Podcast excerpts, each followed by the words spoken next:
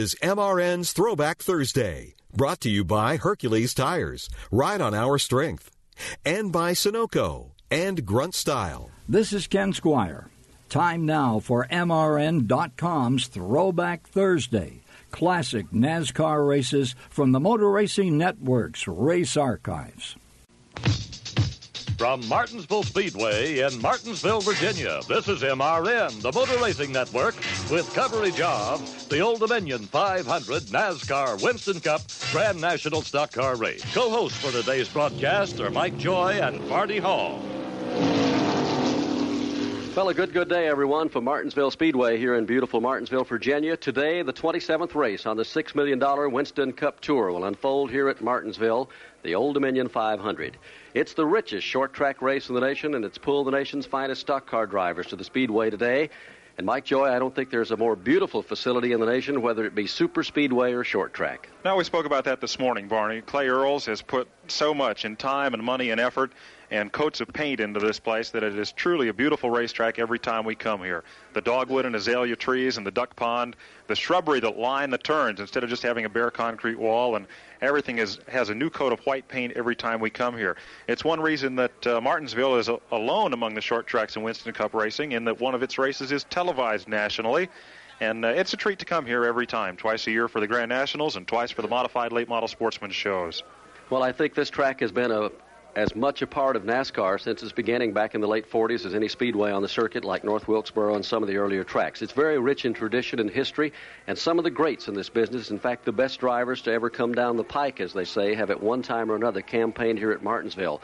Fireball Roberts only beat this track once in his career, and the great names like Buck Baker and Lee Petty, Fred Lorenzen, a lot of guys that are no longer around in stock car racing came here and conquered this track a few times, but not all that many. But today, we'll be witnessing some of the best competition of the year, short track racing or otherwise, here at Martinsville. And it's a whole new breed of race driver that's here. The Buddy Bakers, the Cale Yarboroughs, the Alabama gang. They've become the heroes of the modern-day race fans all over the nation. And they do their thing, and they probably do it best right here, because here they get a chance to kind of to see what the car can do and what the driver can do as a combination, whereas on a super speedway, you can't lean against anybody in a corner at one hundred ninety miles an hour. If you do, you're in a world of hurt. But here you can do it. You can use the car to kind of muscle your way around and let the car become part of your personality, so to speak. Well, there are no gifts here, certainly, because it's a, pretty much a one-groove racetrack. The inside groove at Martinsville is concrete, and the outer four marked lanes, or actually the outer le- one racing lane, is asphalt, and it's all been coated with what the drivers call bear grease. We call it driveway sealer, to try to equalize the two surfaces. They had asphalt in that low groove until a couple of years ago, but these thirty-seven hundred pound cars just tore it up, so they've gone to concrete, and it's made for an interesting racetrack, one in which the groove starts right down at the curbing early in the race and then drifts up almost to the marbles by the time race day is over. One interesting statistic that surprised me are the number of drivers that have not conquered Martinsville. With Richard Petty having won here fifteen times, that shut a lot of drivers out of victory lane. None of the Alabama gang, Bobby, Donnie, or Neil Bonnet, have won here, nor has Benny Parsons, or Winston Cup point leader Dale Earnhardt. Or Dave Marcus, or Harry Gant, or Lenny Pond, for that matter. The list is, is very impressive of drivers who have not won, and it's kind of like Talladega in a sense. Somebody feels like a new face might be in victory lane today. A lot of developments this week. The usual scuttlebutt or rumors have continued to fly around about who will be in Junior Johnson's car for nineteen eighty-one. And we kind of have an insight on that a little bit, or at least a strong rumor that we'll pass along to you as our broadcast goes on this afternoon. And today you'll hear Darrell Waltrip's feelings on what he would like to do in nineteen eighty-one, and whether he'll get to do it remains to be seen.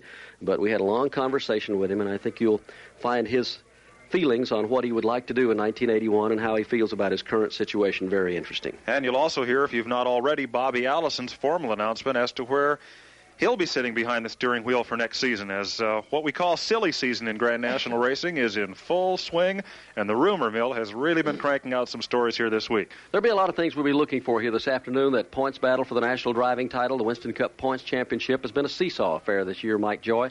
One week, Cale Yarborough and Richard Petty will gain a little ground on Dale Earnhardt. Then next week something will happen, and they'll drop back, and then they'll pull up again. And it's been that way since Darlington, or actually from Talladega, really. it's been a kind of a seesaw. They'd pick up thirty or forty points one week and then lose it the next. But today, the separation is not that far away. And the key, I think, to the rest of the season, whoever wins the point championship, there's no way you can have another bad finish the rest of the season. If you don't finish in the top four or five, or at least the top ten, you're going to be out of it in a couple of races. No, as those of you that follow the Winston Cup closely know, each race pays one hundred seventy-five points to win, and it drops back from there. Plus, a driver can get five points for leading just as few as one lap in the race. So it is very important to try to get a lap lead in early. That's why some of these hot dogs will stay out on the track during caution to get those five points, plus five points to the driver who leads the most laps in the race. Uh, looking at the point standings after twenty-six events, with today's race here at Martinsville, plus Charlotte, Rockingham, Atlanta, and Ontario, California, yet to go in the season. Dale Earnhardt has clung to the point lead. At thirty-eight forty-seven, he has ninety points on Cale Yarborough, who has muscled his way into the second spot. Richard Petty is third with one hundred six points, still well within striking distance, as is Benny Parsons, one hundred thirty-nine points off the pace.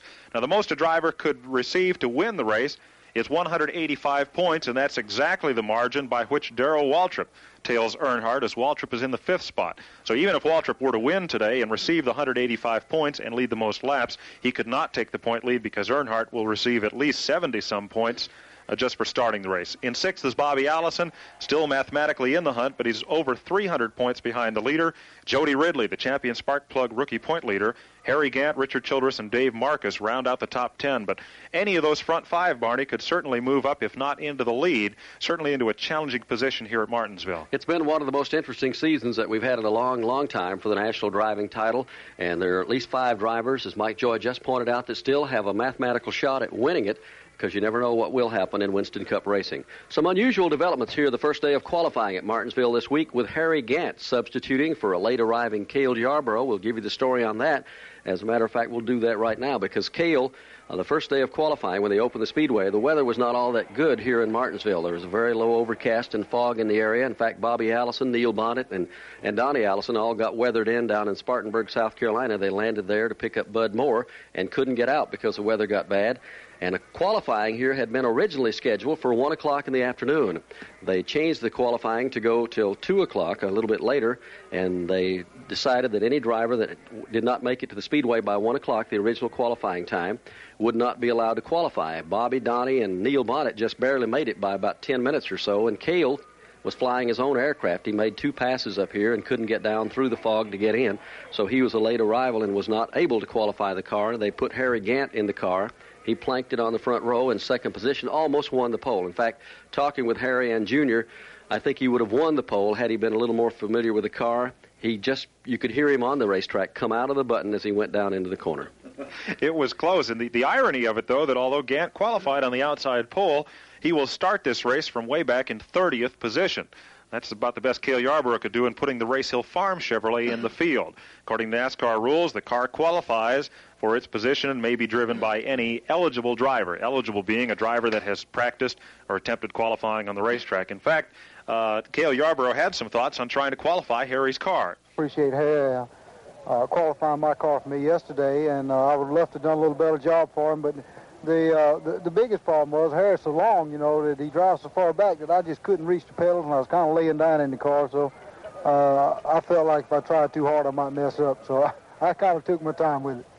Well, he did get the car in the field, but just barely. He was in thirtieth position when the qualifying was over. They stood on the time that Cale posted here on Friday. They thought it would be good enough to get him somewhere in the top twenty, but as it, as it turned out, everybody picked up a little bit in speed-wise. Yesterday it was much cooler here at the racetrack, but he is in the field. Harry's not all that disappointed about starting that far back, because in a five hundred lap race here at Martinsville, really doesn't make that much difference. If you can get a break or two, you can get back up there. Well, the way they scramble into the first turn on the first lap here, at least the way they did in April, I might rather start in thirtieth spot than somewhere in the middle of that pack. Well, you either want to be one or two places on the tail end or up front, that's for sure.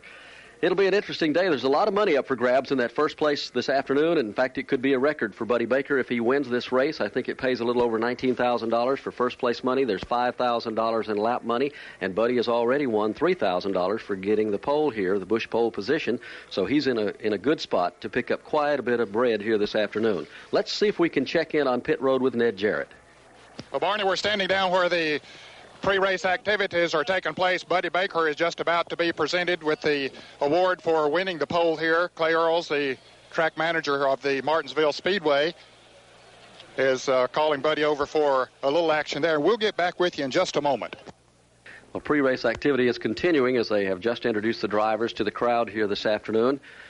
We had a chance to talk with Cale Yarbrough. He has been appointed, to, appointed, I should say, to the President Carter's Energy Council for Energy Efficiency in the United States, and Cale is very conscientious about that. And we had a chance to talk with him about some of the things the American people can do. This is true, Bonnie. You know, we uh, we take a lot of our fuel for granted, I guess, and uh, none of us uh, think very much about uh, what we can do uh, personally to, to save a lot of fuel in this country. And Uh, you know, if people would think about having their cars tuned up more often, uh, changing spark plugs, and, uh, you know, just uh, regular driving habits can uh, save an awful, awful lot of fuel. Just, uh, you know, just everyday type driving. If you take off uh, uh, without pushing the accelerator too far down, get the car rolling before you uh, uh, accelerate too fast, and uh, things like this. You know, it's, there's so many just little minor things that we can do to save a lot of fuel in this country, and I think that we're we just aren't conscious enough of uh, of uh, how important it, it is to save fuel, not for our immediate probably generation right now, but for for our kids and their grandkids and uh, and, and right on down the line. So uh, I think that we we in this country should all uh, pay attention to our driving habits, make sure our cars are, are tuned uh, better than what we're used to doing, and just these uh, few things that, that we're talking about right now could save more fuel than, than any of us could ever imagine. And what people don't think about, too, I guess, is everybody says, well, you know, what little bit I do won't make any difference. But when you multiply that by fifty or sixty million people every day, if you save a gallon of fuel, that's an awful lot. It is, Barney. That's, you know, that's what I was, I was trying to say, that we individually don't uh, think about what we can do uh, ourselves enough. And I think if every one of us think every day now, we're going to save a little bit of fuel today, It, uh, you, you'd, just, you'd be surprised at how much we would save. Again, let's go to the pits and check in with a gentleman who will be covering the action for us this afternoon in the garage and pit area, Ned Jarrett. Well, thank you, Barney Hall, and good afternoon, everyone. Everything is uh, sort of in a leisure mood right now in the pit area as they await the start of the race. Of course, all the pit paraphernalia is out here and ready for the action here this afternoon. And it's, as you've mentioned earlier, should be a real fine race here today. It's really an ideal day, Barney, as far as the drivers are concerned. The temperature is just perfect, a little bit overcast, and uh, that makes it easier for them out there on the racetrack. Well, Ned will keep us abreast of developments on pit road as they make those very important pit stops here at Martinsville. You can lose a lap so quickly on the short track. In fact, Darrell Waltrip found that out here in the spring. He lost four laps and came on to win the race. And we were talking about that yesterday, and he said, under the adverse conditions I won the thing under here in the spring, I should have a shoe in here today. Well, that's an interesting point, Barney. In the spring, NASCAR experimented with a new rule for tire changing on the short tracks. In an effort to cut costs, NASCAR decreed, with Clay Earl's blessing, that they would prohibit teams from changing tires under the caution flag. Under normal conditions, and especially on super speedways, the drivers would come in on each caution flag and get fresh tires because they'd be half a second faster once they got back on the racetrack under green. By legislating against this, the teams that would normally use twenty-four or twenty-eight tires during the race would use no more than two sets of tires in the spring race. But the rule did not work as it was hoped. Drivers that were involved in accidents that received damage to their cars would suffer the penalty when they had to be repaired to come back onto the racetrack, and NASCAR decided to do away with the short track tire change rule. So now each of these teams has at least three or four sets of tires mounted and ready to go on these cars in the event a caution flag develops and they can get the opportunity to put on fresh tires. Well, this track surface changes, the groove changes. They normally start out right down at the bottom of the racetrack, and then as it gets a little bit slippery down there, it moves on out toward the wall. It is an interesting short track indeed. It's a hard racetrack, not only physically on the driver and also on the car, but mentally it beats you all day because you're so busy. You come off the corner, you punch the throttle, and almost by the time you push it down, you have to come out of the throttle and get on the brakes, shoving it off into the corners. You do that five hundred times around here. Actually, you'll do it one thousand five hundred laps going into each corner, and it'll kind of wear you down. It's like Riverside, California. to give us a description of what they'll be doing up in turns three and four. Let's go up to Eli Gold. Well, Barney, of course, as you explained, this is like a couple of short drag strips with turns connecting them on either end. But really, it's a beautiful country setting and a treat to come here each time, as this track is just nestled in the Blue Ridge Mountains of Virginia. The Norfolk and Western Railroad tracks going just past the back straightaway really is a gorgeous setting. This racetrack is one that is very demanding as far as the braking of the automobiles are concerned. The cars will be running close to the retaining wall on the back straightaway, coming into turn number three, diving into the turn, but a sharper turn, re- reducing the car in speed. The R P Ms go down, and, of course, the braking factor, and the fact that the brakes have to hold up all afternoon long, that's going to be something we'll have to watch. Also, the fact that with four races to go following this one, the car that will be used here this afternoon, for all intents and purposes, will be going out to pasture, of course, with the super speedways to dominate the rest of the schedule.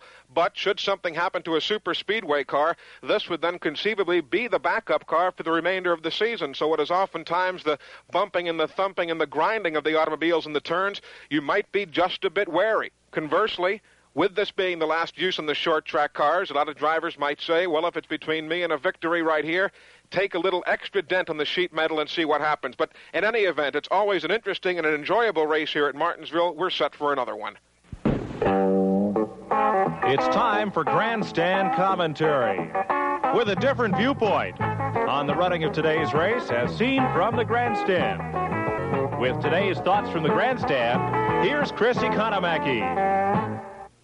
Ever wonder why some companies involve themselves in automobile racing in these United States, particularly when they may have more to lose than to gain? A classic example of an American company with a deep-rooted love for auto racing is the Goodyear Tire and Rubber Company. It wasn't too many years ago that Goodyear challenged the then-dominant Firestone for supremacy at places like Indianapolis and Daytona.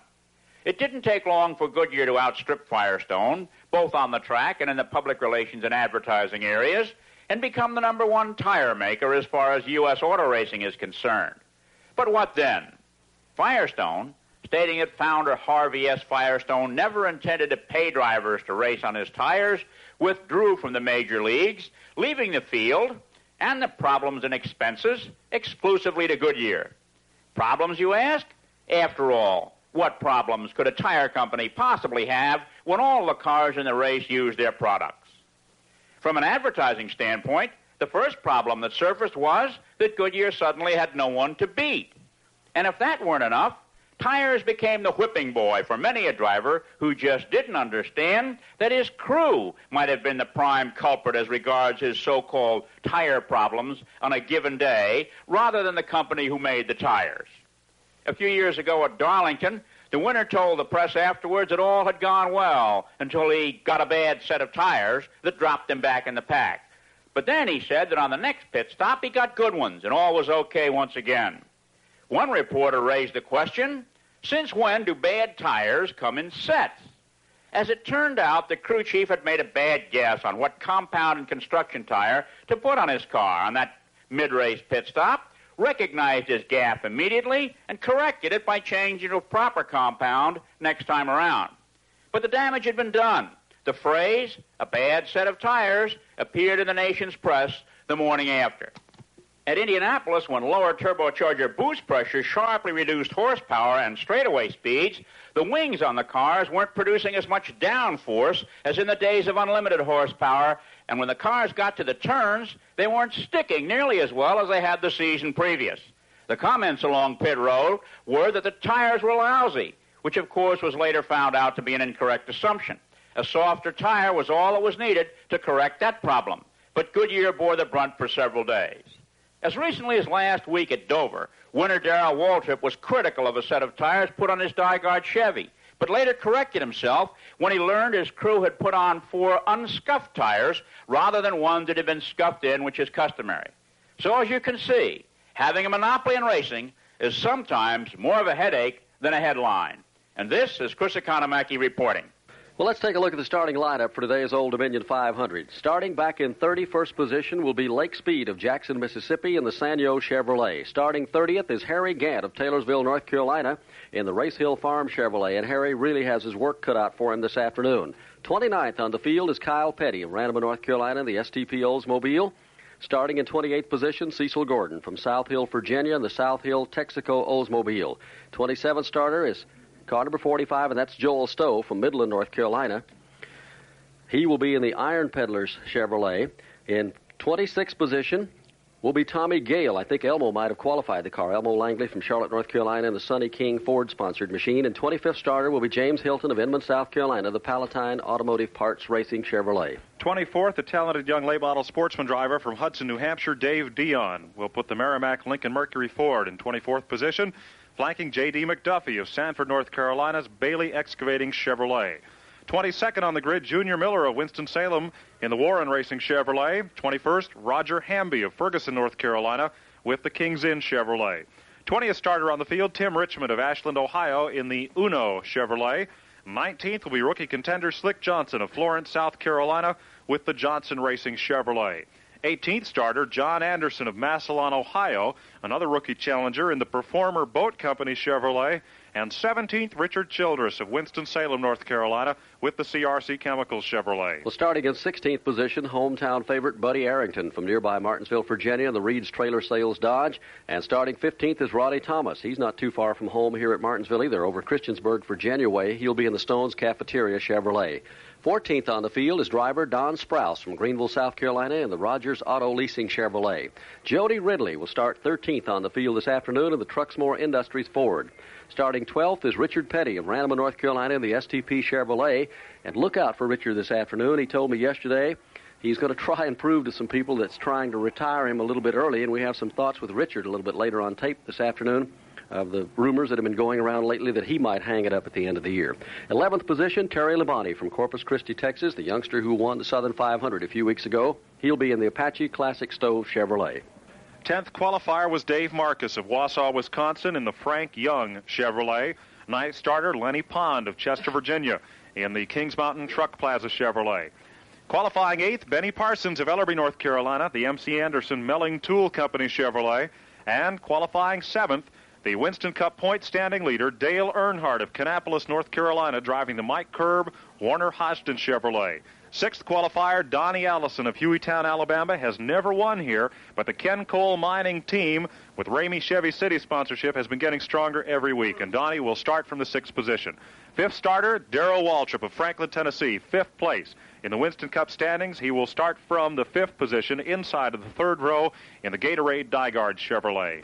Starting in fourth position, Neil Bonnet of Hueytown, Alabama, and the Purelator Mercury, and the Wood Brothers hope to make a good showing here this afternoon. Leonard has put in an awful lot of work on the car, he and all the crew, to get that car right. It's primarily a super speedway car. They do not have a short track car, but they've made a lot of refinements on it. Neil feels like it will finish well here this afternoon. Starting third, Bobby Allison from Hueytown, Alabama, and the Hodgdon Mike Curb Racing Ford of Bud Moore.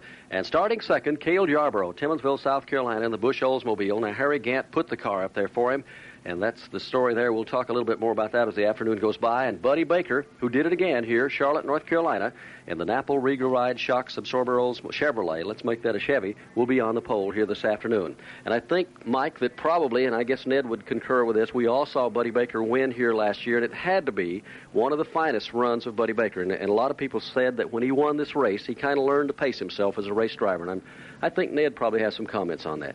Well, you know, he had been labeled as a big track driver, that he was not uh, competitive on the short tracks. He didn't have the discipline that he needed in himself to be able to win on a short track. And certainly if you need discipline on the short track, it's here at Martinsville. And he proved here a year ago today that he could do it with a properly set up automobile, and certainly he had it that day, and apparently he has it today because he's planked it on the pole here. And I think that that helped him to gain a lot of confidence in himself.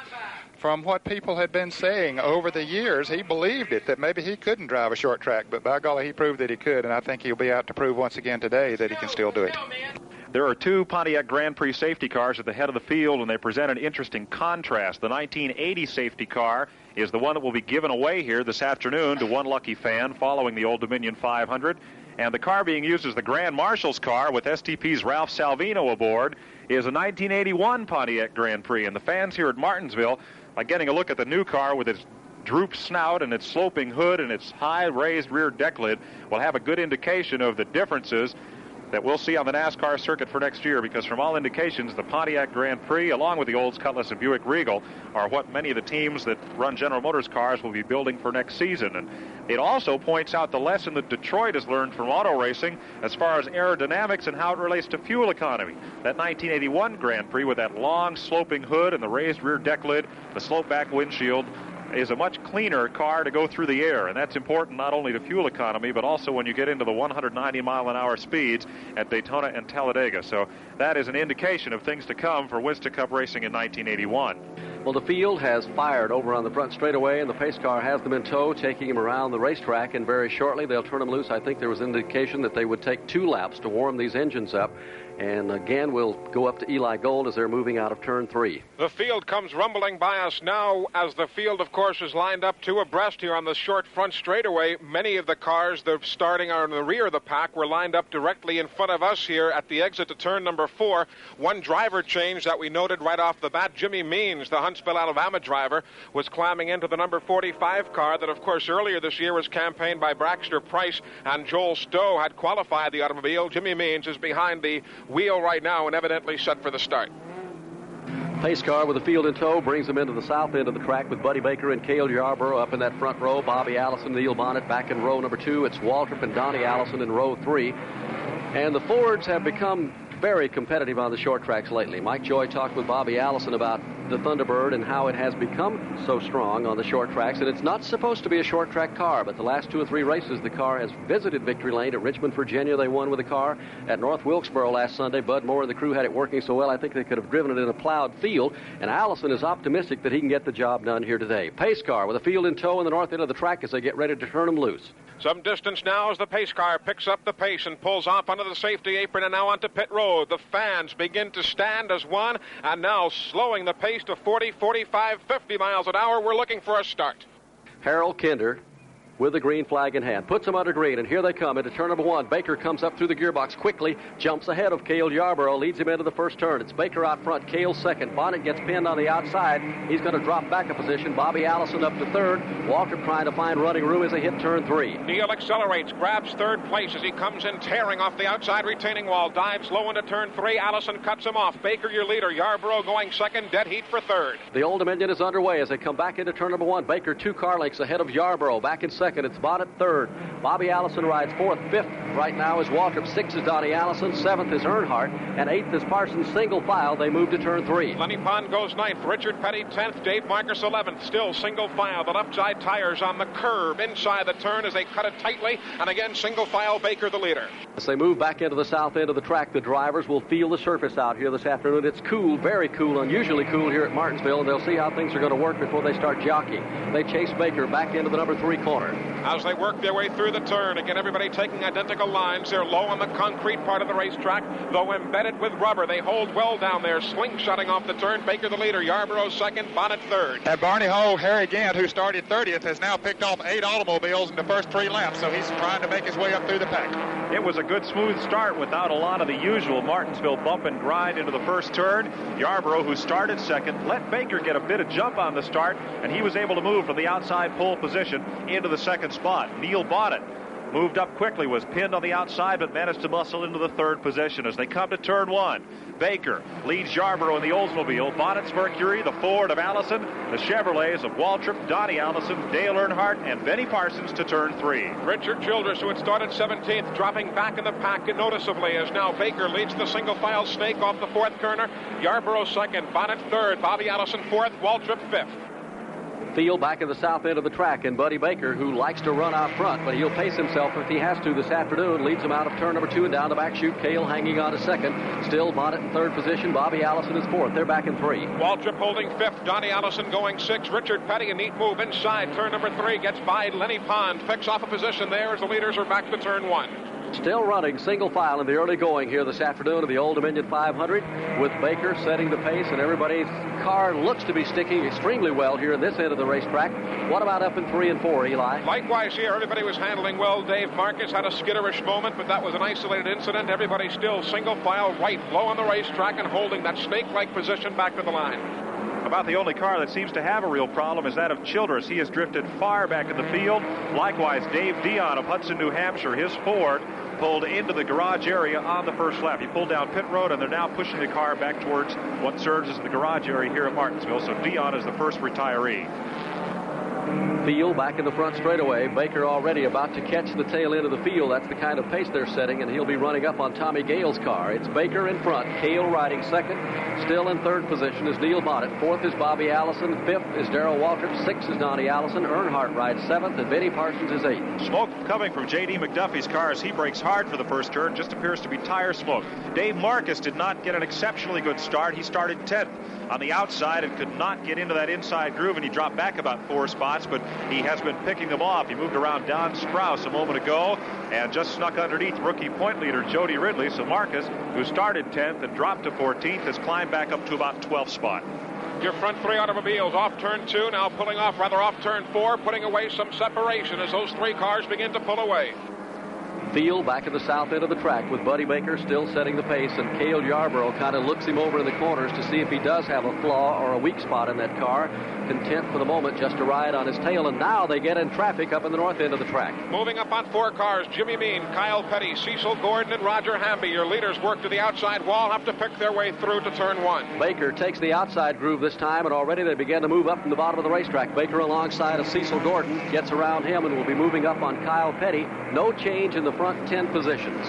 As your leader works to turn number three, Baker your leader, Yarbrough now. Everybody takes the outside groove in turn number three and four, working by the slower race traffic. No problem. They slingshot off the turn, back to the line, single file. With twelve laps complete, the running order shows Baker the leader, Yarbrough second, Neil Bonnet in the third spot, Bobby Allison is fourth, Waltrip is fifth, Donnie Allison sixth, ahead of Dale Earnhardt, Benny Parsons, Richard Petty, and Terry Labonte. Good, strong battle for the number two spot up in turn three. Neil Bonnet repeatedly off the turn, trying Yarbrough to the inside. They tattoo each other again. Neil can't make the move, but in the meantime, Buddy Baker pulls away.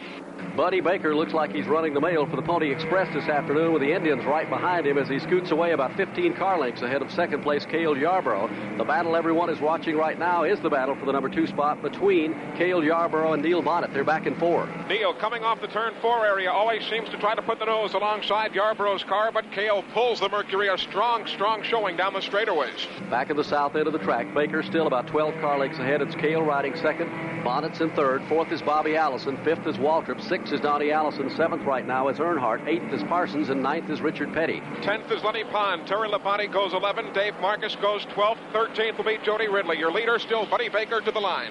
Drivers are now having to pick their way through traffic, at least the first ten, as they have overlapped the tail end of the field.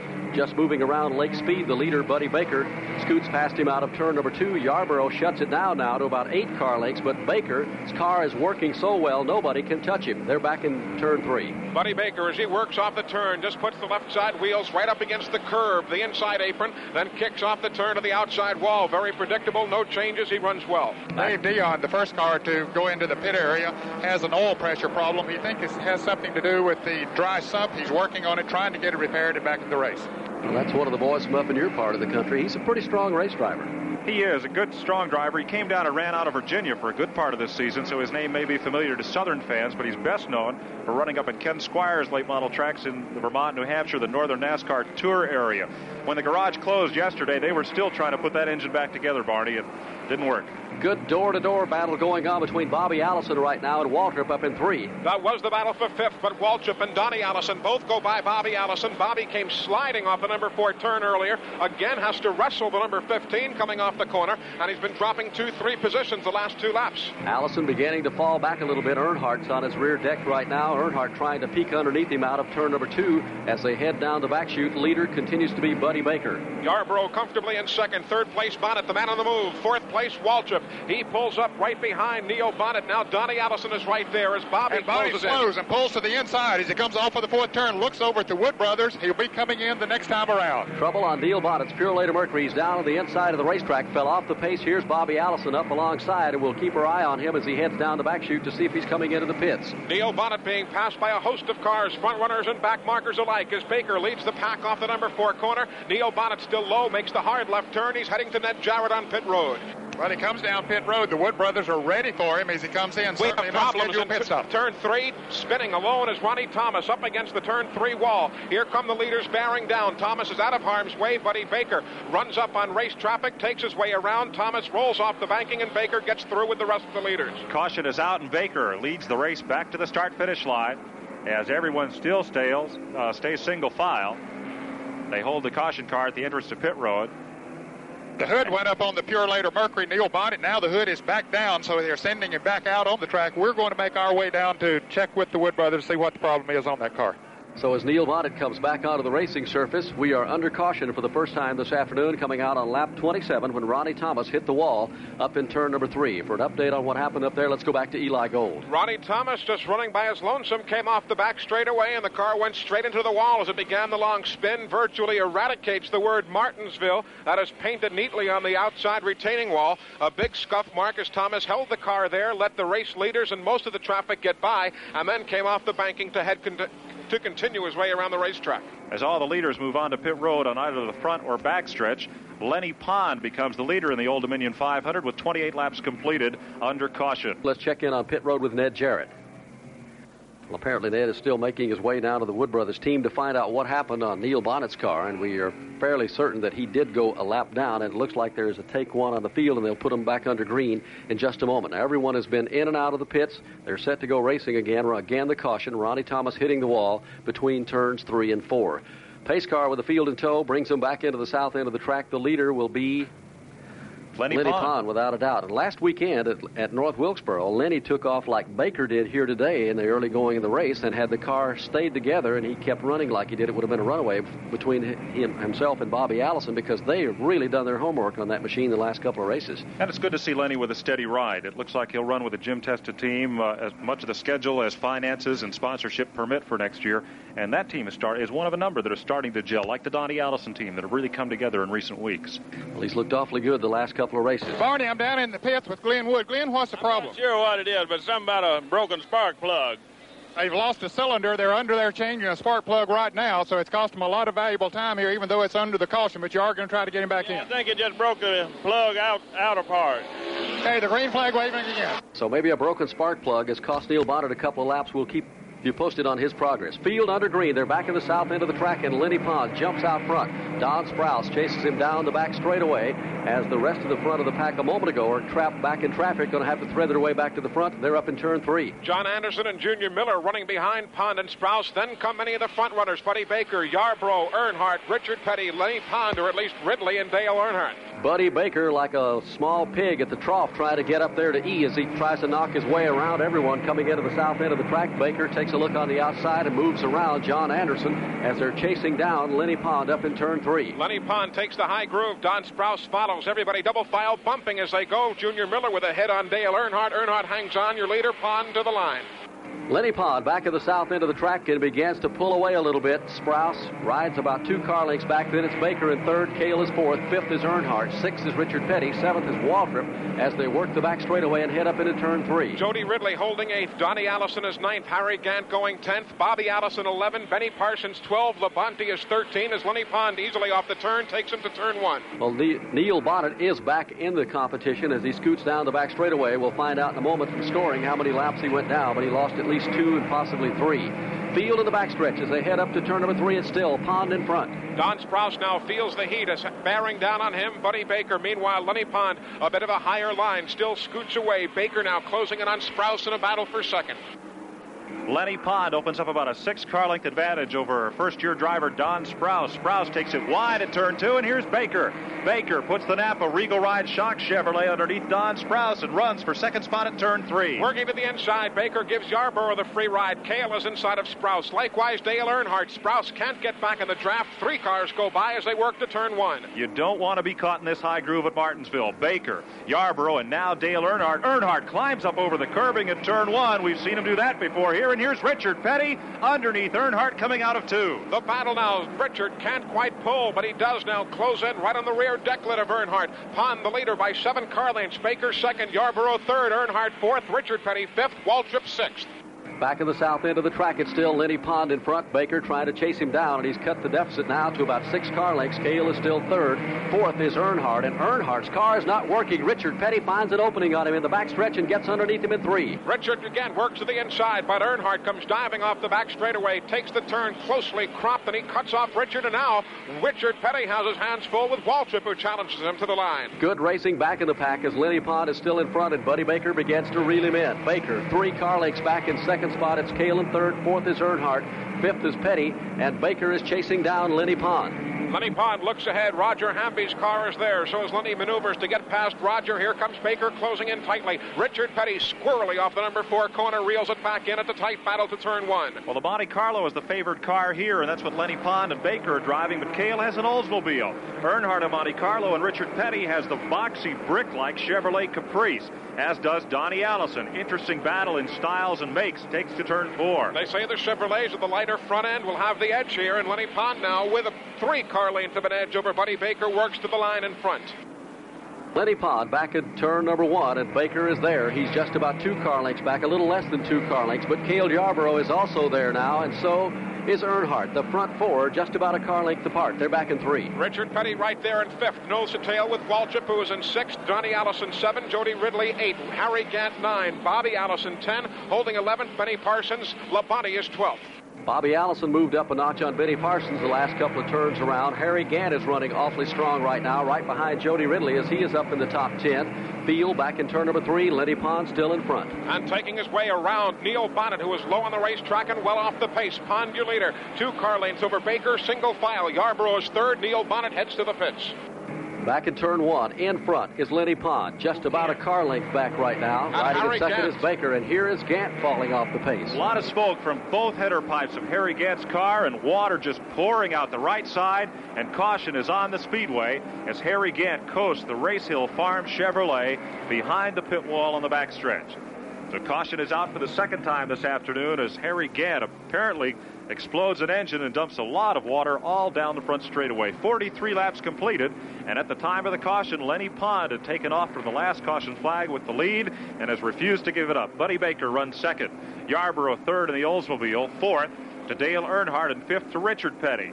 Quickly, let's go to Ned Jarrett as there are a couple more cars on pit road. Well, just for the second time again, just as the caution was coming out, Neil Bonnet had brought the Pure Later Mercury in. They changed right side tires on it this time. They had changed tires when he was in with the spark plug problem. And here's the leader, Lenny Pond, in for a pit stop, changing the right side tires. He didn't stop on the other caution flag, so now they're taking advantage of this one. So this will drop him back in the field, of course. Jimmy Means parked his car behind the wall, the Baxter Price machine. A lot of smoke from the back of his machine. He was black flagged.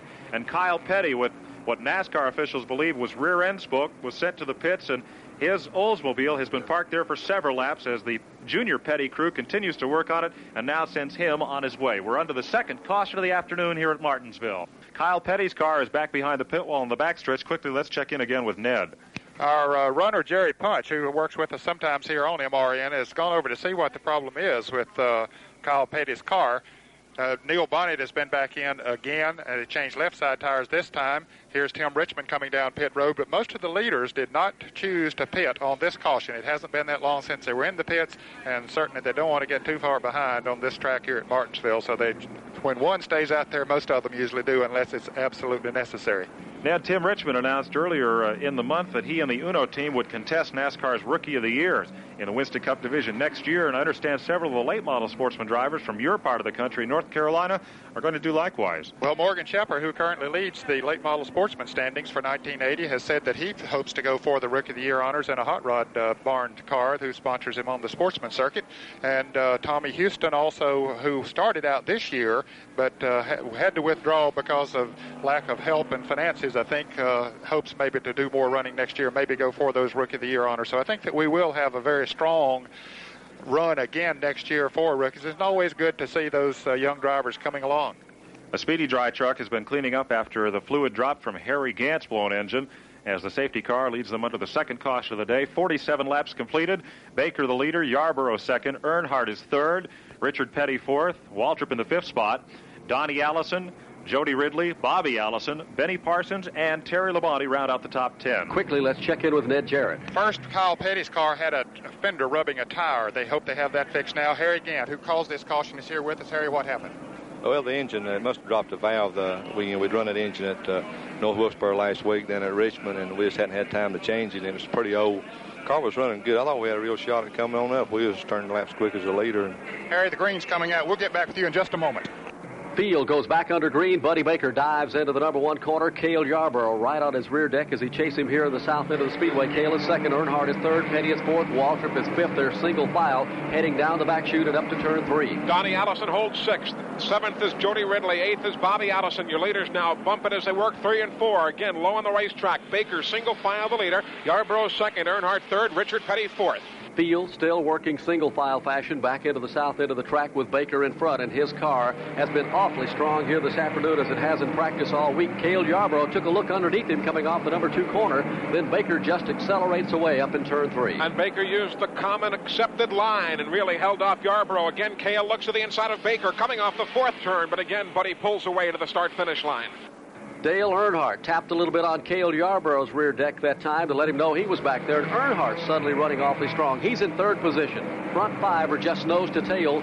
Make that the front six. They're back in turn three. Baker, Yarborough, third is Earnhardt, fourth Richard Petty, Waltrip is fifth, Donnie Allison is sixth. They're close, scuffling now off the number four corner again. Yarborough looked to make a move, but nothing there. They're back to single file, and Ned Jarrett is still standing by with Harry Gant. Harry has finished in the top four spots in five of the last eight races, so until today, things were really coming together for them. Let's go back to Ned. Well, Harry, I know it has to be a disappointment to go out this early after running so well.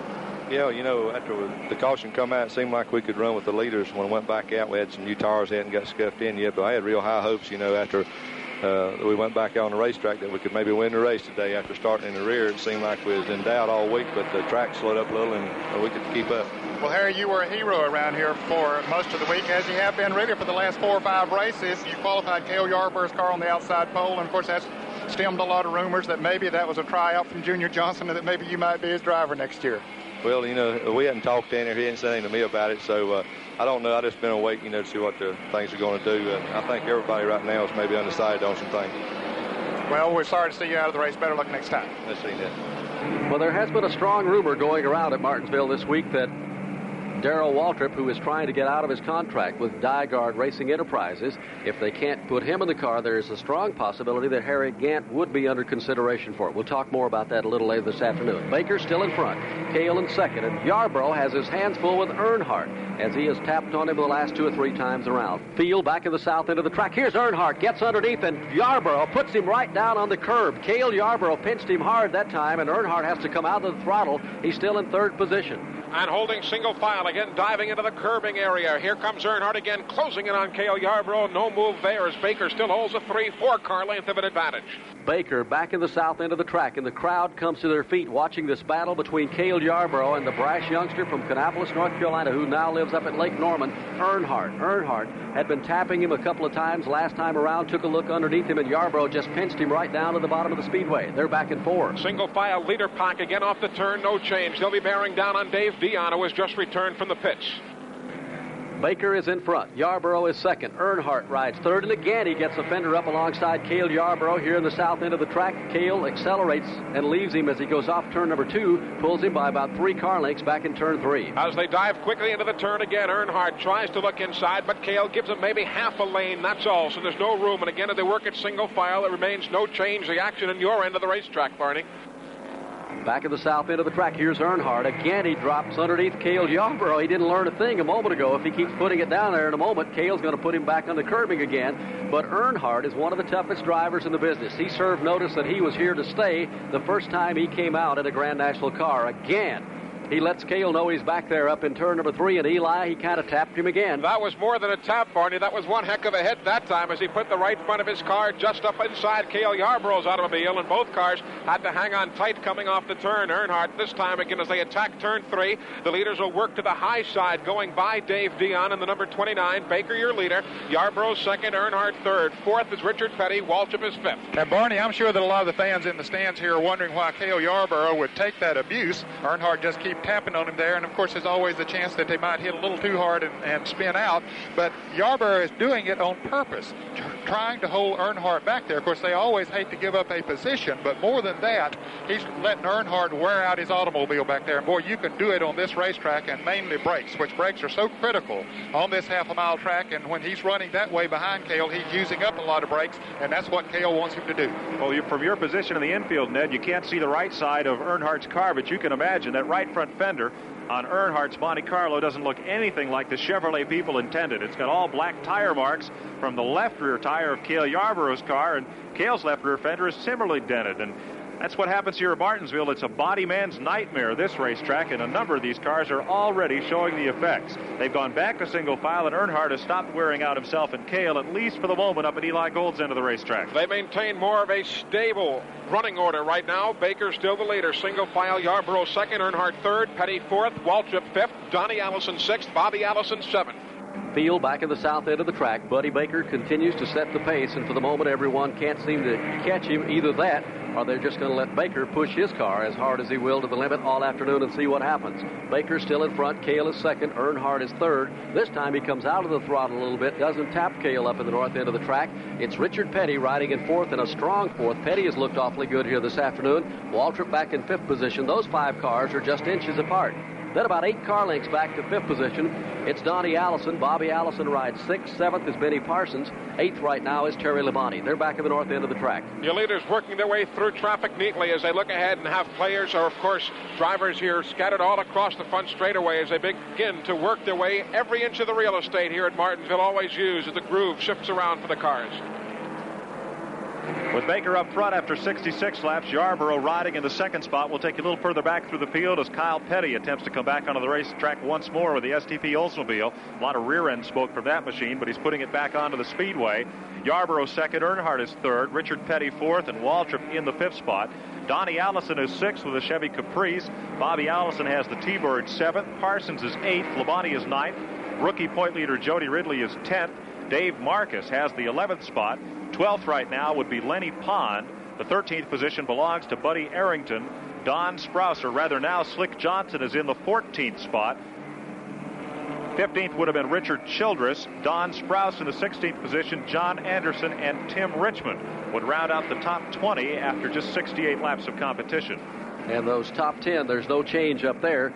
We're talking about Dale Earnhardt a moment ago and tapping on Cale Yarborough and kind of bending the sheet metal a little bit. I talked with Dale yesterday about how easy it is to get in trouble here at Martinsville. Well, it is at times. I got into a little bit of trouble one race up here with Richard and everything, caused a big pileup. But uh, if you stay out of trouble and keep your uh, you know, nose clean all day and run hard, you, you know, you got a good chance of winning this race.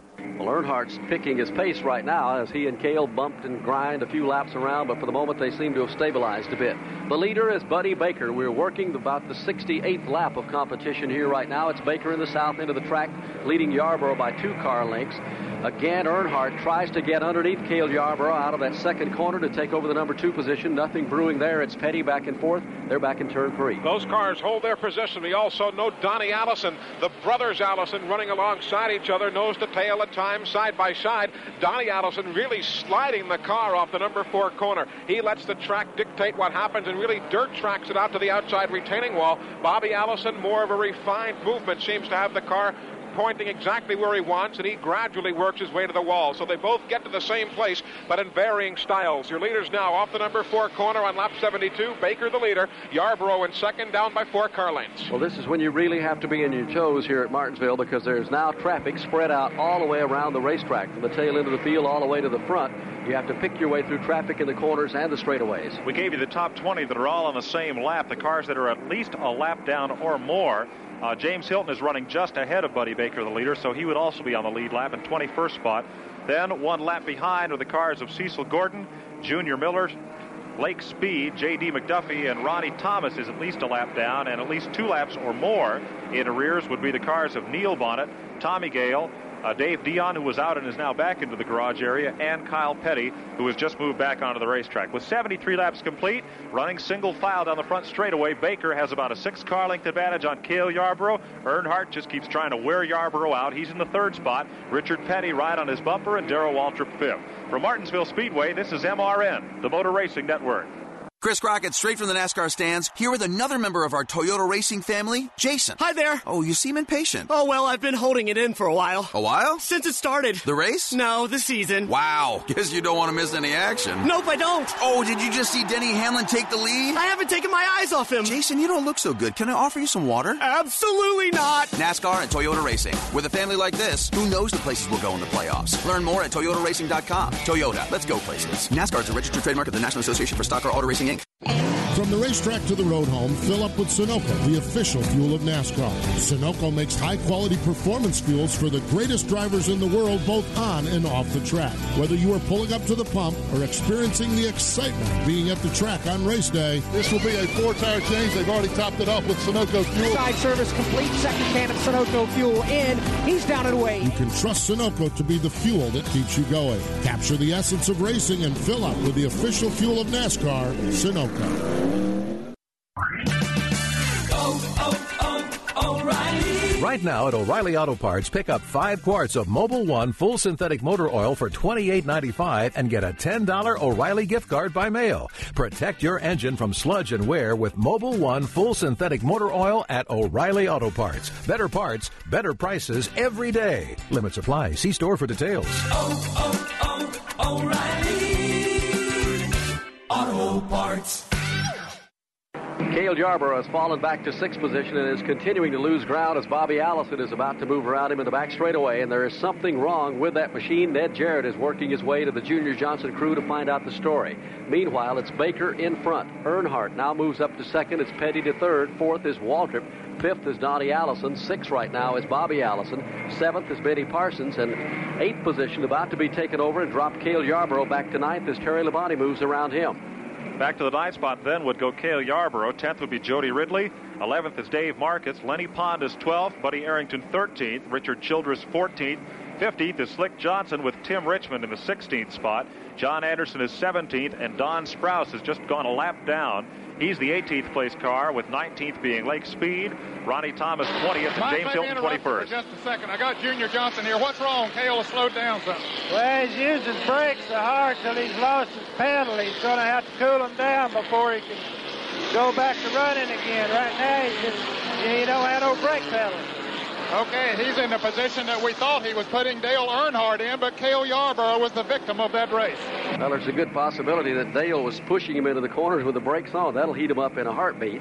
But nevertheless, the problem right now, according to Junior Johnson, is that Cale has overheated his brakes and had to come out of the throttle for a moment. He's fallen back to about ninth position. And you want to talk about a man who is in action in the driver's seat of the race car. You watch everybody go by here, exiting turn four. We've got a great view. Everybody makes the one calculated move and continues on their way. Cale Yarborough seems to be really shifting around, trying the brakes, trying the gears, maybe to downshift and help himself further. And he is all of motion, trying to hang onto the car at the same time.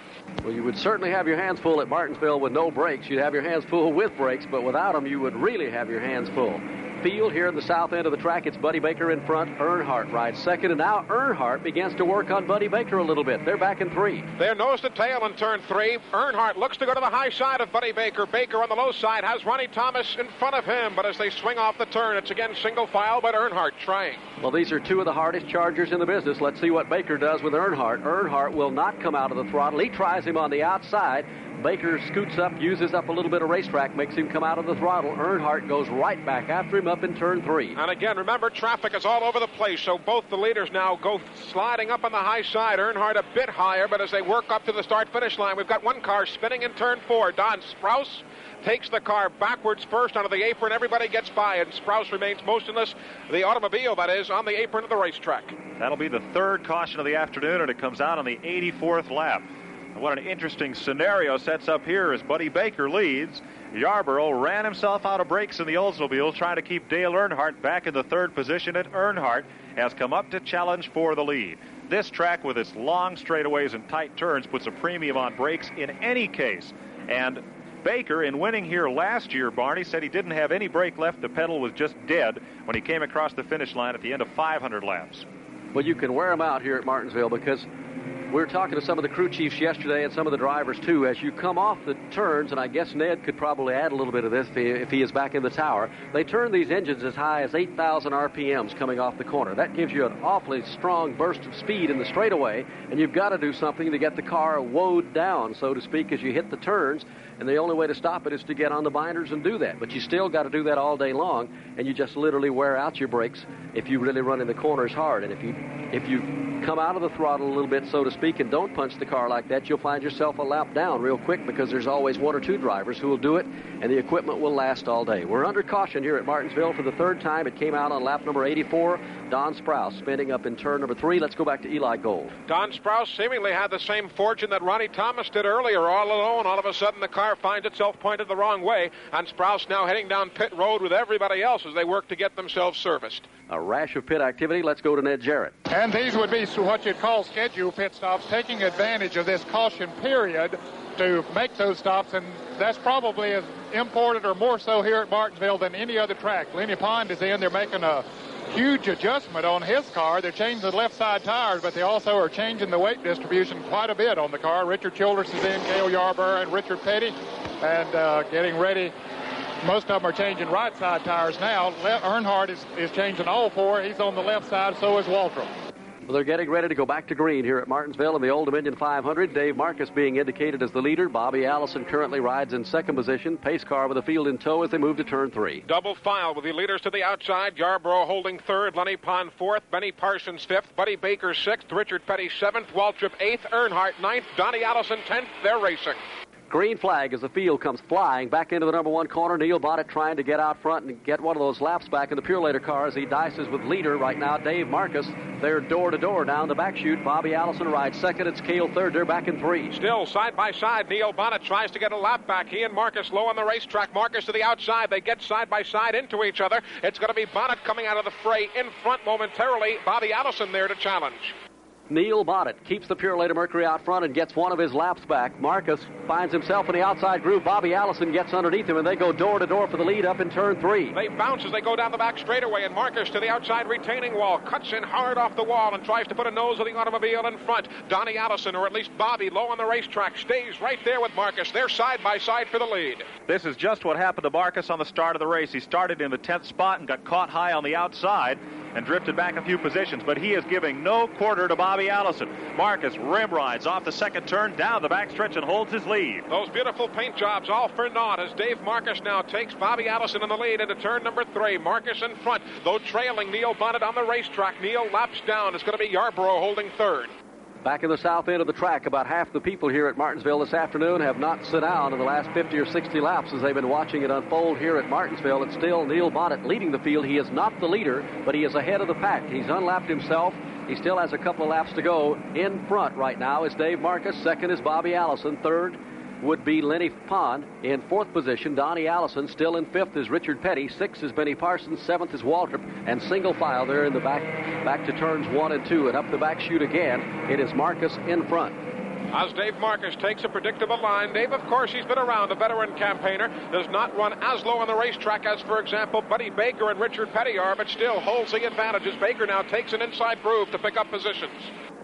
Back in the south end of the speedway, we had put Cale Yarborough a lap down, but I don't think he lost a lap a moment ago, so Yarborough will still be in third position. We'll check that out. He was on pit road a moment ago. They're back in three. A battle now for fourth place. Inside of the racetrack, Baker outside. Lenny Pond side by side. Baker handling well. Low on the racetrack. Lenny Pond trying to stay right there. Can't do so as Buddy Baker pulls. Richard Petty sneaks in for position, and Lenny Pond blowing smoke as he works to the line. Lenny Pond with a lot of smoke out of the car, and it looks like it's going to be a short day for the Ettrick, Virginia driver. Lenny Pond takes it to the outside groove, and caution is on the speedway for the fourth time this afternoon. Tough break for Lenny Pond. It looked like his team was just starting to gel. He had a, a strong run up at Richmond, finishing in third spot on his home racetrack. And he will bring out this caution flag, the fourth of the afternoon, here at the ninety-sixth lap as he coasts around turns three and four. And it looks like the cleanup crew will have a little bit of work to do as they as Pond coasts his car down onto pit road. And we will check the scoring and determine if indeed Cale Yarborough is down a lap and just how far back in the pack Neil Bonnet is. Now this caution flag is a real break for Bonnet. He had moved just in front of leader Dave Marcus, and now he'll be able to come all the way around and that will be a boost to his chances. Remember, in April, Waltrip came from four laps behind to win the Old Dominion five hundred, so it seems to me you can't count the Pure Leaner team out of it at this point. Let's check in with Ned Jarrett. Okay, we have Lenny Pond here, who just crawled out of the Chevrolet. He's running so well in. Lenny should just let go on you. Yeah, Ned, I went up the backstretch and everything was fine. When I went in three, you know, it was okay, and when I got back on, it just didn't go, and something just turned loose in it or, or something. And looked like we got a short afternoon, but we got a good race car ready to go to Charlotte now. Well, you had a short afternoon last week after running so well at North Wilkesboro. Yeah, but we're figuring on making Virginia green from Charlotte next week, so we're going to be in there after it all. Okay, here's a fellow with a lot of optimism already about next week. Feeling a little bit bad about today, but still able to smile. Well, that team has really been coming together in the last few weeks. They looked awfully strong uh, over at North Wilkesboro. They led the race, jumped out in front, and about the only car that could hang with them was Bobby Allison last weekend, but they had an engine go awry up there, and they've had the same problem here today. Maybe they can get it together before Charlotte. Allison's car at the head of the field is one of the very few that don't show some sh- signs of sheet metal damage, he and Buddy Baker, as they move up on the outside. Cleanup truck just about ready to head for home as they clean up the spill from the latest blown engine of the day, that of Lenny Pond. We are just one hundred laps into the Old Dominion five hundred with Bobby Allison leading. They're posting Cale Yarborough in second spot, Buddy Baker third, Richard Petty fourth, and Darrell Waltrip fifth. We're going off the caution and back to green this time around as the Pontiac safety car moves on to pit road. Bobby Allison is in front. Cale Yarborough is up to second position as they get ready to turn them loose. And here they come. Harold Kinder puts them back under green, and Bobby Allison is in front. Cale goes after him in turn number one. Baker back in the third spot. He has one car between himself and the front two. Then it's Richard Petty in fourth. Waltrip moving up to fifth position. They work the backstretch and head for turn three. Dale Earnhardt holding down tightly in sixth. Buddy Baker now gets his way past Ronnie Thomas, as does Richard Petty. Those front cars now getting themselves tightly in behind. Ronnie Thomas on the curb. He's squirrely. Gets the car back under control. Nearly cuts off Waltrip. Waltrip okay as they head back to the line. Some of the strong runners caught back in race traffic. Going to have to thread their way up to the front again. It's Allison in front, Cale second, Baker third, and they're just about a half a car length apart. Richard Petty in fourth. He's four car lengths back. Then comes Waltrip, about a second back of the front runners. Right behind Waltrip is Dale Earnhardt. Then Benny Parsons closing in tightly. Donnie Allison watching from a distance. Your leader, Bobby Allison, single file. Yarborough second to turn one. Terry Labonte and Jody Ridley trying to break out of traffic way back in the middle of the field and move back to the front. Allison still in front, Cale in second. It's Baker riding third. Petty is up there now as he closes right in, just inches off the fourth place car. They're back in three. Everybody takes the identical line. These cars still handling well low on the racetrack. Richard looked inside of Buddy Baker momentarily. Nothing there in what could have been a battle for third. Now Baker checks for second. Baker down on the inside, takes a look underneath Cale Yarborough as he drifts out a little bit, and Baker gets just a fender inside of Cale Yarborough, but Yarborough pulls him off the corner. They're still nose to tail, the front six positions back in three. Cale has weathered some storms coming off the corners here this afternoon, pulling well. Again, Baker looks inside of Cale, coming off number four. Nothing there as Yarborough pulls away in second behind Allison, your leader. Neil Bonnet, we've just been informed from scoring, is still three laps down. Bonnet three laps off the pace. It's Bobby Allison in front and the Thunderbird of Bud Moore working traffic in the back straightaway right now. Cale Yarborough a half a car length back. Rides in second is still Baker in third. Petty is in fourth. Fifth right now is Waltrip. Good battle for the tenth spot in front of Eli Gold as Marcus works under Jody Ridley. Davis to the inside. Ridley caught outside. Neil Bonnet is there trying to watch. He too three laps down, as we mentioned just moments ago. Baker has still worked his way from third place down the back straightaway, watching Yarborough. You don't want to get caught on the outside here at Martinsville. It's a one-groove racetrack, and up high is where the marbles are, and that is the long way around. At a track like Dover, you can run that high groove and run just as fast as the car on the bottom of the racetrack, but here at Martinsville is so different from the super speedways as Yarborough points the nose of the Olds under Bobby Allison in turn one, but he clipped the curb and couldn't keep it down there. Allison powers off the corner. He says that the Ford is at a disadvantage to these Oldsmobiles and Chevrolets, that it's really not the right kind of car for this racetrack, but he has it there in the lead. Bobby's thoughts on the Ford strengths versus the Chevrolets. Well, we're probably uh, really at as big a disadvantage here as anywhere on this circuit. Uh, the car has excellent brakes, which once again is a, a direct reflection of Bud Moore's preparation. Uh, and the car is running good, but you know, the Chevy's got that lighter front end for turning better in the corner. And, uh, you know, they can get turned and jump on that gas pedal, and they have that acceleration and that uh, capability of turning above eight thousand R P M down the straightaway, which we just don't have. So, uh, you know, we've run good here, but But it's been tough to be really competitive here.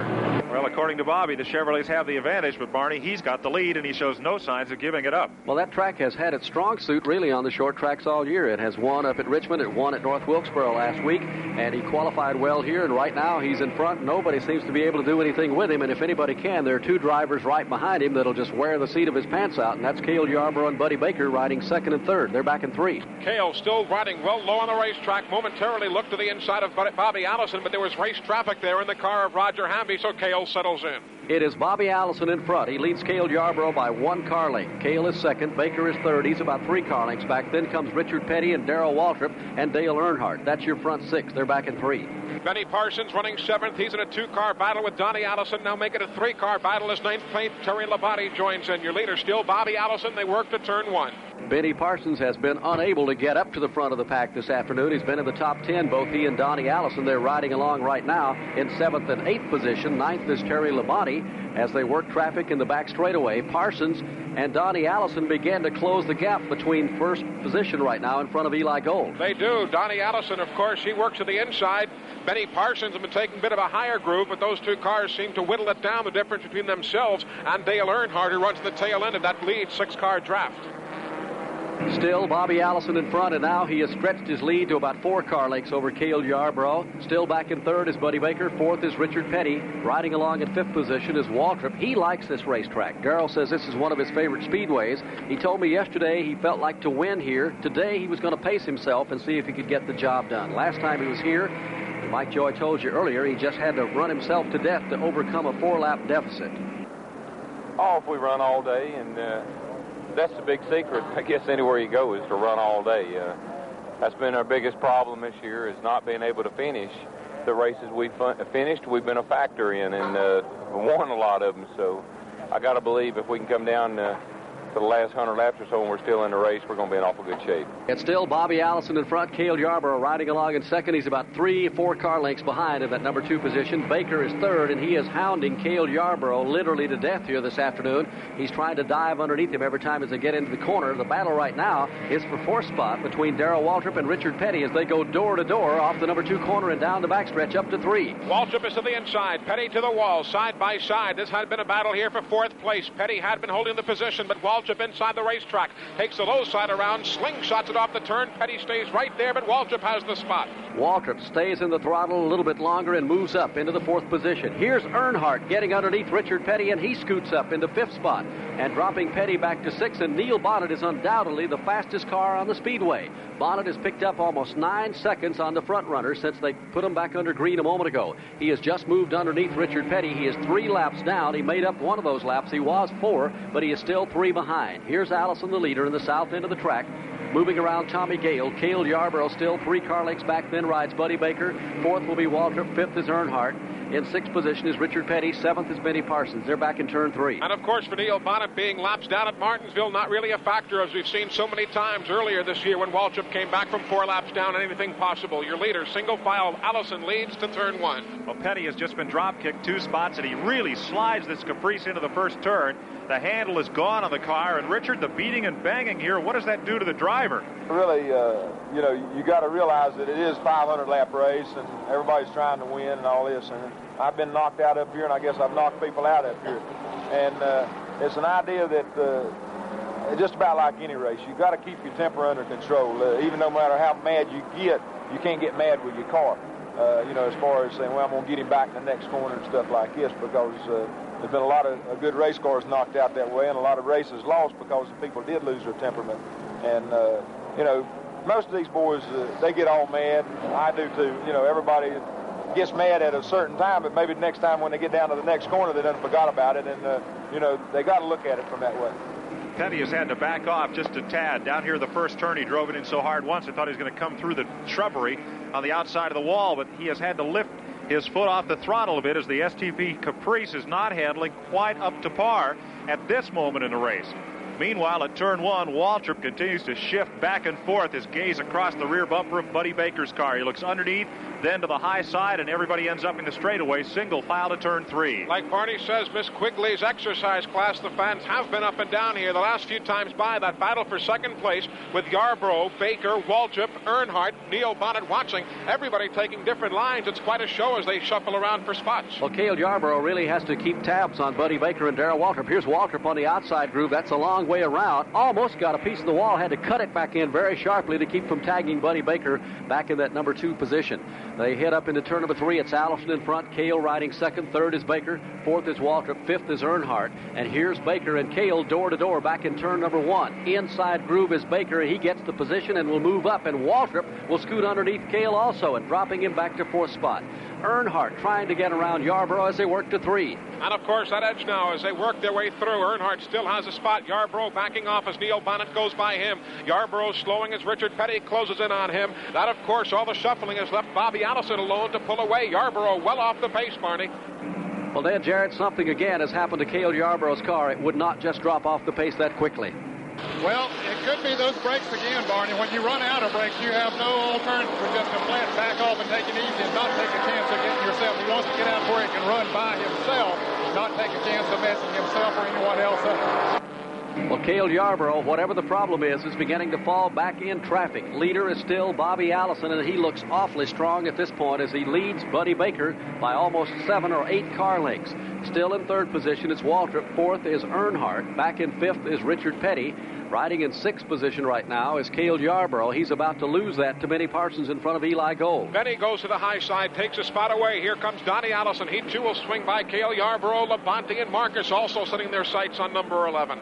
Labonte and Marcus at the tail end of what you'd call the lead draft. It extends halfway around the speedway as Bobby Allison continues to open up the margin. He's got a pack of cars. We have one car momentarily out of control, John Anderson, and as he went squirrely, he tagged second-place runner Buddy Baker, who held tight, but Anderson low on the racetrack now has to find himself back to a place to tuck in. Well, no damage done to Baker's car. Darrell Waltrip stays glued onto his bumper, but all this has allowed Allison to pull away to about an eighth-car advantage at the third turn. Bobby Allison, who runs so well, and of course you've got to be a master of working traffic here at Martinsville. He's doing that with masterful ease. Number two, still Baker. Third place, Waltrip. Fourth is Earnhardt. Watching, closing in is Neil Bonnet, who still drives hard. Not nearly as hard as earlier, but he's holding well. Bobby Allison's going to have to very carefully thread his way through some traffic right now. There's about six or seven of the lap cars directly ahead, but he has plenty of running room to do it because Baker's still eight or nine car lengths back, not keeping that much pressure on him right now. It's Allison in front, Baker riding second. The battle has been for that second spot most of the afternoon. J D. McDuffie looks like he's let go coming into turn one. A lot of water out the pipes. Slick Johnson spins. Allison jumps to the high side and misses him. Baker, Waltrip, Earnhardt. All the leaders get through without incident, but Allison really had to be fast to find a hole around the outside. As J D. McDuffie dumped water all in the first and second turn, Slick Johnson spun in it, and Allison led the leaders on a fast closing hole through the outside and away. It's the fifth caution of the afternoon. It comes out on the one hundred thirty-eighth lap for apparently a blown engine on J D. McDuffie's car as water was pouring out both header pipes. Bobby Allison is one of the few leaders that is pitted on the backstretch. He and Benny Parsons dive to the backstretch pits along with Donnie Allison and Terry Labonte, and that will put Baker out in front for the moment as the caution flag comes out of the speedway for the fifth time this afternoon. Neil Bonnet is the first car behind the caution flag. He was posted as being three laps down, so this will be a bit of a break. If Bonnet stays on the racetrack, he'll be two laps behind and will get the green flag just ahead of whoever the leader turns out to be after this round of pit stops. For the moment, it appears to be Dave Marcus at the head of the field. Darrell Waltrip riding second, Dale Earnhardt third. Richard Petty would be the fourth-place car. Bobby Allison fifth. And Mike Buddy Joy, Baker sixth. An interesting story we've got to relate. It looked as though Terry Labonte left his pit with the jack still attached to the car. And as he came out of the back pit and made his way across turn three and four, the swinging motion of the car threw the jack up to the outside retaining wall where a safety vehicle now is there to pick it up, something you don't often see. And in, in the pit area, J D. McDuffie has coasted in, still in his car. J D, what happened to it? I guess it must have dropped a valve or something and struck water all of a sudden. Boy, it just hasn't been your year, has it? I, I sure hadn't. I. It's been a real bad year, the worst one I ever had. Well, we're sorry to see you have that tough luck here today. J D, you could just tell in his voice that he's very disappointed here again today. We talked with him earlier here this week, and he was talking about how bad of a year it had been for him, how he's going to be able to build one of those new nineteen eighty-one cars, but he said, I'll manage some way. Well, he is one of the most likable people on the circuit, and he is one of the regular NASCAR drivers who try to make all thirty-one races on the schedule every year, along with many of the independent drivers. He's out this afternoon on a tough break for Sanford, North Carolina's J D McDuffie. Pontiac safety car continues to lead the field through turns one and two, and of the leaders we posted a moment ago, only Richard Petty elected to dive onto pit road. So that'll put Marcus up front ahead of Waltrip, Earnhardt, and Bobby Allison. Still fourteen cars on the lead lap. Dave Marcus is posted as the leader. Waltrip rides second. Earnhardt is third, and Bobby Allison fourth behind the safety car. Fifth would be Buddy Baker. In the sixth position, Benny Parsons. Donnie Allison would go seventh. Cale Yarborough eighth. Ninth to rookie point leader Jody Ridley. The tenth position was being shown as John Anderson with Terry Labonte eleventh. And those would be the cars on the lead lap. Richard Petty in the twelfth spot would be the last car on the lead lap. At least one or more laps down quickly will give you the other cars running. They include Cecil Gordon, Don Sprouse, Richard Childress, Ronnie Thomas, Slick Johnson, Junior Miller, James Hilton, Tim Richmond, Lake Speed still on the racetrack, and a number of laps down are Roger Hamby and Tommy Gale, who've been in and out of pit road. Buddy Arrington is also still being posted on the lead lap, though at the tail end of the lead lap, and Neil Bonnet would at this point be two laps down, plus all the way around the racetrack, because he'll get the green flag just in front of leader Dave Marcus. Kyle Petty is back into the pits behind the pit wall. They continue to work on the rear end of his S T P Oldsmobile. Pontiac safety car with a field in tow gets ready to turn them loose again up in the north end of the track in front of Eli Gold. Speedway safety car pulls away. It's going to be Neil Bonnet taking the green first. Behind him is Marcus, the race leader. Behind Marcus is Richard Childress. He is laps down. Behind Childress then comes Darrell Waltrip, your second place automobile. So Waltrip second in the race, fourth in the running order. Behind him is Earnhardt as they pick up this pace, and they're back to racing. Harold Kinder puts them under green again as they come up through the gearbox and hit the south end of the speedway. Neil Bonnet, who's picked up two of those four laps he was down, is at the head of the pack. He's in pretty good shape right now.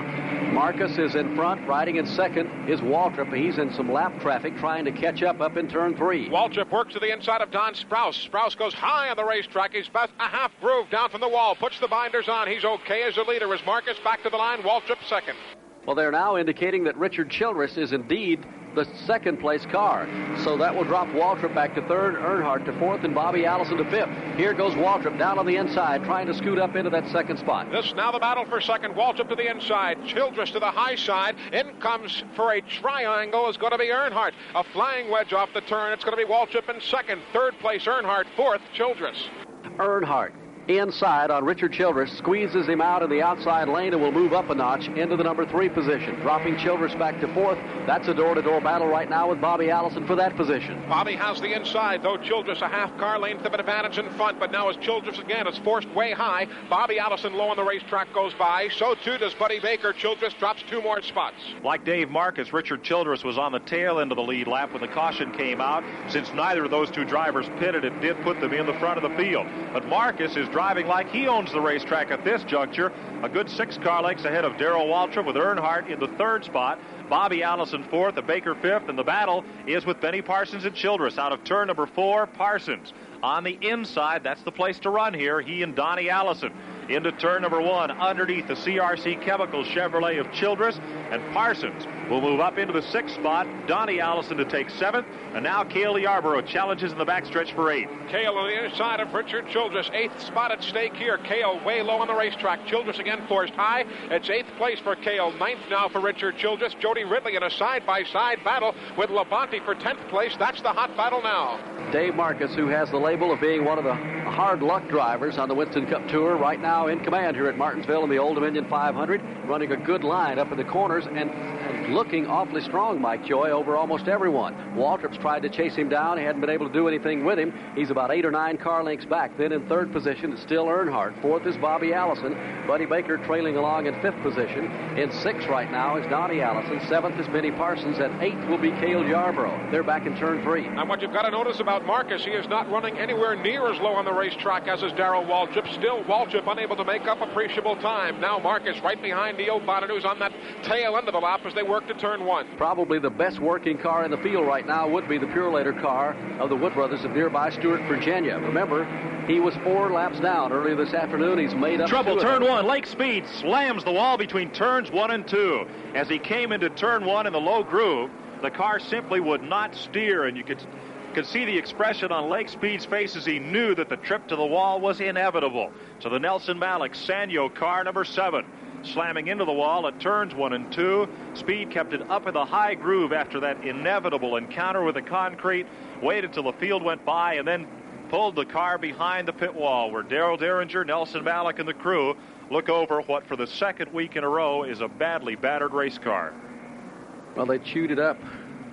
What, at North Wilkesboro last weekend, Richard Petty came down almost literally across the hood of the car. That car has really had bad luck all year long. Dick Brooks was in the car at the beginning of the season. They had their problems up and down, and then when Brooks left the car, Ricky Rudd took over the driving duties. They had problems, and it's just the team just doesn't seem to be able to get it together. They have more problems here at Martinsville this afternoon. That'll be the sixth caution of the day, coming out of the one hundred fifty-third lap for Lake Speed, coming into the wall here at turn number one. And Dave Marcus is the leader of the Old Dominion five hundred. This morning, Marcus told me that they set the car up to run a little bit high on the racetrack, as Eli Gold had observed, because he figured that the race will be won in the latter stages, and that's where the groove is going to go anyway. And here it is, a third of the way through the race, with Marcus leading Waltrip, Earnhardt, Bobby Allison, and Buddy Baker. Well, Lake Speed joins Harry Gant and J D. McDuffie and Jimmy Means, and along with Kyle Petty, as possible candidates for the Goodies Headache Award, two hundred fifty dollars from Goodies Manufacturing to the driver or team that the press votes has the most problems in preparing for or running in the Old Dominion five hundred. one hundred fifty-five laps complete, under caution for the sixth time today. Quickly, let's go to Ned Jarrett. We're headed right now towards uh, Lake Speed, Mike. We'll get with you in just a moment. Getting ready to put them back under green at Martinsville, Virginia. We have just completed the sixth caution flag of the day as Harold Kinder waves the green as they come out of turn number four and back into the south end of the track. It is Dave Marcus in front, Waltrip riding second, it's Earnhardt third, and they're just inches apart as they work to turn number one. Heading out of the number two corner and up the back chute, Marcus in front. Waltrip tries to look for room, no place to go as they hit turn three. The leaders work their way by both Slick Johnson and Junior Miller into the turn. Marcus way high. That's the door opening that Waltrip wanted. He can't take advantage. Meanwhile, Earnhardt does. He gets alongside Waltrip in a battle for second. Battle for second position as they come into turn number one, door to door. Down on the inside of the racetrack is Waltrip. He's got the groove, but Earnhardt has the handle and the horsepower. As Waltrip dirt tracks it off the number two corner, Earnhardt scoots up into second position and goes after the leader. Diving into turn number three, it's going to be Earnhardt and Marcus bumping once, twice. They go sideways momentarily, but it's going to be Earnhardt off the turn, just pulling away from Marcus, and now Earnhardt, as he pulls away, watches Waltrip take second. Waltrip down to the inside of Dave Marcus, and they trade a little sheet metal here in the south end of the track, and Marcus muscles his way off the corner, hangs on to the number two position, but the move was just put on by the brash youngster from Lake Norman, North Carolina, Dale Earnhardt, running for his first national championship. Earnhardt, the only way he knows to go after it, just keeps his foot in the throttle all day long and at every track he goes to. He is out front. Marcus rides second. Third right now will be Waltrip. Fourth is Bobby Allison. Fifth is Buddy Baker. Those five cars running along nose to tail up into turn three. Barney, each time off the restart, Dave Marcus seems to go way high, even though the car, he says, is set up that way. It might be because of the tire temperature. This time the door was opened up for Waltrip, then Earnhardt to try and make the pass. And Barney Hall, as we were standing by to talk to Lake Speed, his crew has repaired the car, taken about half of the sheet metal off of the right side, but he's now getting back in the race. Well, he did the same thing up at North Wilkesboro last weekend and then had the car really come apart when he and Richard Petty tangled. So Lake Speed is coming back onto the speedway up in the north end of the track, right at the bottom of the track. Leader is Dale Earnhardt. Second is Dave Marcus. Third right now will be Waltrip. Still in fourth position is Bobby Allison in a good, strong battle right now for the lead as Marcus tries to overtake Dale Earnhardt. He swings a little wide out of the number two corner and will lose one car length. Earnhardt shows two car lengths of an advantage now, but Marcus closes coming into the turn. Then Earnhardt reassumes the advantage coming off as he pulls the number seventy-one off to the corners. Now Waltrip holding in third, a spin in turn four. Junior Miller, as he is hit, goes sideways. He's out of, he, on the apron, out of harm's way. Everybody goes by as Miller gets the car cranked again and now continues along the way. The backstretch, your leader is going to be Earnhardt. Closing in tightly is Dave Marcus. They're racing back to the caution flag now. Earnhardt accelerates off the fourth corner, has the edge with Marcus holding second. So Junior Miller will bring out the seventh caution flag of the afternoon in the Old Dominion five hundred. It comes out on lap number one sixty-four, and we have had a rash of yellow fever here this afternoon. So we go back under caution again. And this is a break for the drivers. And it is an ideal day for racing here at Martinsville Speedway. The temperature has dropped down perhaps into the low uh, mid fifties or low sixties this afternoon. That's what they had forecast. The track temperature, very comfortable for the drivers, and that is very good for them here this afternoon. It's also good for the cars. Let's check in again with Ned Jarrett. You mentioned that Kyle Petty had parked his car. They, they're still doing some work on it, but I don't think they're trying to get it back in the race, Barney. But Kyle has been out of it. In fact, he's taken some of the the tires that he was using over to his dad's pits on the other side, and I believe they're going to give it up here as far as this one's concerned. They had uh, a wheel rubbing a fender and just other problems, so they've just given it up for the day. So some of the drivers continue to have their problems here this afternoon as we are under the seventh caution flag of the day. It came out on lap number one sixty-three when Junior Miller spun his car up in turn number three. For a quick update on that accident, let's go back to Eli Gold. It was a trio of cars coming off three and into turn number four. It was Junior Miller's car along with Don Sprouse and Slick Johnson. All three cars came together battling for positions, and it was Miller who was discarded onto the grassy apron. The other two continued on their way. Junior waited for all the race traffic to get by, and the car that had remained cranked just continued its way across the apron and down towards pit road. And find the button on the microphone. We'll talk with the Grand Marshal here this afternoon. This has not been my, this hasn't been my week here at Martinsville. Ralph Salvino of the S T P Corporation has just stepped into the booth, and no need to ask you who you're pulling for this afternoon. I know you're pulling for Richard and Kyle. Kyle's had his share of troubles, but Richard is still hanging in there. They made you the Grand Marshal here. You've had a good time in Martinsville this week. Yes, uh, Barney, I've had a good time in Martinsville. I have a good time no matter where I go, uh, Barney. Uh, Winston uh, NASCAR or Grand National Racing is really super, you know, and uh, I enjoy myself. I enjoy my work. Well, we're going to put you on a spot, and, and Richard, it, you know, everybody's been saying for the last few weeks that Richard was going to hang it up. We talked with him yesterday. He's he informed me, and, and, and he did it in a very forceful fashion that when he got ready to quit, he'd let everybody know at the same time. He told me he's going to be around a long time, and I'm sure the S T P people are pretty well set with him for next year also. Yes, Barney, we're all set with Richard and Kyle for next year, and uh, we're looking forward to uh, another good year with the Pitties. It's been nine great years, and uh, tenth coming up, and we're looking forward to it. Ralph, I understand that you're the Grand Marshal today, not only because of your tremendous contributions to racing over the past twenty years with S T P, but because you wave so well out the side of the uh, safety car. That's what they tell me. Thanks for stopping by. We're getting back to green flag racing, and it is Dale Earnhardt at the head of the field. He's gone by Dave Marcus, with Waltrip in third and Bobby Allison fourth as they go to turn three. On the restart, Earnhardt leaves the pack behind. Marcus again goes way high. Everybody follows suit. Waltrip in third place tried to look to the inside. Nothing there. Bobby Allison and Slick Johnson get together. No problem as they work to turn one. Well, Dale Earnhardt really set sail on the field when they dropped the green this time. He has pulled Dave Marcus by almost ten car lengths. Back in third spot is Waltrip. Hanging on to fourth is Bobby Allison. They string him out in the backstretch and work turn three. Buddy Baker will go fifth. Single file Donnie Allison going sixth. Seventh will be Cale Yarbrough. Eighth now Terry Labonte. Jody Ridley hanging in tightly in ninth. Your leader in one. Earnhardt. Suddenly, whatever the crew has made adjustments on that car, they have it dialed into the racing surface here this afternoon, and he is flying. Cale Yarbrough making an unscheduled stop under the green on pit road. Let's go to Ned. Ned Jarrett making his way back to the broadcast position, but they're putting, Barney, right side tires on Yarborough's car under the green, and he'll go down at least a lap as Earnhardt comes by the start-finish line, and he leads Marcus by six car lengths into turn one. Yarbrough just muscles his way out onto the racetrack, and he'll be a lap down, plus about six positions. By Joy, the right front tire was going flat on Yarborough's car. That's the reason he had to come in for this unscheduled pit stop. So Cale has had more than his share of headaches here this afternoon. He's certainly going to be a candidate for the Goodies Headache Award as he's made several unscheduled pit stops. To set the field for you, in front right now, Dale Earnhardt. Second is Dave Marcus, and a good strong run for Marcus. In third position, the Gatorade car of Waltrip. Riding fourth is Bobby Allison. Fifth is Buddy Baker. Sixth is Donnie Allison as they work turn three. As they work the turn, Waltrip looks to the inside of Marcus and what had been a bid for second place, but Marcus handling well high on the racetrack, pulls Waltrip down the straightaway, hangs on to second place. Give Dave Marcus and his crew all the credit in the world. They do all the work on this car. They are independently financed. They do not have a major sponsor. He's had a good shot at several tracks this year, has been in contention to win, and had just had that black cloud hanging over his head. He said once if his luck ever turned as good as it was bad, he'd win them all. Well, Marcus has said that he doesn't have a major sponsor, as you say, but he's got a lot of guys that put a little money into the car. Frank Young, Dave told me yesterday, put one thousand dollars in to buy fresh tires for this race, and that's one reason they are running so well. And right now, running still in that second position, behind Dale Earnhardt and ahead of third place Darrell Waltrip, fourth place Bobby Allison, and fifth place Buddy Baker. Let's update you as to the standings. Dale Earnhardt enjoys about a ten-car length lead on Dave Marcus. Third is Darrell Waltrip in the fourth spot.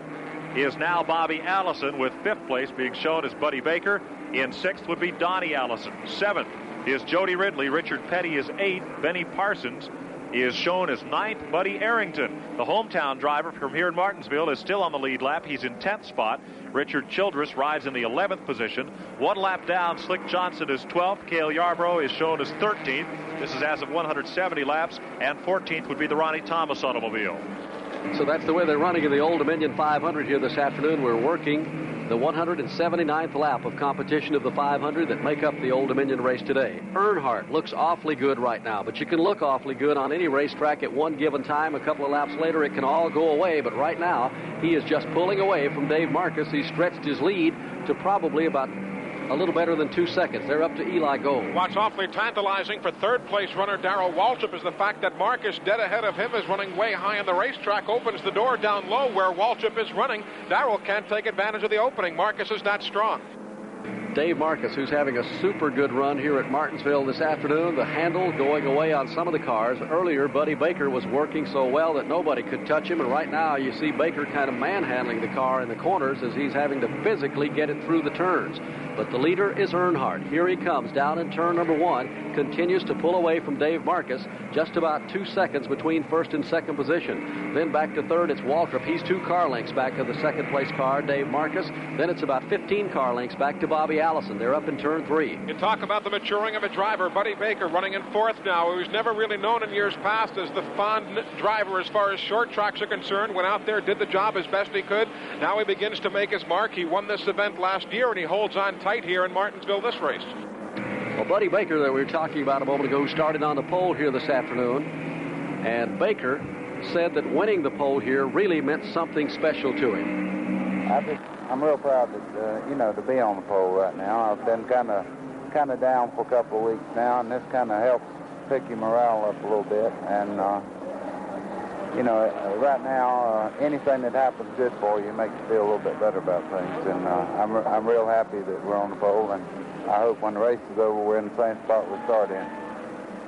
The voice of Buddy Baker, who has been a little depressed in the last few weeks. He'll be leaving the Harry Regnier team at the end of this racing season, and Bobby Allison will replace him in the car. one hundred eighty-five laps completed here at Martinsville. Dale Earnhardt just trying to run away and hide from the field. Dave Marcus continues to hold on to the second spot. At the south end of the racetrack, in turns one and two, Marcus' car has quite a push, and uh, really not handling well at this end of the speedway. Eli, what about in turns three and four? He handles well in this end. Of course, he's taking the higher groove, but that's where he has been running well. One car who just beset problems coming off the fourth turn last time around was Donnie Allison. We see him now heading down Ned's way on the back pitch. He slowed noticeably coming off the first off the fourth turn last time through.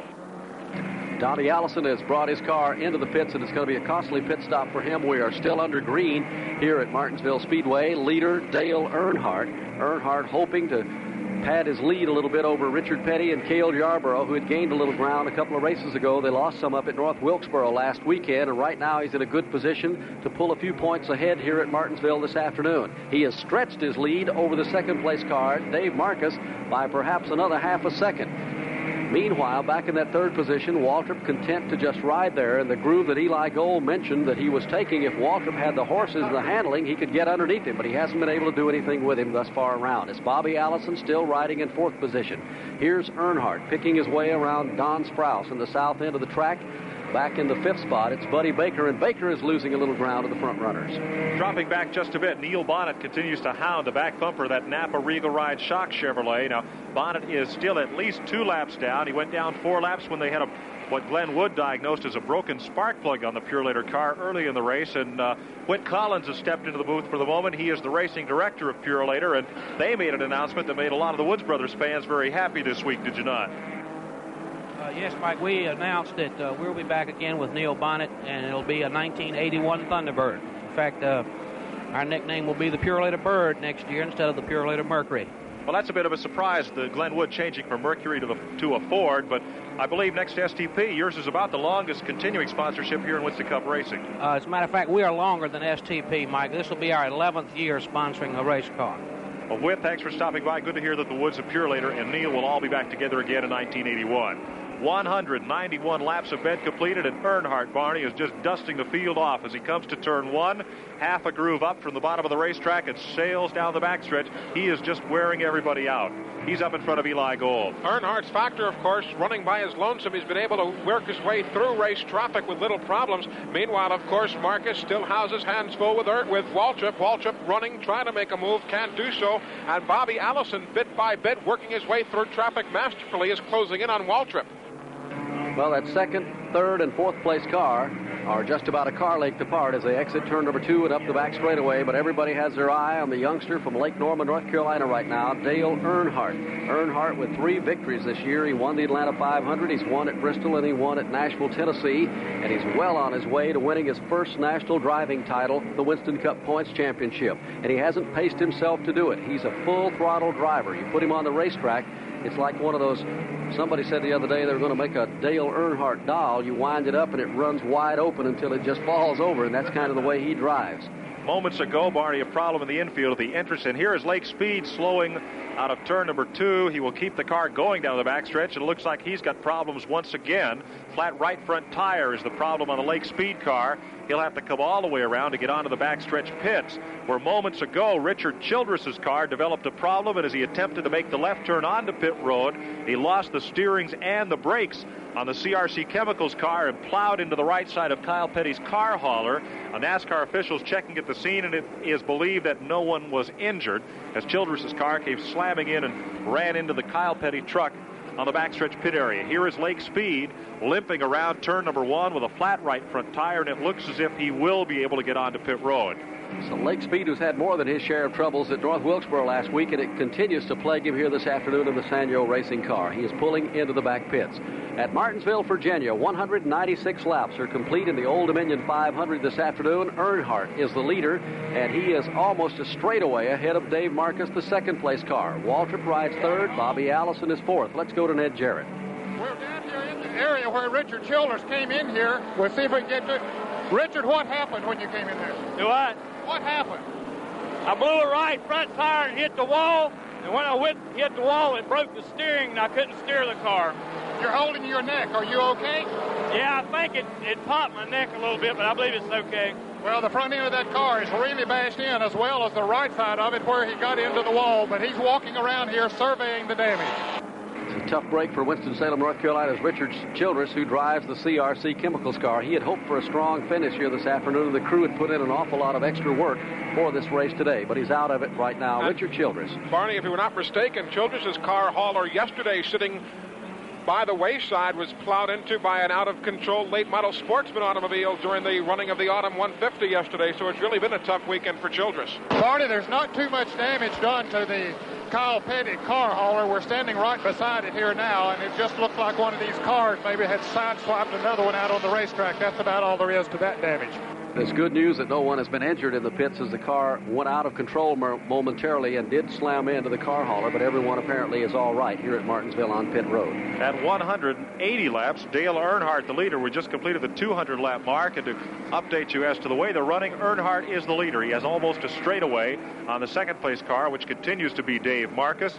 Darrell Waltrip rides third in the Gatorade Chevrolet. The Bud Moore, Warder, Hodgson, T-Bird for Bobby Allison sits in the fourth spot. Buddy Baker holds on to fifth in that Napa Regal Ride Shock Chevrolet. In sixth spot was Donnie Allison. A minute ago, he made a stop on pit road under the green. Posted as seventh is Terry Labonte. In eighth is Jody Ridley. Ninth, Richard Petty. Tenth would be Benny Parsons. Childress was running eleventh when he lost the steering and hit the wall. And Buddy Arrington clings on to the lead lap. He is running in the twelfth position. two hundred two laps just completed here in the Old Dominion five hundred. Here in Martinsville, the caution has come out for the eighth time this afternoon. There is debris on the back straightaway from the Richard Childress incident. As Childress told Ned Jarrett, he hit the wall coming out of turn number two and without the steering.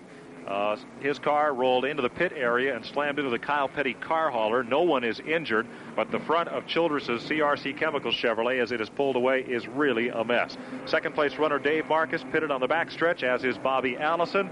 They are on pit road as the safety car leads Dale Earnhardt, who has worn out the field these last thirty or forty laps or so, and opened up a straightaway lead prior to the caution flag just coming out moments ago for debris on the back straightaway. We are under the yellow flag as all the leaders duck onto pit road. Well, there have been all kinds of rumors flying all, all week as to who would go where. Bobby Allison finally made a formal announcement after all kinds of speculation as to where he would end up in nineteen eighty-one. He did that out in Birmingham a couple of weeks ago.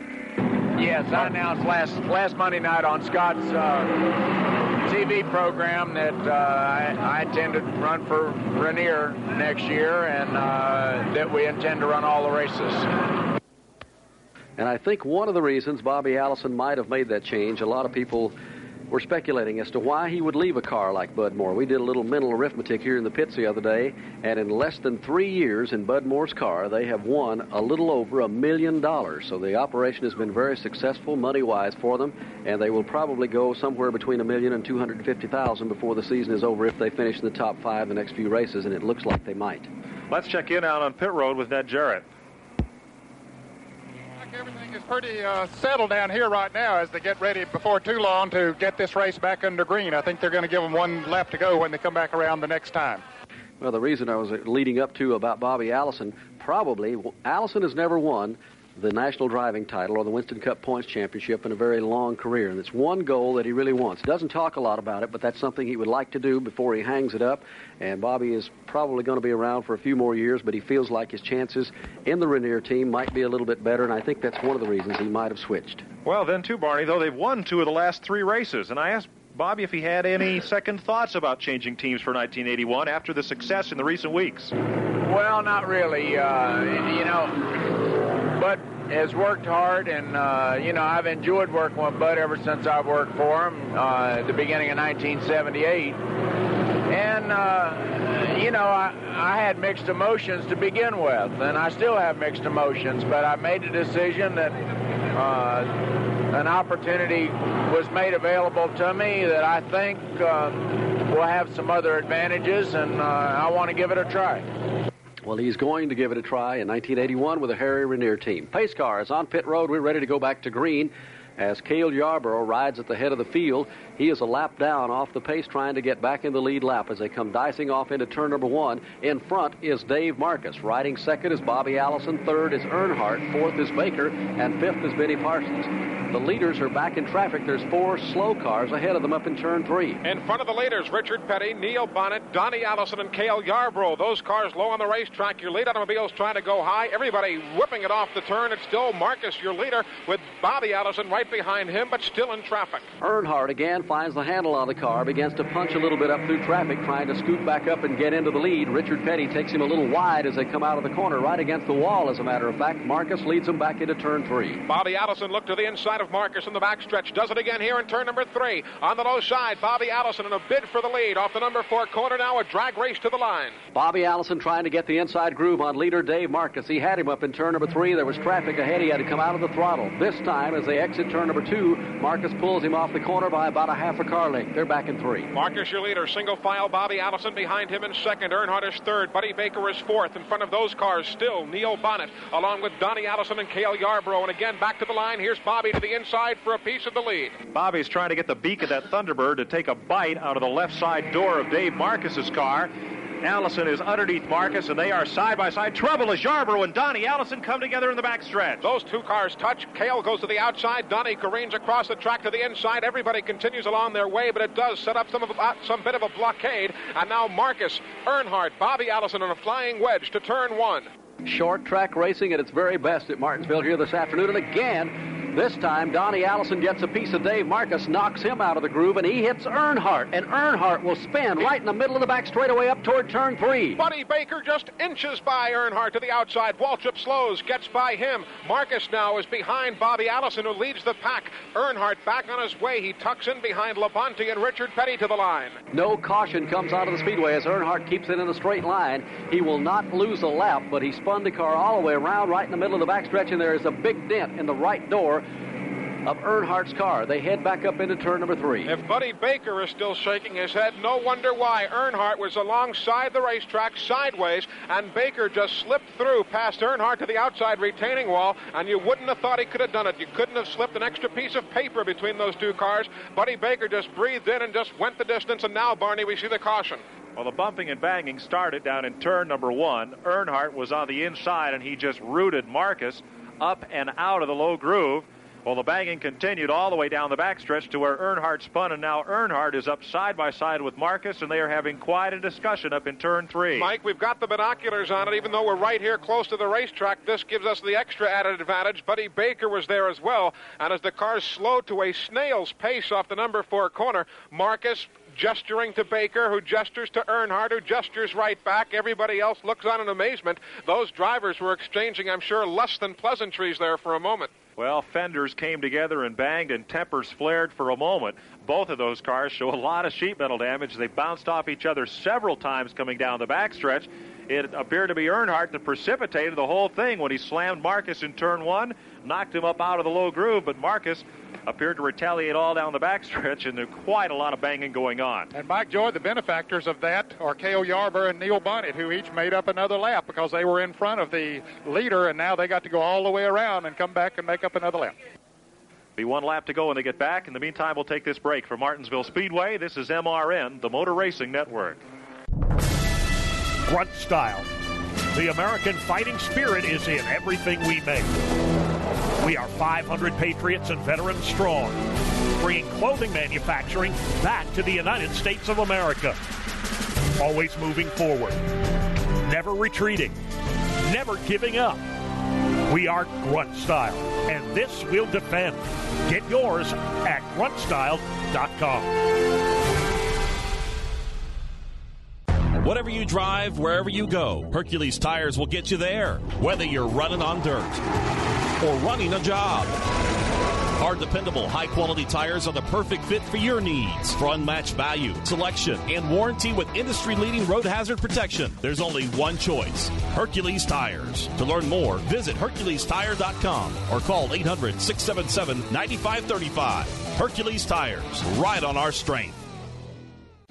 From the racetrack to the road home, fill up with Sunoco, the official fuel of NASCAR. Sunoco makes high-quality performance fuels for the greatest drivers in the world, both on and off the track. Whether you are pulling up to the pump or experiencing the excitement of being at the track on race day, this will be a four-tire change. They've already topped it off with Sunoco fuel. Side service complete, second can of Sunoco fuel in. He's down and away. You can trust Sunoco to be the fuel that keeps you going. Capture the essence of racing and fill up with the official fuel of NASCAR, Sunoco. We are getting ready to go back to green at Martinsville after this being the ninth caution flag of the day. Leader is Bobby Allison. Harold Kinder, the flagman, puts him under green again, and Allison comes up through the gears quickly and gets the jump on the field. He's one of the best on restarts that we've seen in the business a long, long time. He pulls everyone by about four or five car lengths. It's Buddy Baker riding in second position. Third is Marcus. Fourth right now is Parsons. Fifth will be Waltrip as they work the backstretch and head for turn three. Between the first and second place cars, Bobby Allison and Baker, sit Richard Petty and Jody Ridley. Those two cars acting as a buffer behind Baker. Third place Marcus. Benny Parsons is there. Likewise, Darrell Waltrip. Earnhardt, who's caught back in traffic trying to get underneath Terry Labonte, he finds running room down at the bottom of the racetrack and will move around Labonte here at the south end of the speedway as they all chase Bobby Allison back to turn three. Bobby still handling well. Richard Petty is right behind him as Jody Ridley now is dispensed with by both Buddy Baker and Dave Marcus. Benny Parsons as well. Off the fourth corner, still Bobby Allison a comfortable lead.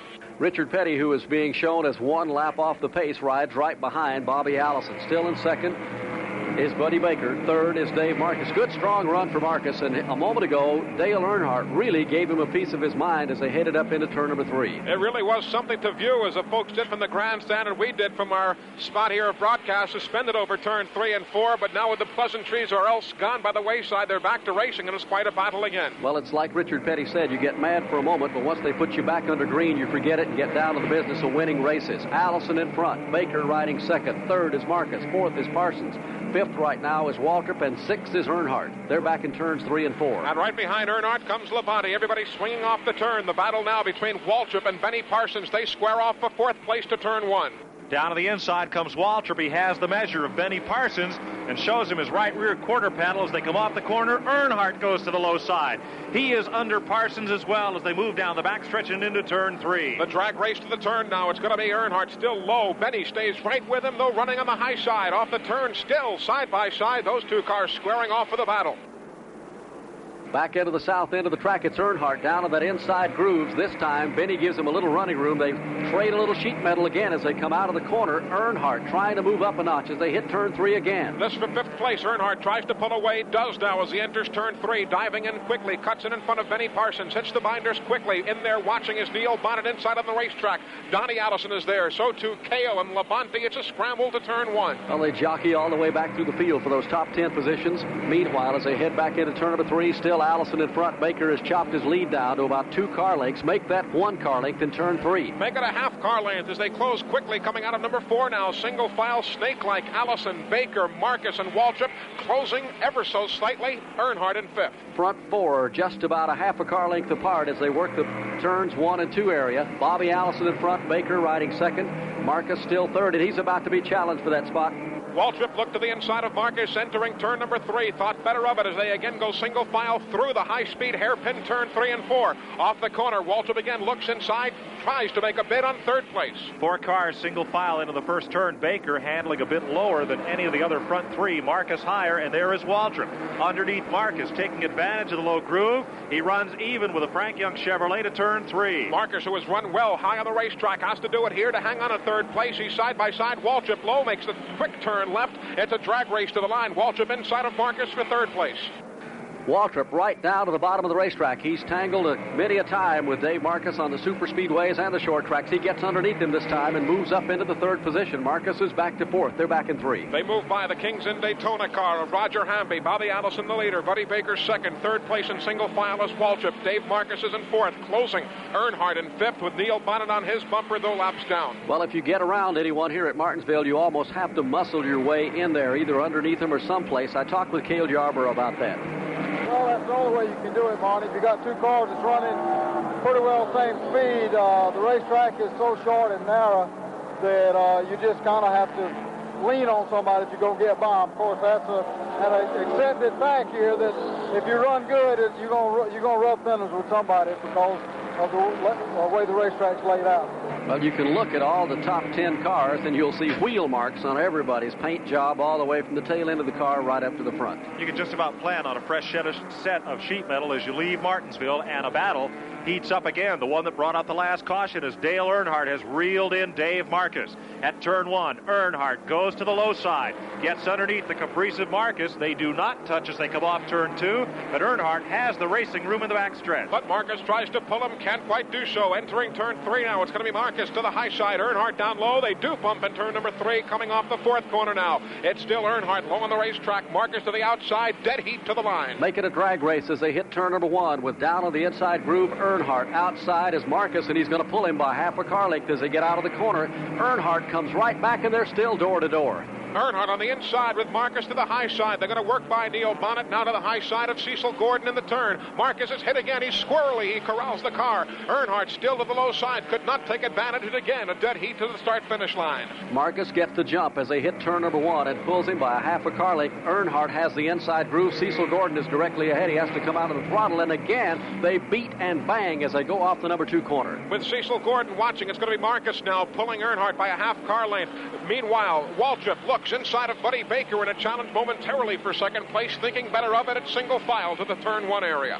Good race up front as Baker does a tattoo on the back bumper of Bobby Allison's T-Bird, and Waltrip is right aligned with him, three cars running as one.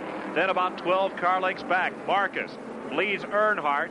There apparently is some debris on the racetrack, and we'll have the caution as they come out of turn number four. The yellow flag will fall on Bobby Allison for debris on the racetrack. Well, what happened, I think, was Marcus and Earnhardt got together, and they were really knocking sheet metal going off the number two corner, and as the two cars came apart down the backstretch, we saw a big piece of metal fly out between the two cars and hit the racetrack, so that will be the reason for the tenth caution flag of the day. It'll be a brief caution as the NASCAR officials go out to check for debris on the racetrack. Two hundred thirty-six laps completed in the Old Dominion five hundred. Bobby Allison leading Buddy Baker, Darrell Waltrip, Dave Marcus, and Dale Earnhardt in one of the most slam-bang races we've seen in a long time. Well, as they put them back under green at Martinsville in the Old Dominion five hundred, leader is Darrell Waltrip. Marcus is still second.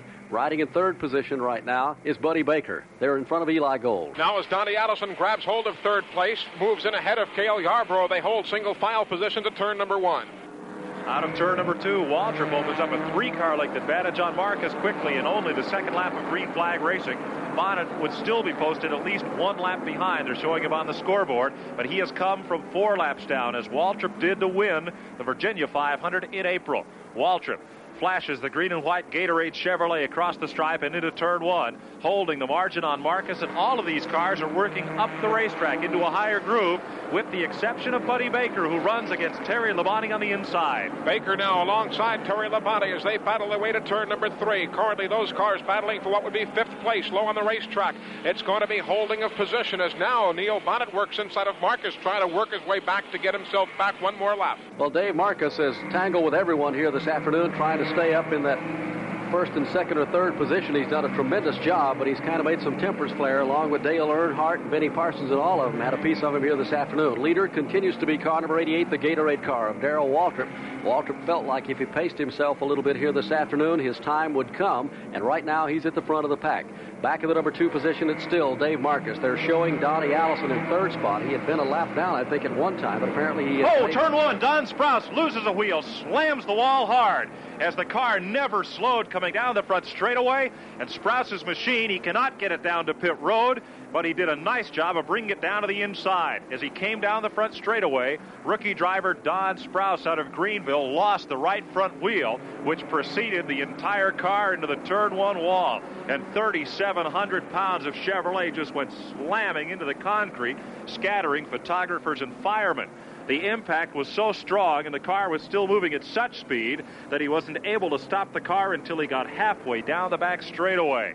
So caution is on the speedway once again. two hundred forty-five laps, just five laps short of the halfway point, showing Darrell Waltrip the leader, and Neil Bonnet running right behind Waltrip was unable to get back onto the lead lap.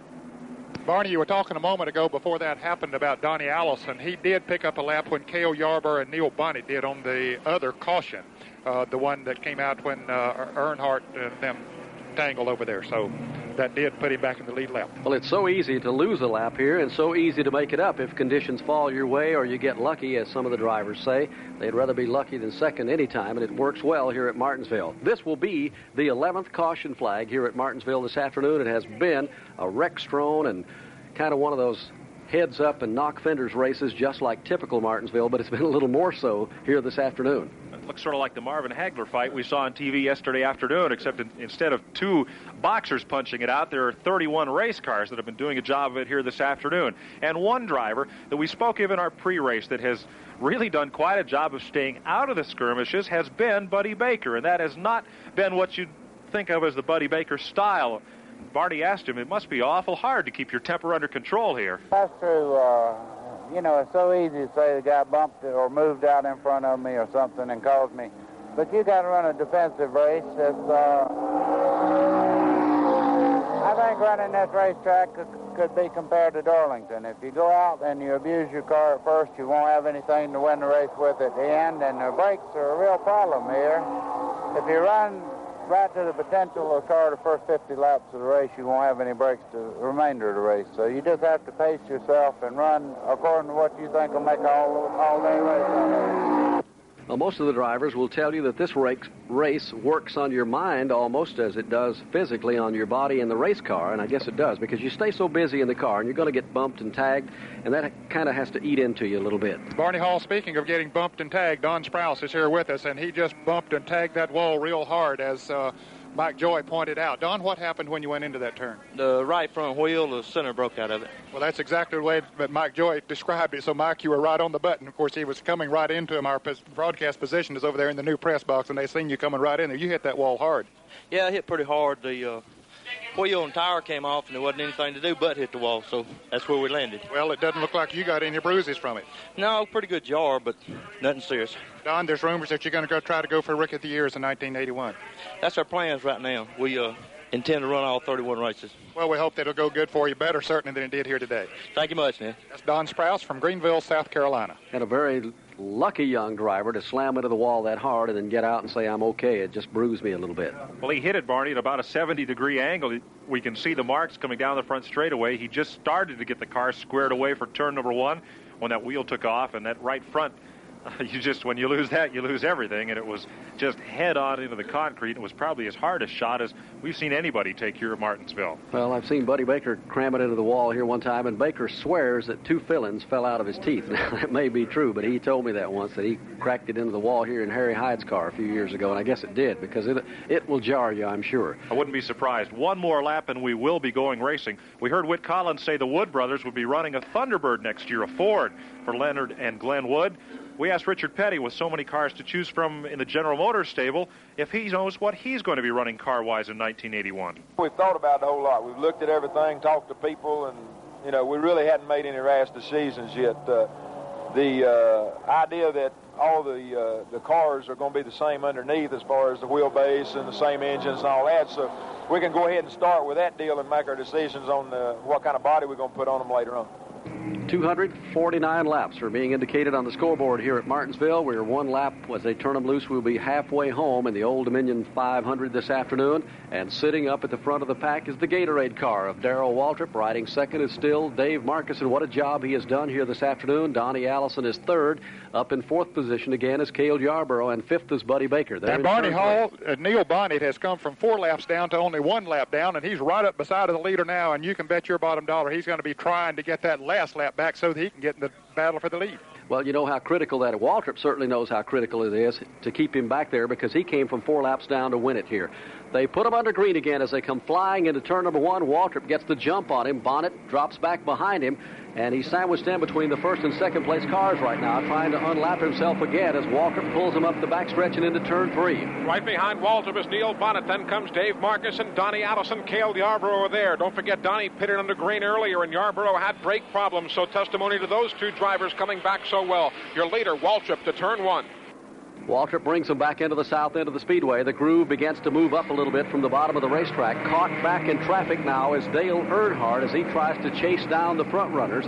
Leaders are back in one and three. It's going to be Dale Earnhardt still working his way around Richard Petty now, coming up upon Terry Labonte as he tries to snake his way back to the pack. It's going to be Waltrip, your leader. Behind him is Neil Bonnet trying to make up the lap as they work turn one. The distance from Waltrip back to second place Dave Marcus is twelve, almost fourteen car lengths, as Marcus holds the second spot, and they show that Donnie Allison made up his lap, as Ned pointed up earlier, and now he and Cale run for third spot at turn three. Cale diving quickly into the turn. Donnie drives in a bit deeper as they come out side by side with Neil, or at least Cale to the inside, Donnie to the outside. They'll drag it to turn one. There's been a good battle for the lead here most of the afternoon, but even when that battle went away, there's good racing back for either second, third, fourth, fifth position. It's going on right now between Cale Yarborough and Donnie Allison. They work door to door in turn three. The Busch car and the Ramey Chevy City car still side by side in turn number three. Cale on the low side, Donnie to the high side. Donnie dirt tracks it off the turn and still holds it side by side again to turn one. Well, again, the crowd comes to their feet to watch this door-to-door battle between two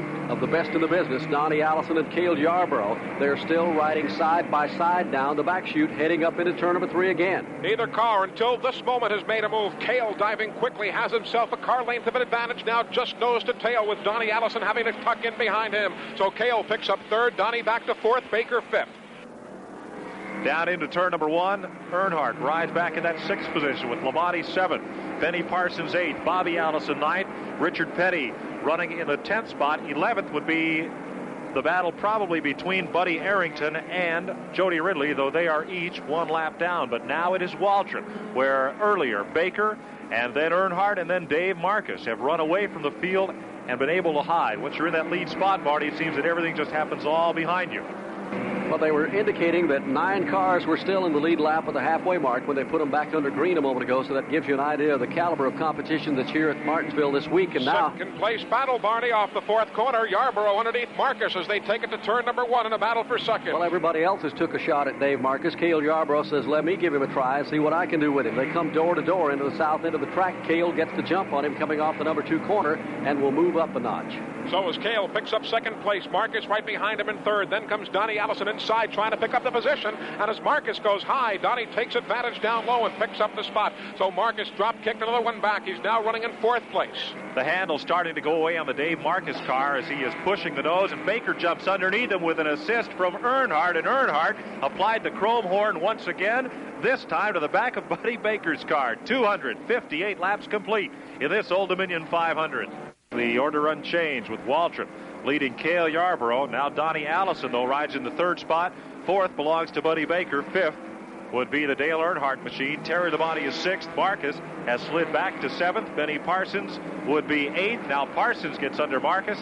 He'll take the seventh spot, and Bobby Allison will also move up a notch. The battle for the last few laps has been for third, fourth, and fifth position between Donnie Allison, Buddy Baker, and Dale Earnhardt. Here's Earnhardt trying to get underneath Baker out of the number two corner, and Earnhardt is driving really hard here this afternoon as he works turn three. It's an unrelenting challenge for Earnhardt, but he still can't make up the move on Buddy Baker. Baker lets him look inside, teases him a bit, then shuts the door, but Earnhardt's car just mangled on the right side as he has really taken the toll all afternoon. Well, the, probably the biggest lead of the day is enjoyed right now by Darrell Waltrip as he heads up into turn number three, has Cale Yarborough by just about almost a straightaway now. Yarborough rolling along in the number two spot. He's made up some couple of deficits here this afternoon. He's been a lap down a couple of times and has made it up. Trouble up here, two. And there again, it's going to be again. Lake Speed. Lake comes into the corner, gets out on that loose stuff where the loose rubber comes off the tires and scoots out toward the wall, doesn't hit it this time, keeps it in the straight line and moves on around the speedway. But he has really had his troubles here at Martinsville this afternoon. Waltrip riding along in command here right now. Had a chance to talk with Darrell yesterday. There's been so much speculation about what he will do in nineteen eighty-one. And, of course, he's not happy where it is. He makes no secret about it. And we talked with him about that. I asked him what would happen to him in nineteen eighty-one. What are you going to do? Be, uh, let me just say this. I think that no matter what I do, or where I go, whether I stay where I am or, or drive for another team or or whatever I do. Uh, I think uh, it, there comes a point in time in everybody's life and their career that they would like to do something different. They're tired of fighting the same battles. They're tired of facing the same problems. I don't think I'm any different than anybody else. I, I've been with Dygaard for five years. We've had some success. I've won twenty-seven races driving for them. So, it, you know, it hadn't been all bad. But it just, I think really the best way that I can explain it is if I do get the opportunity to do something different, that I think it would it would challenge me, which I like to be challenged. It would, uh, it would put some new incentives in my life. It would give me some new enthusiasms that right now I don't have. I'm just more or less doing my job, uh, taking it day by day and race by race, and it's not a lot of fun when you have to approach a situation like that. Well, Waltrip, who is in, in many ways is one of the unhappiest drivers in stock car racing right now. What's going to happen to his fortunes in nineteen eighty-one remains to be seen. He is in the lead.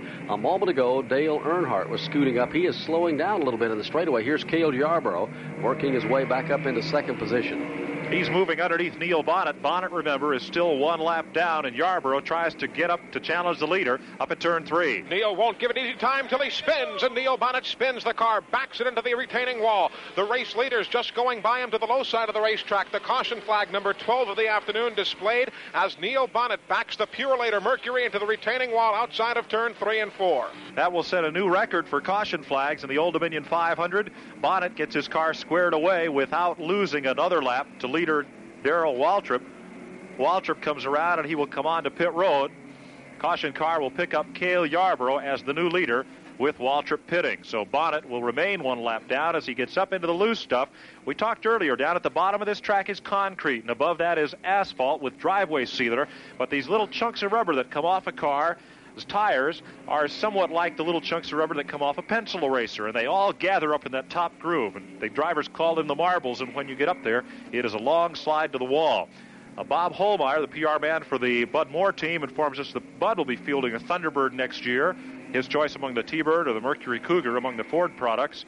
And uh, we also want to remind you, North Carolina Motor Speedway calls and says that their ticket office is open today for the American five hundred on Sunday, October nineteenth, so you could call either Charlotte or Rockingham, North Carolina this afternoon. In fact, right now during this caution period would be a good time, and reserve your tickets for the next Winston Cup race you plan to visit, whether it's the National five hundred next Sunday, the American five hundred on October nineteenth, or the Atlanta Journal five hundred in Atlanta on November second. Well, Neil Bonnet, who has really run awfully hard here this afternoon, had a really, a, literally a hair-raising experience last week out in his hometown of Hueytown, Alabama. Neil was telling me on pit road the other day that he was struck by lightning and really had his battery charged. If charging your batteries up will do any good. That, uh, I got hit by a bolt of lightning uh, Thursday at home and went to the doctor, and the doctor said, you know, there's two cases. I said, what do you do for lightning? And he said, well, there's two cases. You're either dead or alive. And he says, you don't need me. You better go up there and get to work and drive that race car. So, uh, I tell you what, it's a rude awakening to be sitting there and something like that happen. It makes you think about all the things you enjoy in life and everything that's happened. Uh, I enjoy racing an awful lot, and I'm going to put out a lot more effort this week for it. Well, I think the lightning really did charge his batteries the way he's been driving here in the Purolator car this afternoon. We're Barney, under the twelfth caution flag of the day. Let's go to Ned Jarrett. He did not lose another lap, as you pointed out, during that caution, uh, or when during that spin out. He's been in the pits now and has taken on all four tires, and so have most of the other leaders. I uh, don't think Cale Yarborough had led the race prior to this caution coming out, but when Darrell Waltrip dived down drip, pit road just after the caution came out, Cale alertly went on and uh, stayed out on the racetrack, made his pit stop the next lap around, so that did give him credit for leading one lap. Well, that's going to make a big difference in the battle for the national driving title, the Winston Cup Points Championship, and Cale has picked up a five-point bonus here this afternoon. Well, stepping into our booth from the Charlotte Motor Speedway, where we'll be next weekend, Motor Racing Network will bring you the broadcast of the National five hundred, Jackie Arute, and some big things are happening down there, two big days of racing. Two big days of racing and a one hundred thousand dollars bonus for Benny Parsons. And, Barney, the way things look right now, and according to Benny, they've loaded up that twenty-seven car for Bear when they get there on Tuesday. And it looks as if what we thought would be long odds for him to take that one hundred thousand dollars bonus, they seem to get better every day. He was down last week and shook down Stan Barrett's car, that new Ralph Moody machine. And it really looks like there's a good shot for him to take one hundred fifty thousand dollars home if he wins the pole and wins the race and that one hundred thousand dollars Lone Star Ford double. Well, you could put the Buck Stove Team Challenge money on top of that. And that would be quite a payday. It would be one to be almost unrivaled. Well, it, it would be, Mike, and the whole idea is with the Buck Stove money, you share the wealth, and when you take the winner's purse, three hundred twenty thousand dollars is the richest race in the second half of the season, and everything gets started there on Tuesday, and we hope to see you guys for poll day on Wednesday. Who's the favorite pair for this Buck Stove Team Challenge as far as the press have determined so far? Jody Meacham did a real fine article in the paper last week, and I mean yesterday, and he said that before the uh, Waltrip Labonte team had to split up, they would be the odds-on favorites. Now it's kind of a toss-up. It really will be interesting to see who wins that fifty thousand dollars challenge. We'll find out next Sunday when we bring you the National five hundred from Charlotte. We hope you could be there to see the race, and if not, join us here on the Motor Racing Network. Field getting ready to go back to green as Harold Kinder puts them under the green for the twelfth time this afternoon. A record number of caution flags. They come slicing off into the number one corner. Earnhardt again, and Dave Marcus go door to door out of that number two turn and down the back chute. Earnhardt's on the inside of the racetrack, pulls alongside Dave Marcus now, two and seventy-one side by side. They enter turn three, diving low. Earnhardt has the spot away. They bump momentarily. That, of course, commonplace now. They come off the turn still. Marcus hanging tight there with Earnhardt. Well, that is one way to put it, that's for sure. As they come back into the number one corner, they are still, just like it's the last lap, running door to door, and again, they trade a little sheet metal, Mike Joy. We're going to have to score this one in rounds, Barney, instead of laps, I think, as they go back to turn three once again. Earnhardt still inside. Marcus doing one way out of a job until he slides high on the racetrack. That opens the door for Earnhardt. Down low, pulls away, half car length. Here comes Marcus, tucks in behind Earnhardt. Yarborough there watching tightly.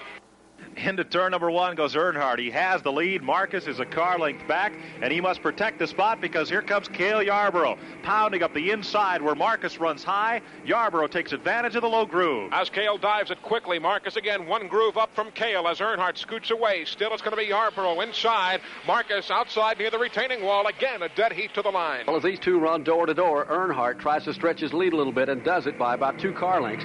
Cale and Marcus bang a little bit out of the number two corner as they work the back chute, still riding door to door, just like a drag race. First, Cale has the edge, then Marcus. Now nobody. It's going to be those two cars noses aside as they work off the turn.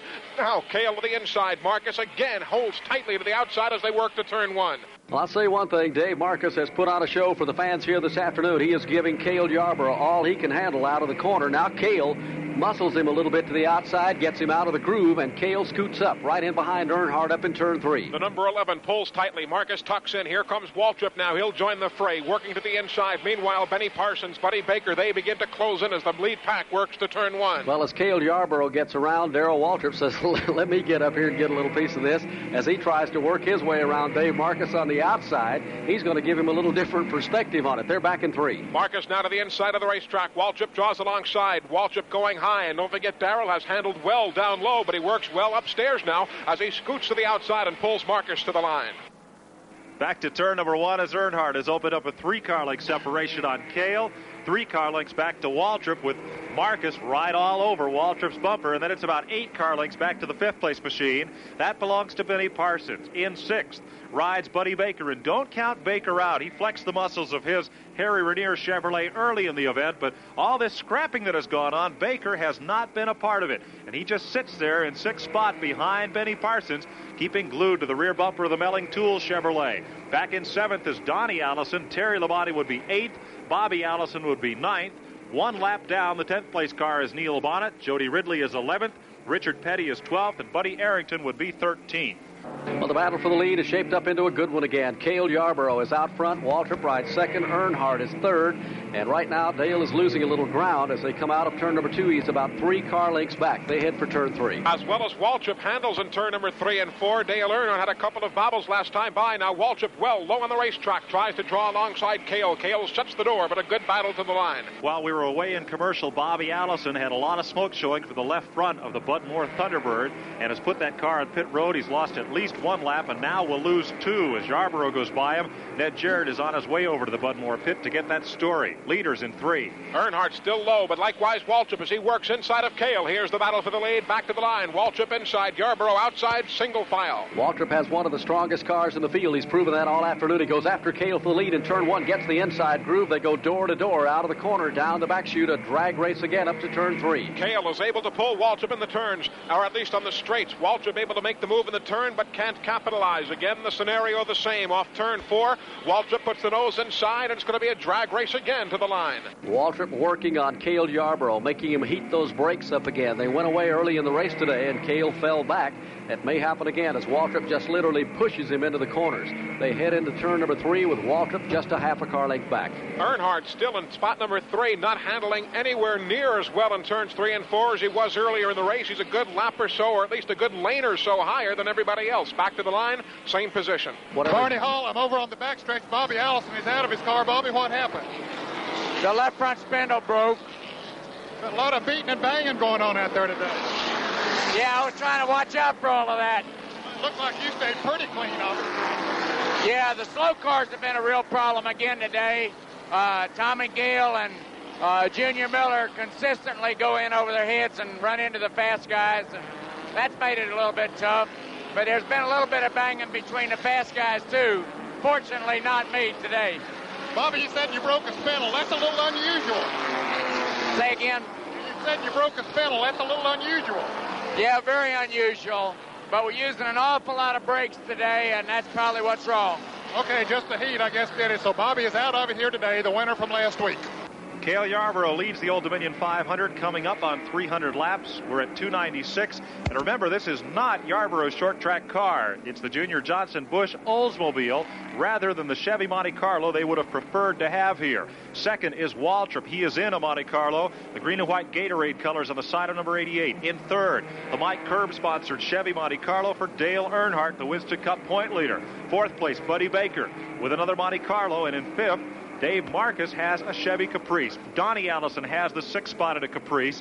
A Monte Carlo for Benny Parsons. He is riding seventh, and Terry Labonte is in the eighth spot. Those are the only cars in the lead lap, and we've got a challenge for the lead at turn one. Well, Waltrip has really been pressuring Cale Yarborough on that Bush car for the last eight or ten laps around. He can get underneath him in the corners, but when they come off the turn, Cale will pull him by half a car length. He tries to work around him up in turn three. That's the case here in three and four. This time, race traffic. Tommy Gale a factor, so Waltrip has to tuck in, but again, look to the inside, but Yarborough pulls him down the straights. Good, hard racing at Martinsville with Cale in command. Waltrip riding along in the number two spot, still in second position is Earnhardt. He's lost a couple of more car lengths. His car is just literally plowing into the turns. Doesn't seem to be getting the bite and the handle it had earlier this afternoon when he was one of the best handling cars on the speedway. Nevertheless, he is still able to keep the leaders in sight. He's about ten car lengths back. Here comes Cale back into the number one corner. He will run up on John Anderson and Tim Richmond's car. There will be some slow traffic ahead. If Waltrip can get an opening, he has a shot at him. He's there inside, down the back chute, door to door. Darrell to the inside. Everybody goes around. Tim Richmond, Cale to the high side, Darrell to the low side. Cale spins now as he enters turn three. He tried to put the binders on to get by John Anderson. The car went into the spin. Waltrip gets by the leader. Likewise, Earnhardt, and Cale keeps the car pinned high on the racetrack as traffic goes by. Cale Yarborough ended up just where Neil Bonnet was several laps ago, and it was quite a charge. It was the charge of the light brigade into turn three, or the charge of the heavy brigade. Waltrip went right down to the apron underneath Tim Richmond. Cale went way up high around Richmond, and it looked like they got through okay, but Cale found his way up into the marbles, spun the car out, and that will not make him a candidate for the Peak Award, at least not for that performance, for the coolest move in the race. Perhaps Waltrip, for getting underneath and getting the lead, that might be one move worthy of consideration. three hundred two laps are in the record book, and we have exceeded the record for caution flags in this race, Barney. We're up to how many? thirteen. This is the thirteenth caution flag of the day. Almost everyone, or not everyone, but a lot of the front runners have elected to pit under this caution. Benny Parsons is in. Also on pit road is Terry Labonte. The rest of the field is on the speedway behind the caution car.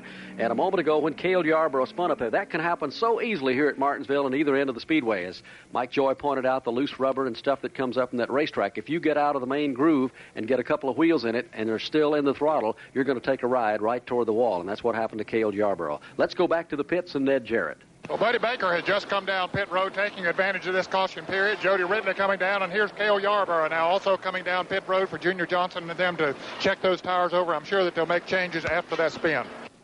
How about it, Darrell Waltrip? You're in the lead, but keeping cool, is it hard with a lot of knocking heads going on out there?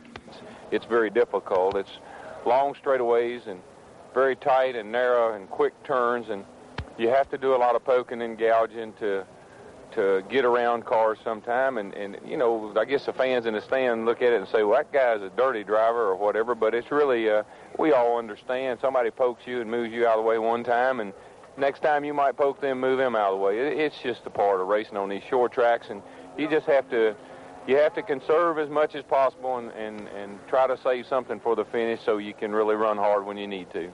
We're back under green, and it was almost a caution situation again as they got the green flag coming into turn one. Ronnie Thomas dove underneath Tommy Gale, and that took things three wide.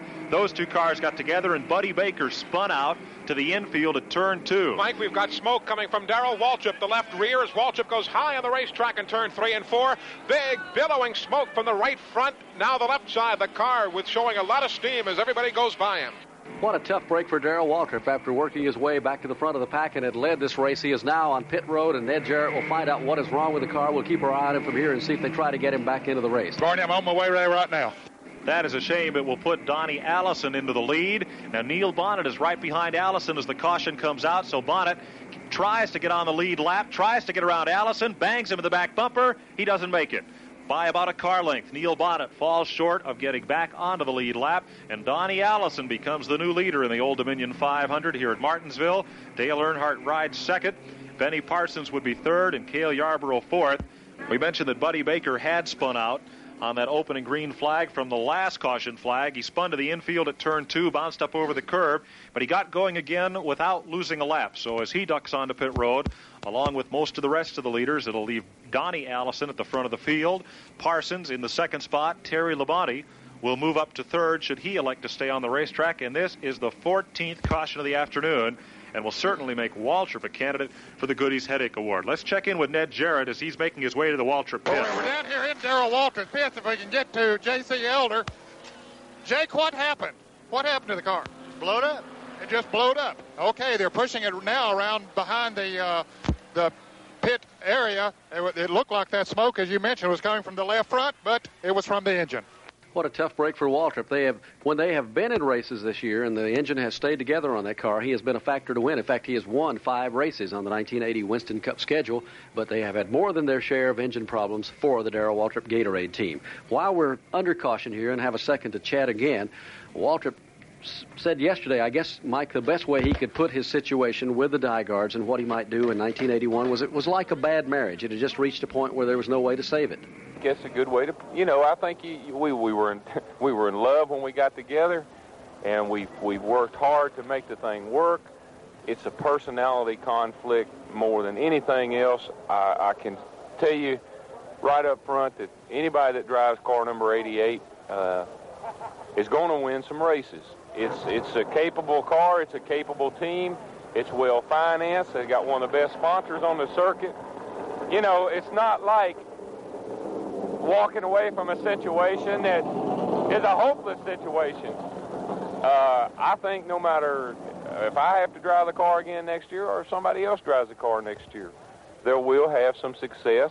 Maybe even do better than I've done the last year or two because everybody will, will be trying a little bit harder. All I want out of the deal is to let me do what I want to do and let them do what they want to do and not have any problems. Well, Barney, I'm in the pit area now with uh, Darrell Waltrip is out of the car. Darrell, another tough break for you here today. Well, I kind of anticipated, to tell you the truth. Uh, Why?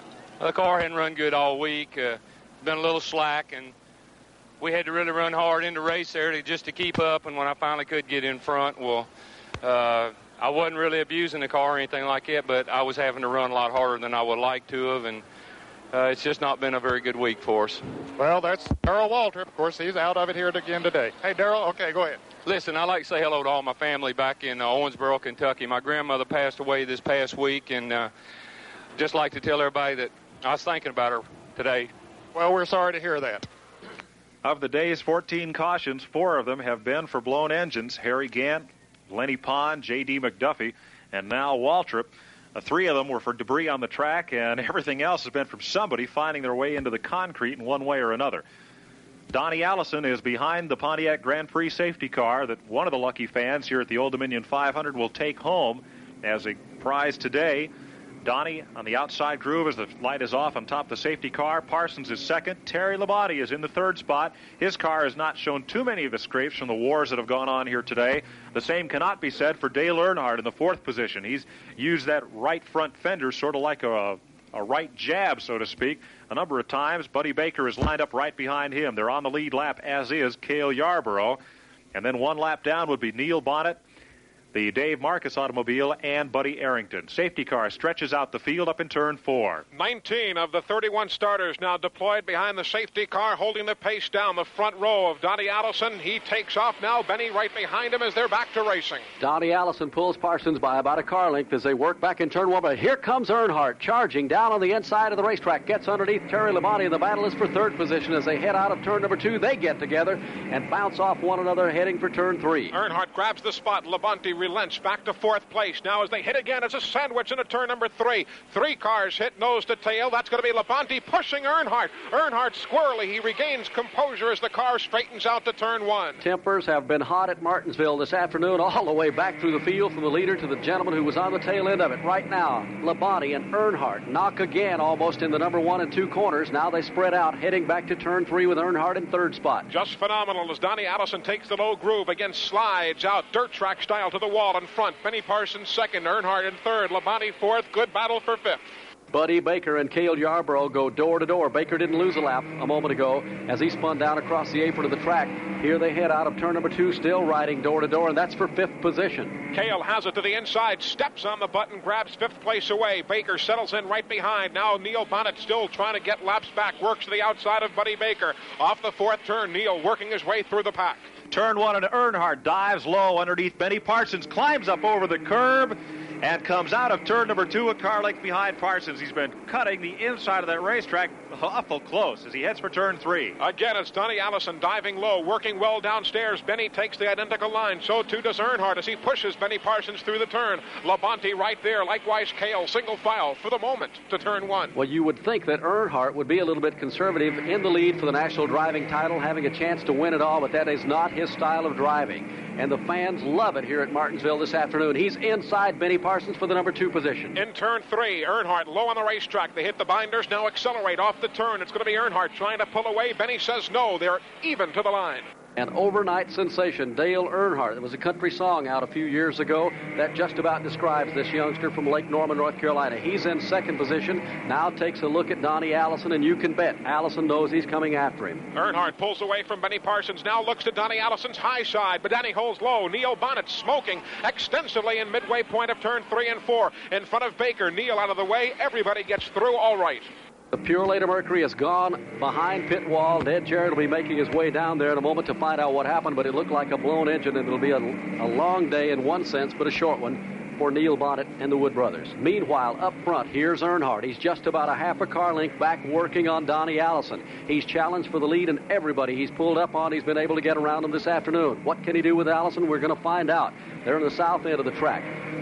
Allison out of the number two corner, and this time gets the jump on him, pulls him by about a full car length as they head back into the north end of the speedway. Again, working to the outside of Roger Hamby's Kings Inn of Daytona car. It's going to be your lead automobiles, led by Donnie Allison, pushed along by Dale Earnhardt. Here comes Benny Parsons, tight three cars to the line. Since Talladega, Donnie Allison and the Ken Cole Mining team have really been running well, and one of the reasons is horsepower. At Talladega, and again two weeks ago at Dover, Delaware, Allison has had the horsepower, and so far today he's had the torque to get off the turns ahead of Earnhardt, but Earnhardt comes right back at him in turn four. Inside of Donnie Allison is Dale Earnhardt, but Donnie slides to the wall off the turn, retains control of first place.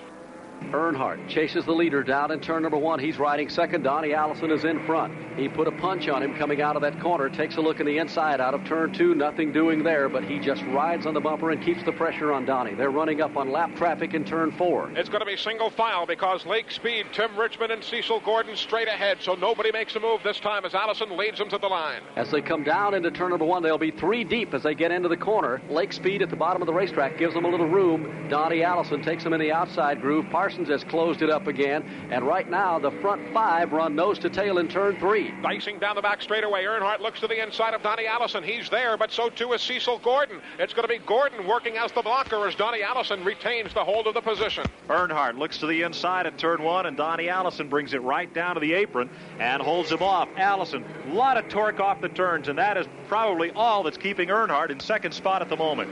Allison now again feels the heat from Dale Earnhardt. Earnhardt looks to the high side. Now as both cars glue down low, it's going to be single file. Earnhardt now off the fourth corner. Momentarily looked inside, but settles for single file. Five cars in a row to turn one. Well, everybody says there's a lot of pressure on Dale Earnhardt and his young crew, but if there is, it doesn't show here at Martinsville this afternoon. He's driving like he doesn't have a thing to lose except the national championship, that's all. But he hasn't cracked the throttle all day long. He's underneath Donnie Allison in four. Makes the move early now as Earnhardt dives low, but again, Again, Donnie Allison, as the case in turn number two, just pulls Earnhardt off the corner. And Barney, while that battle goes on, Neil Bonnet is here with us. There's Earnhardt down on the inside again in front of you.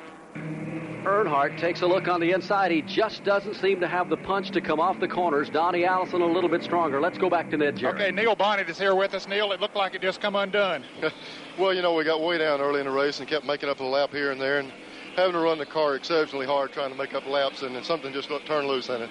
You look like you're having a lot of fun out there. Yeah, it's the only short track I get to run all year long, and it's a lot of fun to get out here and race with the guys like this. Well, the Mercury was really competitive there today.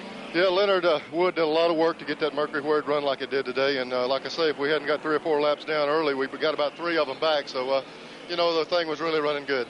Well, we'll look forward to seeing you over at Charlotte next week. Okay, Ned, I'm looking forward to myself. Now back to the battle on the racetrack.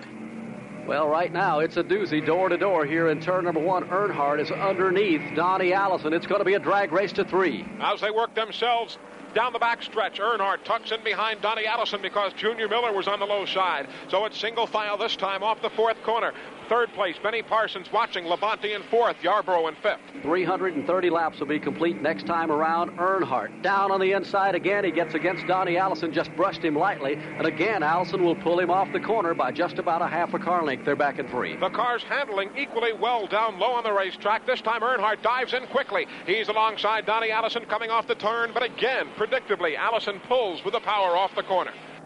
Back to turn one, and Allison has the advantage with horsepower, but Earnhardt handling and diving deep into the turn, and the question is how long can Earnhardt's brakes hold up under that punishment, because he is really coming hard into the turn. And they're at three. Earnhardt really can't dive any more quickly into turn three than he already is, and it doesn't seem to be quite doing the job. He can pull alongside, but loses the edge as he does again now, back to the start-finish line. I think what you do when you run out of brakes at Martinsville, you get inside somebody and lean against him and kind of let that be your braking power. That seems to be what most of the drivers have done done this afternoon. Battle for the lead, it's a good one. Donnie Allison is in front. Earnhardt just keeps the pressure on. Riding back in third spot is Benny Parsons.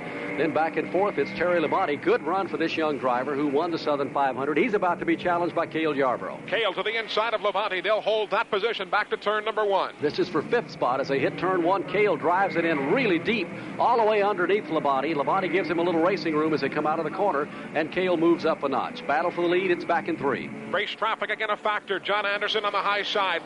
Ronnie Thomas low on the racetrack. Earnhardt tries to sneak his way through in sandwich fashion. Can't do so. Back to the line. Back in the number one corner as they work around John Anderson in lap traffic. Here's Ronnie Thomas giving him a little breathing room at the south end of the speedway. Leader is still Donnie Allison. It's Earnhardt riding second, then about a second and a half back, and something has happened Ronnie to car Thomas. Number twenty-five. Ronnie Thomas's car snakes. Does a snake dance down the back straightaway. He pulls it low, well off the pace now, and he'll head to pit road. But a good job of driving for Ronnie Thomas to stay out of everybody's way, and the car's shaking, indicating a left side tire that's gone down. three hundred thirty-four laps completed at Martinsville. The race remains up front between Donnie Allison and Dale Earnhardt. Here's Lake Speed heading to the wall in turn number four. He just does corral the car in time and stays away from the wall, but just by inches. He was heading straight for it. Well, that's not the first time this afternoon. Speed found himself into the first turn wall, and he's been fighting the handling ever since. The crew got that car back onto the speedway. Fight for the lead, turn two. Earnhardt under and up even with Donnie Allison, but once again, Allison has the power to carry himself down the backstretch. Earnhardt tries again in three. And this time Earnhardt makes an earlier dive than ever before. He's alongside Donnie Allison, side by side off the turn, but again, Donnie pulls away just by a half car length to the line. Well, that's the way it's gone here for about the past thirty laps, and Earnhardt stays right with him. Forges the nose ahead, but Lake Speed is there, and Donnie will try to use speed as the pick in the backstretch. No luck.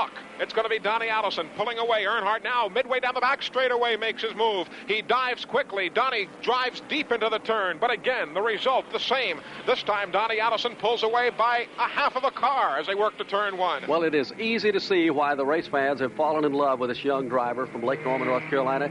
He is a race driver. Again, he goes after Allison down the back chute. They're riding door to door. They can reach across and shake hands as they're back in three. Earnhardt again dives low. This time he has an edge. The cars come together momentarily on the back end. Now again they bounce coming off the turn, and Donnie Allison has a car length of an edge back to the line. How long can they keep riding like this? It's got to be hard on brakes. It's got to be hard on equipment all the way around, and it's got to be exhaustingly on the drivers, physically and mentally. Earnhardt will just not give up the chase. He is still riding inside. And Earnhardt makes his move earlier and earlier. This time midway down the backstretch, he dives into the turn. Donnie forced high on the racetrack, but again pulling on the number twelve automobile. It comes to the rescue and does the job again. Allison leads to the turn.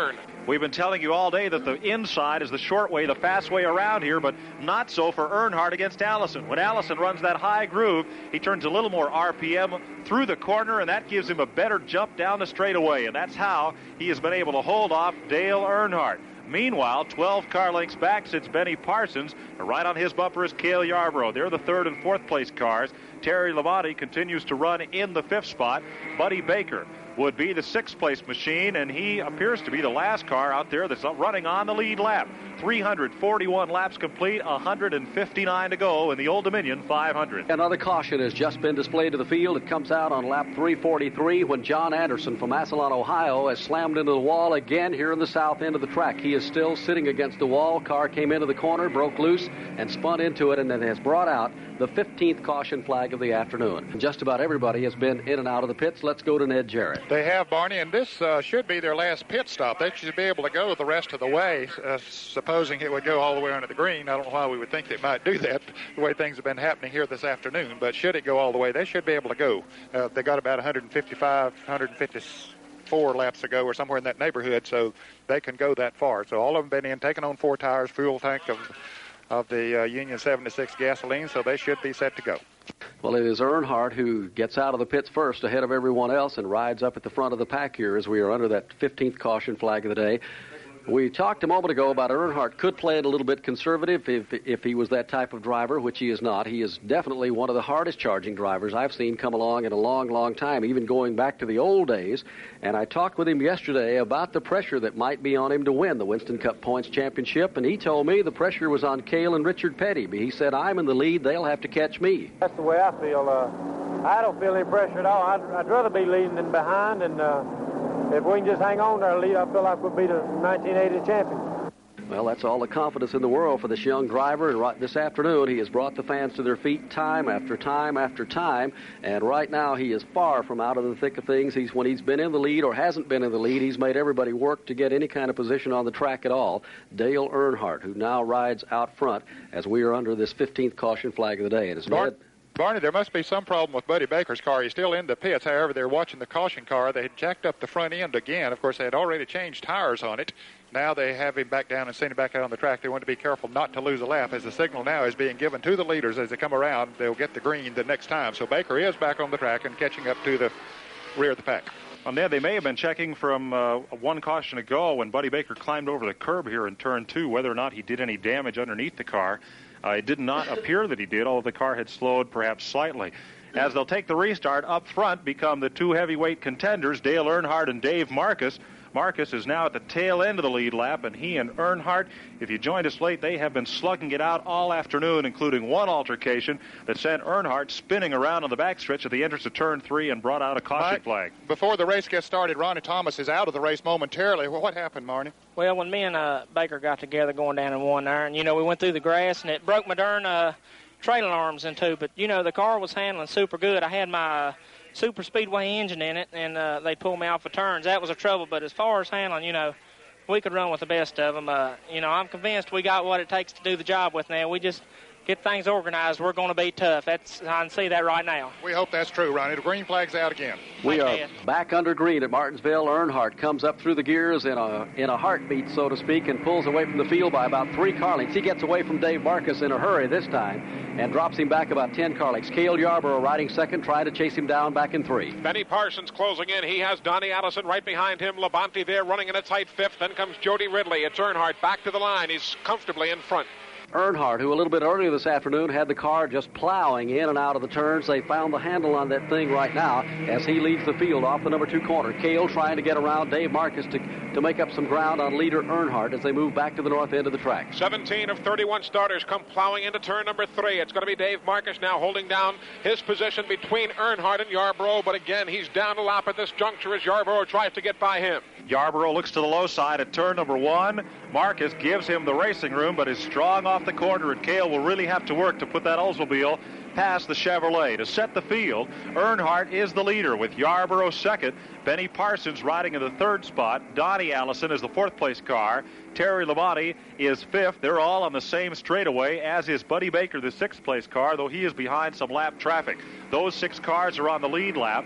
In seventh, one lap behind would be Dave Marcus, eighth would be Jody Ridley, ninth Buddy Arrington, and two or more laps down are running Junior Miller, Uh, James Hilton, the Lake Speed automobile, Cecil Gordon, Tim Richmond, Roger Hamby. These cars in no particular order, just that they are still on the racetrack. Richard Petty is also being shown as one lap down behind the Arrington car. That would put him in the tenth position. Buddy Baker is running a bit slow. He's off the pace as Arrington jumps underneath him and almost has the measure of him in the backstretch. That car is not running quite up to par, but Eli Gold up in front of you. Looks like the groove has moved back down again to the inside of the racetrack. It has, and it seems to do it on every restart. So it's happened a whole lot this afternoon, about fourteen or fifteen times. The groove starts down low as the tires heat up just a bit. The groove moves high, barring the one or two exceptions, the cars that were set up for the higher ride, as Dave Marcus professed to be earlier. But yes, the groove back down low, but it'll move up shortly.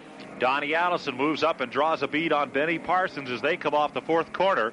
That's the race for third spot. Parsons in a Monte Carlo, while Donnie Allison has the boxy Chevrolet Caprice, but it seems that there's an Oldsmobile up near the front, of Monte Carlo, a Caprice, and the Fords also ran well for a while. Donnie Allison took a little paint off the wall in the backstretch that time as he chases Parsons to three. He kissed the wall coming off the turn, but now has caught Benny Parsons. A little bit of a shove coming off the number four corner. Donnie Allison again is strong as he tries to make his move coming off the turn. That's where he's exceptionally strong. Earnhardt trying to run away, and Cale Yarborough just will not let him. He has the margin. A steady five car lengths separate the front two cars. It's about six lengths back to Dave Marcus, who is running as fast as the leaders, but he's one lap down, and quite a gap back to where Parsons and Donnie Allison continue to hammer at one another. They're not actually making contact, but running So close back there for that third spot. Here's Earnhardt out of turn number two. Lets the car drift up high just a bit. First the front end pushes out. The back end follows as he applies the power and goes down the back stretch. Cale in number two spot is on the move. He's down to about four car lengths of a deficit now as Cale drives deeply into turn number three. Comes out of the number four corner. He's just three. Make it two car lengths down. seventeen cars still running in this wreck-strewn Old Dominion five hundred. Four cautions for blown engines. Three for debris on the track, and the rest for somebody managing to find their way into what was freshly painted concrete. It's sort of like these race cars. They were beautiful when they came here, and they're going to go home bent, battered, and broken for the most part. Out of turn four, Yarborough has cut leader Dale Earnhardt's margin down to one car length. As they come to turn one, Yarborough has a look to the inside. He goes in low, and Earnhardt cannot seem to hold the low groove on the racetrack. He's running one groove up from the bottom at the south end of the speedway. Now he heads for turn three. And on the north end of the speedway, he cuts by Tim Richmond, then takes a bit of a an oval groove around. He goes high and comes back down, and they hold position with Yarborough back by a car length as they head to the line. Earnhardt used Richmond as a pick to hold Cale Yarborough back in second spot. This time they both run that second groove up out of turn number two and up close along the concrete retaining wall of the backstretch, one car length apart for the lead. As they dive into the turn, Lake Speed is holding down the lower groove, so they look to the high side. Coming off the turn, it's going to be Earnhardt now. Back to the wall. Yarborough right behind him. Lake Speed makes room as he heads inside. They move past Lake Speed's crippled automobile. It is still Earnhardt, one car length ahead of Cale Yarborough. In third place, Benny Parsons has moved away from Donnie Allison by about three car lengths, but he does not seem to be catching the leader. In turn, Donnie Allison has moved away from Terry Labonte, who holds down fifth spot. Your leader again, Earnhardt, re- running at this point a bit of a higher groove off the number four corner than is the second place car, Cale Yarborough. The front six cars, all on the lead lap, are strung out the length of the front straightaway. Earnhardt with Yarborough right behind him. Then Dave Marcus one lap down in seventh spot. Parsons, the third-place car, fourth-place Donnie Allison, Labonte in fifth, and Buddy Baker in sixth spot, strung out the length of a straightaway. But the complexion of this race has changed so quickly and so many times.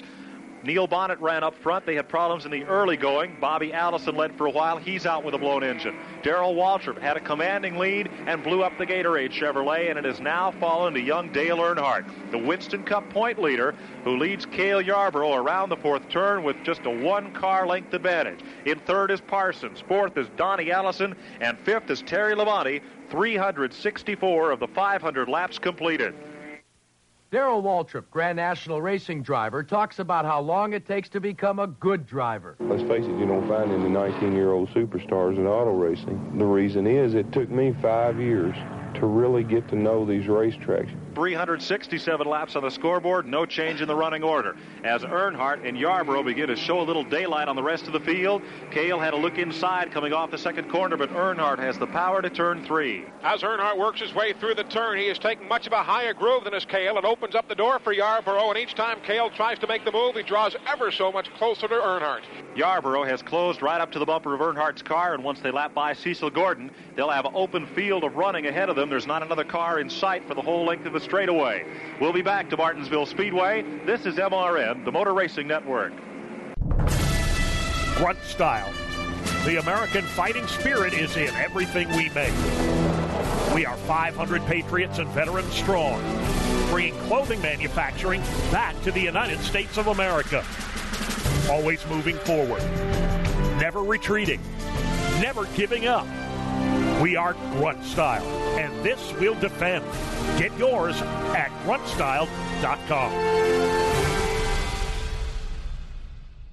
From the racetrack to the road home, fill up with Sunoco, the official fuel of NASCAR. Sunoco makes high-quality performance fuels for the greatest drivers in the world, both on and off the track. Whether you are pulling up to the pump or experiencing the excitement of being at the track on race day, this will be a four-tire change. They've already topped it up with Sunoco fuel. Side service complete, second can of Sunoco fuel in. He's down and away. You can trust Sunoco to be the fuel that keeps you going. Capture the essence of racing and fill up with the official fuel of NASCAR, Sunoco. Chris Crockett, straight from the NASCAR stands, here with another member of our Toyota racing family, Jason. Hi there. Oh, you seem impatient. Oh, well, I've been holding it in for a while. A while? Since it started. The race? No, the season. Wow. Guess you don't want to miss any action. Nope, I don't. Oh, did you just see Denny Hamlin take the lead? I haven't taken my eyes off him. Jason, you don't look so good. Can I offer you some water? Absolutely not. NASCAR and Toyota Racing. With a family like this, who knows the places we'll go in the playoffs? Learn more at Toyota Racing dot com. Toyota, let's go places. NASCAR is a registered trademark of the National Association for Stock Car Auto Racing. At Martinsville Speedway, it's Dale Earnhardt still in front. Cale Yarborough rides along a half a car length back. They had been running door to door, and for the moment, Cale seems to just be content to ride along in the number two position and keep the leader inside about a half a car length off and maybe conserve a little car, because that last hundred laps can get awfully critical here at Martinsville. Earnhardt suddenly awfully strong off the corners. He seems to have the punch right now. The front twosome have opened up a pretty good separation on Benny Parsons and Donnie Allison, who ride third and fourth, and there's a good battle going on right there, door to door in turn three. Donnie Allison makes the quick move in the back straightaway, pulls inside of Benny Parsons, this for third place. Donnie effortlessly has third place pulled away as he uses the low side and floats up in front of Benny as they work to the line. Boy, that team has really turned around in the last few weeks of Donnie Allison and the Kenny Childers team right now, because Donnie, who really enjoys running races, particularly with since he has a new crew chief, Mike Joy, in the form of Herb Nabb, and you can really tell a difference in the way the car works everywhere they've taken it. The car has a lot of power, Barney, and now finally they're able to get that power down onto the racetrack where it belongs. If Buddy Baker had lost any momentum, as we reported earlier, he's certainly gathered it back in. He's moved up on Terry Labonte, and here at turn one, Baker gets underneath the Corpus Christi, Texas driver and muscles him out of fifth spot. So Baker, back on the charge, is now up into the fifth position. As your leaders work their way off the turn again, Yarbrough always looks inside of Earnhardt, thinks better of it, and tucks right back in. So that battle is stabilized as they work back to turn one. Charlotte, North Carolina's Buddy Baker, who's running hard here, trying to make up some lost ground. Baker didn't used to like the short tracks. He made no secret about the fact that he even dreaded to go and run on a short track. I asked him yesterday if that had changed. Oh, well, if a car is working well, uh, short track's no different than big speedway. All you got to do is go around the corner, and you got to do that at Daytona. You got to do it at Atlanta. You got to do it uh, at Rockingham. Rockingham, I feel like, is kind of like Bristol. You know, it's a it's a big short track. Uh, Dover's the same way, and uh, once you acquire the basic knowledge of racetrack, just like Martinsville, to me, anything that pays twenty-two thousand dollars, twenty-four thousand dollars, uh, year I wanted, I won twenty-eight thousand dollars. Anything that pays that kind of money is super speedway to me. Well, that's the way he feels about Martinsville here this afternoon. He is still in the lead lap, but he is still running strong in fifth position. Buddy Baker of Charlotte, North Carolina. three hundred seventy-seven laps are complete in the Old Dominion five hundred here this afternoon, in a race that has seen a little bit of everything, including fifteen caution flags. Leader right now is Dale Earnhardt. Cale Yarborough rides second. Earnhardt now rides about three car lengths ahead of him. Then it's about two seconds back to third place Donnie Allison, and about five seconds back to Benny Parsons, who rides in fourth, and Buddy Baker, who's in fifth spot. Leaders up in turn four. Dale Earnhardt had an advantage working into turn number three, but again Yarborough closes off the corner as Earnhardt had to work his way high around race traffic. It stabilizes back to the line. Of the seventeen cars on the racetrack, six are on the lead lap. Earnhardt, Yarborough, Parsons, Donnie Allison, Terry Labonte, and Buddy Baker in that order. One lap down, Dave Marcus is the seventh place car. Rookie point leader Jody Ridley runs in the eighth slot. In ninth is Buddy Arrington, and Arrington has been a bit unnoticed all day, but since getting uh, backing from Hills Racing, a lawyer, James Hill out of Kalamazoo, Michigan, is backing the Arrington team for a few races this year, and he is now running in the ninth spot, one lap down. Tenth is Richard Petty. He's also a lap behind. Fourth spot has just changed hands coming into turn one. Baker put the move on the inside of Benny Parsons and made it work, and Buddy is back on the charge. Well, maybe Baker heard what we said here in the broadcast booth, and he says, hey, I'm not going to get that far behind, because he is really one of the quickest cars on the speedway right now. Still Earnhardt in front, Cale riding second. He's about three car lengths back as they work the back straightaway.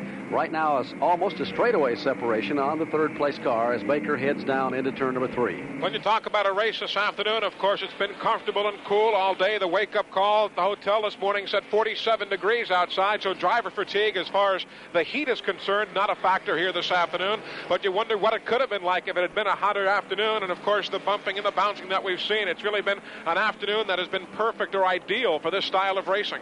It has been an ideal day for the fans and the drivers here at Martinsville, and the fact that the temperatures are cool, it's been overcast and not even a drop of rain. Maybe I shouldn't say that because the bottom will probably fall out now that I have. When we were here in April, we had an hour of rain and hail, so that, let's just not say any more about that. three hundred eighty-three laps are in the record book here at Martinsville of the Old Dominion five hundred this afternoon. It has been a super good race from start to finish, and almost anything you could ask for as, as far as competition. We've had fifteen caution flags, and despite that, there have been seven and eight cars in the lead lap all day long. Right now, there are six still on that lead lap. Let's check in with Ned Jarrett. He told us a moment ago they should be able to go the distance if the caution doesn't come out again. Yes, they should be able to, Barney. There's no activity right now on pit road. We just had a report that Junior Miller is out of the race with a, a blown engine. So uh, it continues to take its toll here this afternoon. We've been watching Buddy Baker out there, and uh, he is definitely running better now than he did before that last caution. After his spin out, he was not competitive, not nearly as competitive as he was earlier in the race. But the adjustments they've made, Buddy Parrott and Waddell Wilson and the rest of the crew there, certainly helped him some now, because I believe he is just about as fast as anybody on the racetrack. He is just about as quick as anybody out there. In fact, he continues to make up a little ground on Dale Earnhardt and Cale Yarborough each time around the speedway. Now, whether he has enough time to do it or whether the handle's going to go away on either one of those front two cars remains to be seen. Richard Petty still running strong, but the Petty effort here this afternoon, about midway in the race, the handle seemed to go away on Richard's car, and it has not been able to get the job done here this afternoon for Richard Petty and the S T P racing team. Petty still very much in the thick of things to win his eighth Winston Cup Points Championship, and he's far from giving it up. There's a lot of time to go. Barney, I don't know if the case is the same down exiting turn number two, but coming off turn number four out on our end of the speedway, the north end of the speedway, Way. Three, four of the lead cars still really sliding off the turn. That begins to take its toll now more later in the race than it did earlier, though as we mentioned earlier, Donnie Allison liked to dirt track the car off the turn. That's the case now for Donnie, also with Benny Parsons and Terry Labonte using that very same style. Of the thirty-one starters, seventeen still in competition. Six of those are on the lead lap. Earnhardt leading, Yarborough posted in the second spot. Third is Donnie Allison, fourth Buddy Baker, and fifth is being shown as Benny Parsons, sixth is Terry Labonte, and they are on the lead lap. One lap behind, Dave Marcus rides in seventh. Currently the eighth place car, Jody Ridley, is about half a lap behind him, but closing in on Ridley is Buddy Arrington, who runs ninth. Richard Petty is in the tenth spot, and Petty is now two laps behind. The other seven cars still running, though not in order of position, are Tim Richmond, John Anderson, James Hilton, the Cecil Gordon machine, Tommy Gale, Roger Hamby, and rookie driver Lake Speed, whose car has been into the wall twice and almost spun out three more times. They are currently trying to repair the right front of his car once again on pit road. Well, Lake, I, Lake has had more than his share of troubles. Every time you look up here today, the car's been taking off toward the wall or something, and not any bad reflection on Lake. It's just if you get out of that groove or something comes loose on the car, you let a tire go away, you're going to get out in the loose stuff, and you're going to get a piece of the wall. He's looked at it all day here at Martinsville. Earnhardt in front, Cale riding second. Two car lengths separate first and second position. For the moment, Cale conserving the car, just riding along behind Earnhardt, and as they head up into turn number three, Eli Gold, Cale just seems to be content. The car looks like it's working well enough to stick just exactly where it is. It has worked well. We've seen Cale work low on the racetrack, high on the racetrack. Of course, not uh, fifteen, twenty, twenty-five laps ago. He was busy experimenting, trying to work inside and outside of Dale Earnhardt in an attempt to wrestle the lead away. That, of course, might have been a little early experimentation on his part, looking ahead to another one hundred eight laps from now when this race would finally come to the conclusion. So Yarborough may have learned what he needed to know, and right now is content to settle back and let time take its course. Nevertheless, he is running that car very, very hard. And as we know here at Martinsville, and drivers have told us in Victory Lane and also behind the pit wall, that you can wear your brakes out here in Martinsville, that the track is very tough on right front ends. Bobby Allison broke a spindle. Don Sprouse's car broke a right front wheel and hit the wall. And also because the tremendous jarring torque when you accelerate out of turn two, and again when you back the engine off from eight thousand R P M at the end of that back straightaway, and likewise on the front stretch a thousand times, it'll tear up rear ends as well. So you must drive hard to get to the front at Martinsville, but you must conserve the car to stay up front, and Dale Earnhardt does not look as if he's being at all conservative, Barney.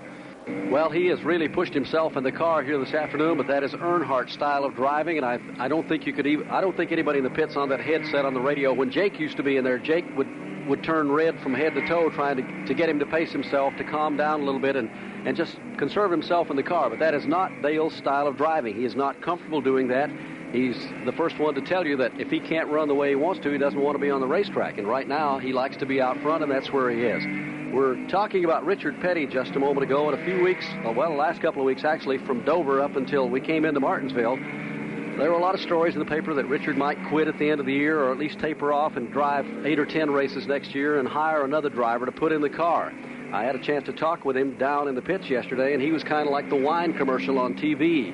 Uh, he just says it's not time yet. Everybody knows when it's time, and uh, now's not the time that I'm looking at. Uh, you know, I guess every every year for the last fifteen years, I know uh, they've tried to retire me, and uh, one of these days they will, but I'm going to be the one that, that, you know, calls the shots. I'm not going to let somebody else tell me when it's time and all that stuff. So, uh, you know, like I told everybody, when... Uh, When I get ready to retire, I'll call everybody together and let them know.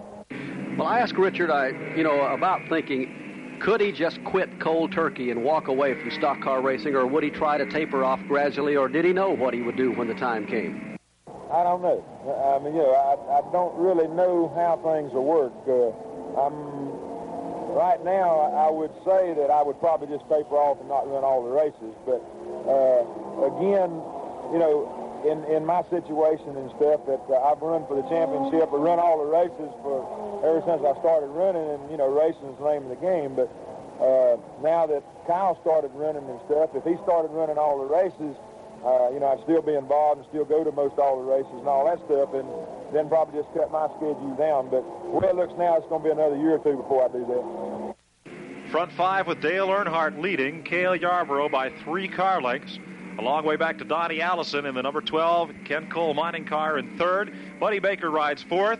Fifth remains Benny Parsons, and sixth, Terry Labonte. Those are the cars on the lead lap at four hundred laps. one hundred laps to go in the Old Dominion five hundred here at Martinsville. I was reading an article this week about Willie Stargell, the injured star of the Pittsburgh Pirates. And in baseball, they're calling Stargell the old man of the Pirates at thirty-eight years old. And you look out on this and the other racetracks around the country where you see David Pearson at age forty-five and Petty at age forty-three. And a driver, Harry Gant, ran his rookie season at age thirty-nine. And they're all older than Willie Stargell, and yet they're ready to put Stargell in a retirement home in the Hall of Fame, and these fellows like Richard Petty are still out here winning races. It certainly sets auto racing apart from some of the other major league sports, Barney. Experience in this business is the name of the game. Almost any driver, from the fellow who's been out there three years and to the guy who's been out there for twenty years, will tell you that the older you get, the better you get. And most of these drivers know when their reactions begin to slow down to the point to where it's not safe to be on the racetrack. And I don't think I've ever seen a driver in the twenty years that I've been doing the sport that tried to hang on longer than he felt like he was capable of doing. Whereas, you know, in some sports, a guy will stay there till, well, as they say, they almost have to run him off. But in this sport, I think the drivers have been at it long enough, the experience is there, that they quit. Look at Ned Jarrett.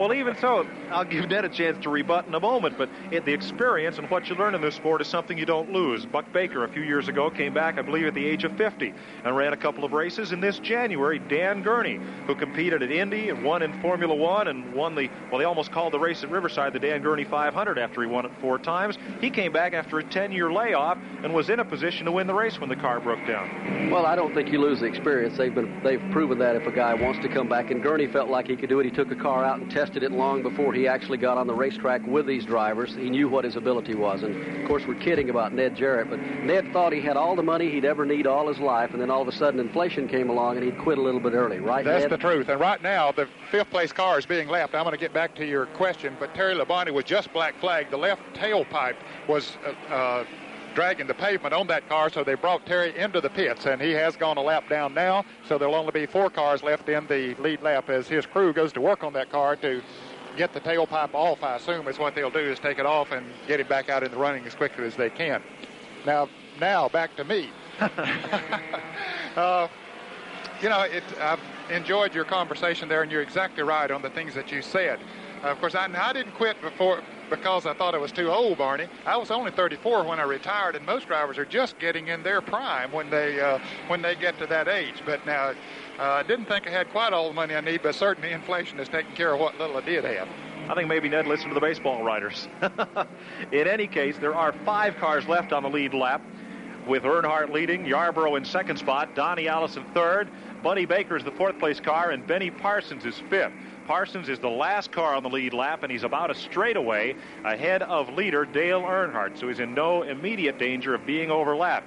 Dave Marcus will move up into the sixth position uh, with Terry Labonte having gone to pit road. Labonte is now back out onto the racetrack. Still seventeen cars more or less in contention here in this wreck-strewn Old Dominion five hundred. We are four hundred thirteen laps down and eighty-seven to go. Continues to be Dale Earnhardt, and he continues to pull away from the second-place car, Cale Yarborough. Eli Goldie stretched his lead now to a little better than a second and a half. He has, and the interesting fact is that Yarborough and Earnhardt still running basically the same line, neither car bobbling, at least in this end of the speedway, turns three and four. The question is, has Earnhardt started to turn up the wick a little bit, or is Yarborough slowing to conserve the car and hoping uh, that there'll still be plenty of time before lap five hundred comes around to close the gap? That's really tough to figure at this point.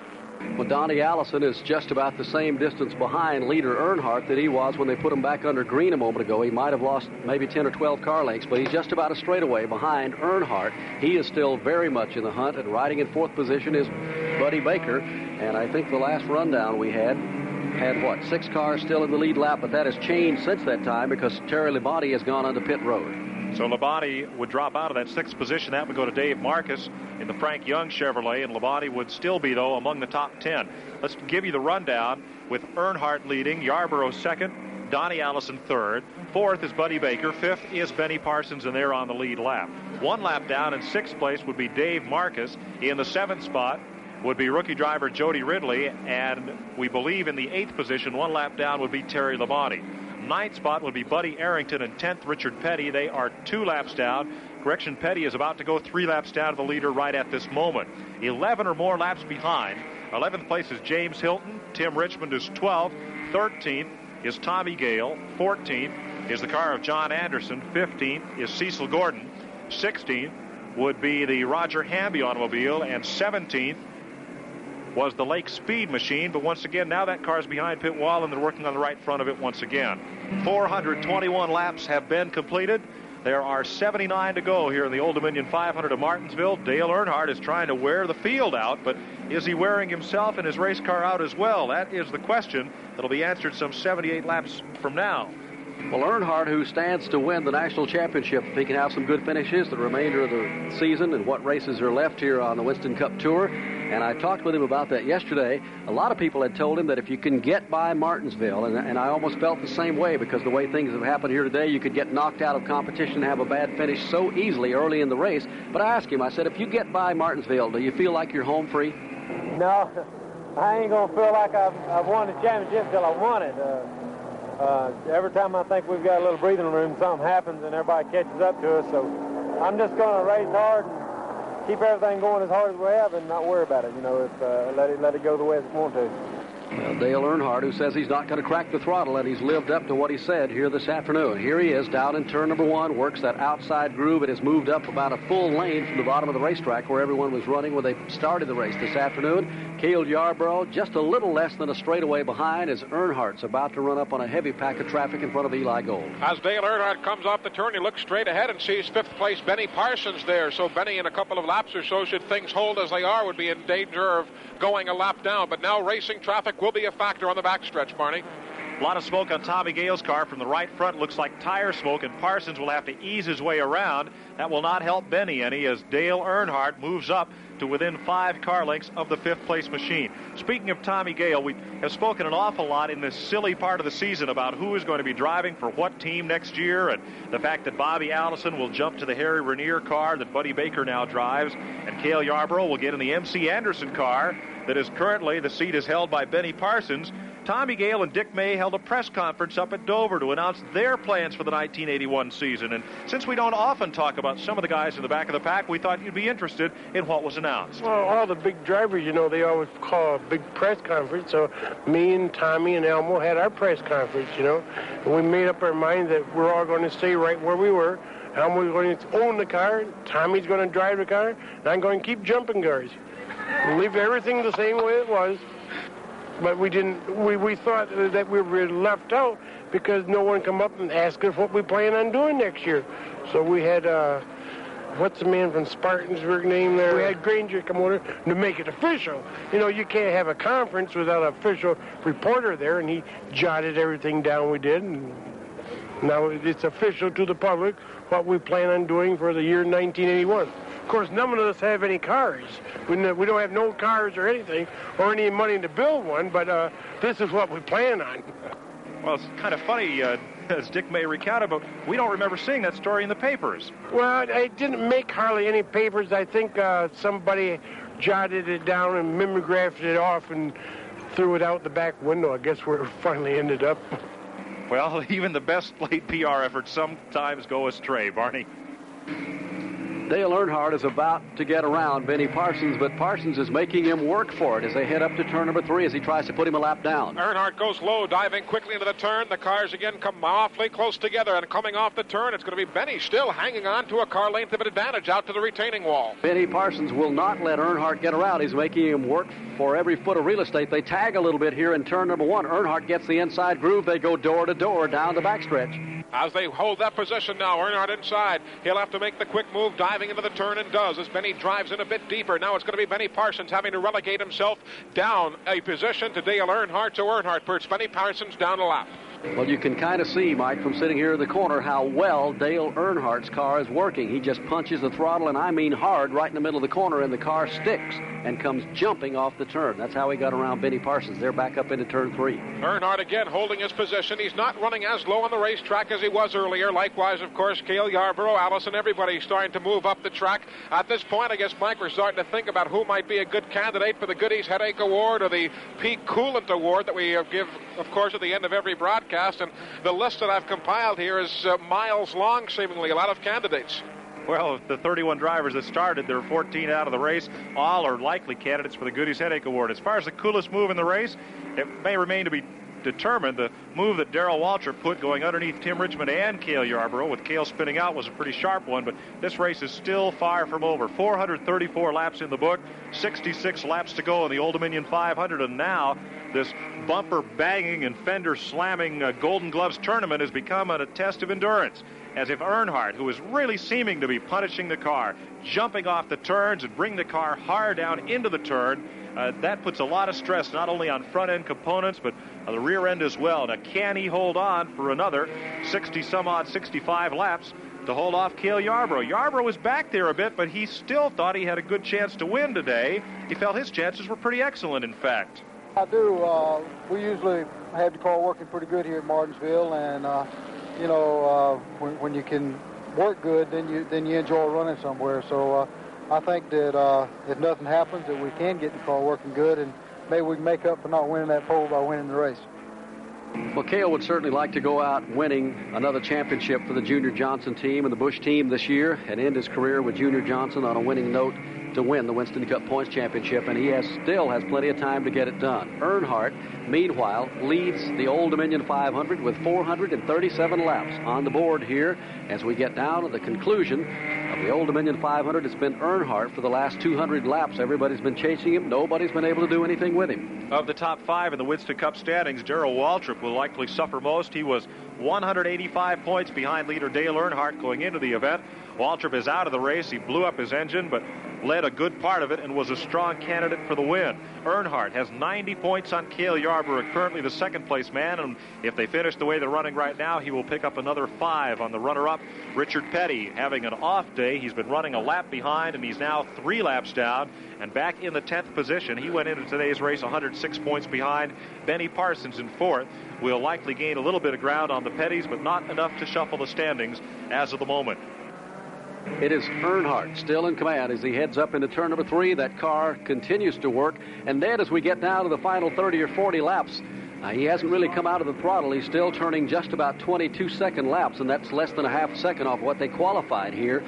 Will the tires kind of go away? Could the thing just go away for him all of a sudden? Well, Barney, after he's run as long as he has, at the speed that he's been running, I doubt if we'll see that noticeable a difference. I think that he will slow down a little bit, but so will everybody else. And certainly a car that's working as well as his is will be able to stand the extra heat and the tire wear that they'll get from here on out. So that probably would be working to his advantage. Barney, entering turn number three, it's easy to see at this point of the speedway that Cale Yarborough has begun to pick up the pace just a little bit. He's driving it a bit differently entering the turn, trying to really cut things down low and at this point begin to turn up the wick a bit with just fifty-eight laps to go. Well, I just, think that's exactly what he's doing, is turning up the whip, uh, Eli. I think that he had just sort of backed off and cooling it a little bit, cooling those brakes, because he has had brake problems here all day long. And while I have it here, another car has bit the dust. That's the, the dust. That's John Anderson has parked the uh, car number seventy-five that he was driving, finally overheating, put him out.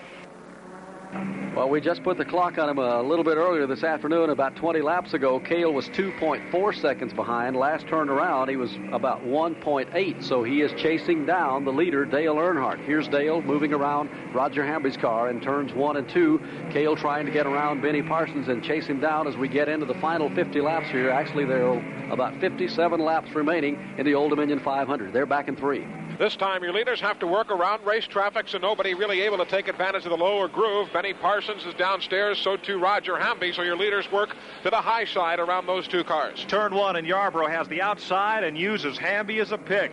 Pins Benny Parsons behind the Hamby automobile, and Yarborough has moved around Parsons, who is a lap down. And now he'll have a chance to go after leader Dale Earnhardt. Earnhardt leads it. Yarborough runs right now about two point two seconds behind. In the third spot is Donnie Allison. He is on the lead, same straightaway as the leaders. Running fourth is Buddy Baker, and he's about two-thirds of a lap, make that three-quarters of a lap behind Dale Earnhardt, and he is in danger of being overlapped should the greens stay out for another twenty laps or so. One lap down, Parsons is the fifth-place car. Dave Marcus has had a fine day after the skirmishing through the first half of the race with Dale Earnhardt. He's settled down to drive a steady race. He's in sixth spot, one lap down. Jody Ridley is also a one lap behind, and he's in seventh. Smoking is Richard Petty in turn three. He takes the car up high on the racetrack, now corrals it down low directly in front of Dave Marcus and Buddy Baker. Richard Petty heads to the garage area. What a tough break for Petty in his efforts to win the national driving title, and a lucky break again for Dale Earnhardt as Petty has come onto pit road, and caution will be onto the speedway for the sixteenth time this afternoon. Look perhaps like the rear end let go in Petty's car, and that rear end grease is an awful lot thicker and gooier than engine oil, and it will cause quite a bit more More problems, and so the NASCAR officials have put the caution flag out up in turns three and four. And Mike Joy, I'm on my way to Richard Petty's pits to see what the problem really is. Okay. We have four hundred forty-eight laps complete as this has been the sixteenth caution of the afternoon. The caution flag is a break for Buddy Baker. He was three-quarters of a lap behind leader Dale Earnhardt. Earnhardt and Cale Yarborough almost tangle as they come on pit road. Almost. They came together, and Earnhardt has to back up to get into his pit. The Australian crew begins to service him, and that was a gaffe on the part of Dale Earnhardt as he stayed out hunting for his pit, and he and Cale Yarborough just about got together there on pit road. Caution car, the Pontiac safety car, has the field in tow on the backstretch. At the time of the incident, Terry Labonte was the eighth place car. He was two laps down. Ninth was Buddy Arrington, three laps behind, and Richard Petty was running in the tenth position. fifty-one laps to go. Jody Ridley and Cale Yarborough both exit pit road at about the same time. Yarborough's out ahead of the safety car. So despite that almost, that near miss on pit road, he and Earnhardt both get back out, and they will remain on the lead lap. Well, Earnhardt's going to have to see what he can do with Cale Yarborough now as the Yarborough team get him out ahead. Here's Benny Parsons coming out in front, but he was a lap down, so Parsons now has a shot at maybe getting back in the lead lap if he is indeed not already, because he comes out ahead of Cale Yarborough. That'll move Dave Marcus up onto the lead lap as he is the next car behind the safety car. If he stays on the racetrack, and it appears he will go on to pit road, so he will not go back onto the lead lap. Jody Ridley, though, came out ahead of Cale Yarborough, but he's made another trip down pit road. Barney Hall, I'm here with Richard Petty. Richard, what went wrong? Everything. Everything? Yeah, they ran on six cylinders all day. They ran on seven for a while, then got to run on six after about uh, probably one hundred laps. And all, all the rest of the time been run on six cylinders, and uh, finally blew. Well, that was the problem. Richard Petty just wasn't competitive here at Martinsville as he usually is, so he's out of it now. A streak of oil that followed him right into his pit area. Well, a tough break for Richard here this afternoon, and the S T P Racing team, it's going to cost him some points on leader Dale Earnhardt. Richard told me yesterday, we were talking just about this very situation uh, at Martinsville and any other track, and, uh, and about Earnhardt's luck has been phenomenal this year, not taking a thing away from the racing team, but everybody else's bad luck has been a kind of a boon to Earnhardt. Yeah, and as long as the luck's running like, uh, you know, even like last week at Wilkesboro, Cale and myself ran into each other, and uh, that just left, left uh, Dale easy. So as long as we don't uh, get close enough to him to put any pressure on him, right now He just knows we're there, and he's having good enough luck that he's not having to put any pressure on him. And, uh, you know, if we could get a little bit closer and uh, and start finishing in front of him and, and start really narrowing it down, then uh, then I think he's going to start feeling something. But, uh, you know, so far I don't think it's even affecting him. The two cars that gained on this uh, round of pit stops, Buddy Baker could have been overlapped by the leader. He will remain on the lead lap, and Benny Parsons has come out of the pits ahead of Cale Yarborough, so he'll be at the tail end of the lead lap when the green flag comes out. Well, everyone seemed to think that the pressure would get to Dale Earnhardt's young crew. Most of the guys on that crew are under thirty, and they kind of had to pick up the pieces when Jake Elder left, and there'd been a lot of conversation in the pits that toward the end of the season, when it really counted, the pressure might get to the crew. I asked Dale yesterday, have you seen any signs of that? Well, not really. The thing about it is we can see down the road where we got a chance to really win, to win it now. Back in the mid-season, you say, well, you know, the points can go either way now. But it's getting down to the last five or six races, and, you know, it's contention to win and uh, leading the points right now. And, it, you know, it just, you see, you see where it's going to end, and you know, it just makes it a little more exciting. Next week at Charlotte Motor Speedway in the National five hundred, and three weeks from today, the American five hundred at Rockingham. The ticket offices of both those speedways are open this afternoon, so you can call and reserve your seats. And it's not too early to begin thinking about Speed Weeks eighty-one at the World Center of Racing in Daytona International Speedway in Daytona Beach, Florida. Their brand new four-color ticket brochure has been through the press, and you can get one by sending your name and address to Daytona International Speedway, Post Office Drawer S, Daytona Beach, Florida, three two oh one five, and requesting a Speed Weeks eighty-one brochure. They're getting ready to put them back under green with Cale Yarborough in front. Now, Benny Parsons is on the lead lap directly ahead of Cale. Let's see if he's able to keep him back there and hang on to that lead lap and hope for another caution. Safety car getting ready to dive on a pit road in front of Eli Gold. Pace car heads to the pitch. thirteen cars lined up in rows, six rows, plus the trailer. James Hilton through the gearbox. Benny Parsons, Cale behind him. We're back to green. Parsons leads him down into the number one corner. He is on the tail, and here comes Earnhardt again. He drives right down to the bottom of the racetrack, and again, Cale pinches him right into the curbing. He has to come out of the throttle. Down the back chute, Earnhardt lost two car lengths. They're back in three. Cale, in quest of win number five of the season, dives quickly into turn number three. He's behind Benny Parsons. Benny on the tail end of the lead lap.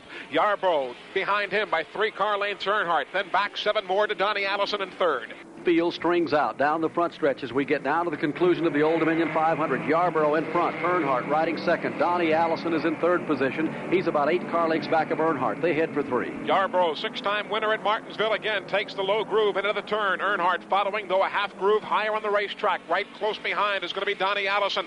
Marcus's car there is a buffer before Buddy Baker is on the scene. Back in the south end of the speedway with Benny Parsons riding ahead of Cale Yarborough. Yarborough is the leader. Parsons trying to stay on the lead lap. Earnhardt trying to chase down Cale, and all of a sudden Yarborough's car looks to be the stronger of the two. He is strong and he's handling well as Yarborough is well low on the racetrack, and as again Earnhardt is maybe just a half groove higher, but that might be enough for the difference as they're single file to the line. Five cars on the lead lap, the last of them Parsons just ahead of Yarborough. Yarborough's the leader. Earnhardt riding in the second spot, wrestles the wheel out of turn number two. Baker is third. As they run down the backstretch, the fifth place car would be Benny Parsons. Donnie Allison is third, rather, as there is a challenge. Yarborough gets underneath Parsons and puts him one lap down again. So make that four cars on the lead lap. Yarborough, Earnhardt, Donnie Allison, and Buddy Baker. One lap behind. Benny Parsons is fifth, and Dave Marcus is sixth. Two laps behind, Terry Labonte is on a lap by himself in seventh place, and three laps down, eighth is Jody Ridley, and the ninth place car is Buddy Arrington. Cale Yarborough in command right now as we get down to the final fifty laps here this afternoon of the Old Dominion five hundred. They all just came off pit road a few minutes ago. They've taken on fresh rubber and a full tank of fuel. They can go the distance very easy, and they made those final adjustments. Let's see if everything comes out as the crews have planned. It's Cale in front, Earnhardt riding second. He's about eight car lengths back. They're in three. And as opposed to Earnhardt closing on Cale, Donnie Allison in third seems to be closing in on Earnhardt in second place. Buddy Baker well in shouting distance of Donnie Allison. He's there in fourth. Yarborough, who's had his problems here this afternoon, if he wins this one, he's going to earn it. He got a couple of laps down on different occasions, has made them up. The Junior Johnson team has kept him in contention all day. Earnhardt had the lead a moment ago. Cale couldn't do anything with him. At least he didn't want to for the moment. But right now that he's in command, he is not sparing the horses in the Busch car. Here he is back in turn number one, the Busch Oldsmobile of Cale Yarborough in front. Earnhardt trying to get underneath Benny Parsons now as he works the south end of the speedway. Nothing doing in this end of the track as they head for three. As they work to turn number three. It's amazing to watch all the fans in their different colors representing the different drivers, all jumping up, urging their favorite on, and everybody trying to cheer for the best because Yarborough, Earnhardt, Donnie Allison, Buddy Baker all gearing up for a whale of a finish. Well, Cale Yarborough might have been saving a little bit in this car. Remember, the brakes went away early here this afternoon. Whatever the problems were, they've corrected it. A little smoke up in Tim Richmond's car in front of you in turn three, Eli Gold. That's right, Barney. Tim Richmond, he's had uh, a pretty good ride here this afternoon. A couple of near miscues. He corralled things okay, but as he works back to your end of the speedway across the start-finish line, he smokes even more. A lot of smoke out of the Tim Richmond car. Jody Ridley up in the marbles in turn number four. He corrals the car back down, though he's passed by Buddy Arrington in the process. Close call for Jody Ridley, the champion spark plug rookie challenge leader. Well, it'll cost him a spot as both he and Arrington are one or three laps down. Arrington will move up into the eighth spot. That'll drop, drop Jody Ridley back to ninth. With four hundred sixty-three laps complete, Yarborough leads Dale Earnhardt, Donnie Allison, Buddy Baker, and Benny Parsons in the Old Dominion five hundred. Cowboys don't talk much. If there's a job to be done, I don't jaw about it. I just do it. Spending so much time out riding the line, a fella kind of gets out of the habit of talking. Ain't nobody there to listen. Shoot, I already heard all my horses' stories, and they already heard all my songs.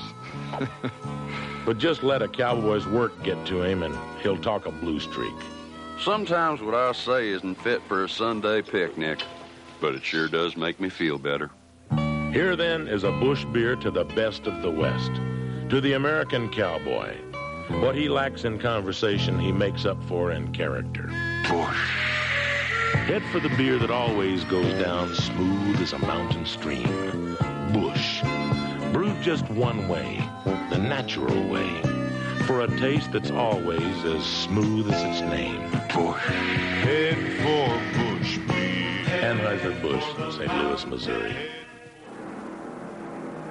four hundred sixty-six laps complete at Martinsville. Smoke continues to pour from the back of the Tim Richmond's Uno Chevrolet, but the NASCAR officials around the racetrack report that it is merely smoke and he's not dumping any fluid onto the racetrack, so they are leaving him out there as long as possible, as long as it's not a hazard. Cale Yarborough flashes across the stripe, four hundred sixty-seven laps in the books, thirty-three to go. Benny Parsons is the cushion between Yarborough and the second-place car, Dale Earnhardt. Donnie Allison is about half a straightaway behind the leader, and right on his bumper is the Buddy Baker automobile. Those are the four cars on the lead lap. Dale Earnhardt is beginning to lose ground. The leader, Cale Yarborough, a moment ago when they dropped the flag, they were nose to tail, and now he is two point one seven seconds behind as Cale works his way around the Martinsville Speedway. Earnhardt doesn't seem to be getting the punch off the corners he had a moment ago. As they head up for turn number three, he is still a little better than two seconds behind. Out of Cale playing the waiting game earlier, it seems to be paying off at this point. It's a strong automobile as he pulls off the number four corner and heads back to the line. Whatever battle is shaping up right now could be for third place as Buddy Baker and Donnie Allison are well within shouting distance of each other. As that battle works its way into turns one and two, Donnie Allison about four car lengths ahead of Buddy Baker. Baker had the fastest car on the speedway earlier here today, but right now it's not working that well for him. But he's trying to chase down Donnie Allison. He's two car lengths back in front of Eli Gold. And Buddy running lower, entering turn three. Then was Donnie Allison, but again, Donnie, as he had all afternoon long, pulls well off the corner and heads down to the straightaway, still showing the edge. As Donnie gets back into the number one corner, he is five, just a little better than five seconds behind the leader, Cale Yarborough. Yarborough taking almost any groove he wants now. He can move a little bit up from the bottom of the racetrack. The car seems to be sticking, and he really has the punch or the bite coming off the corner. That's the difference right now on Dale Earnhardt. As he heads into the south end of the track in turns one and two, Cale out front, still a little better than two seconds ahead of Earnhardt.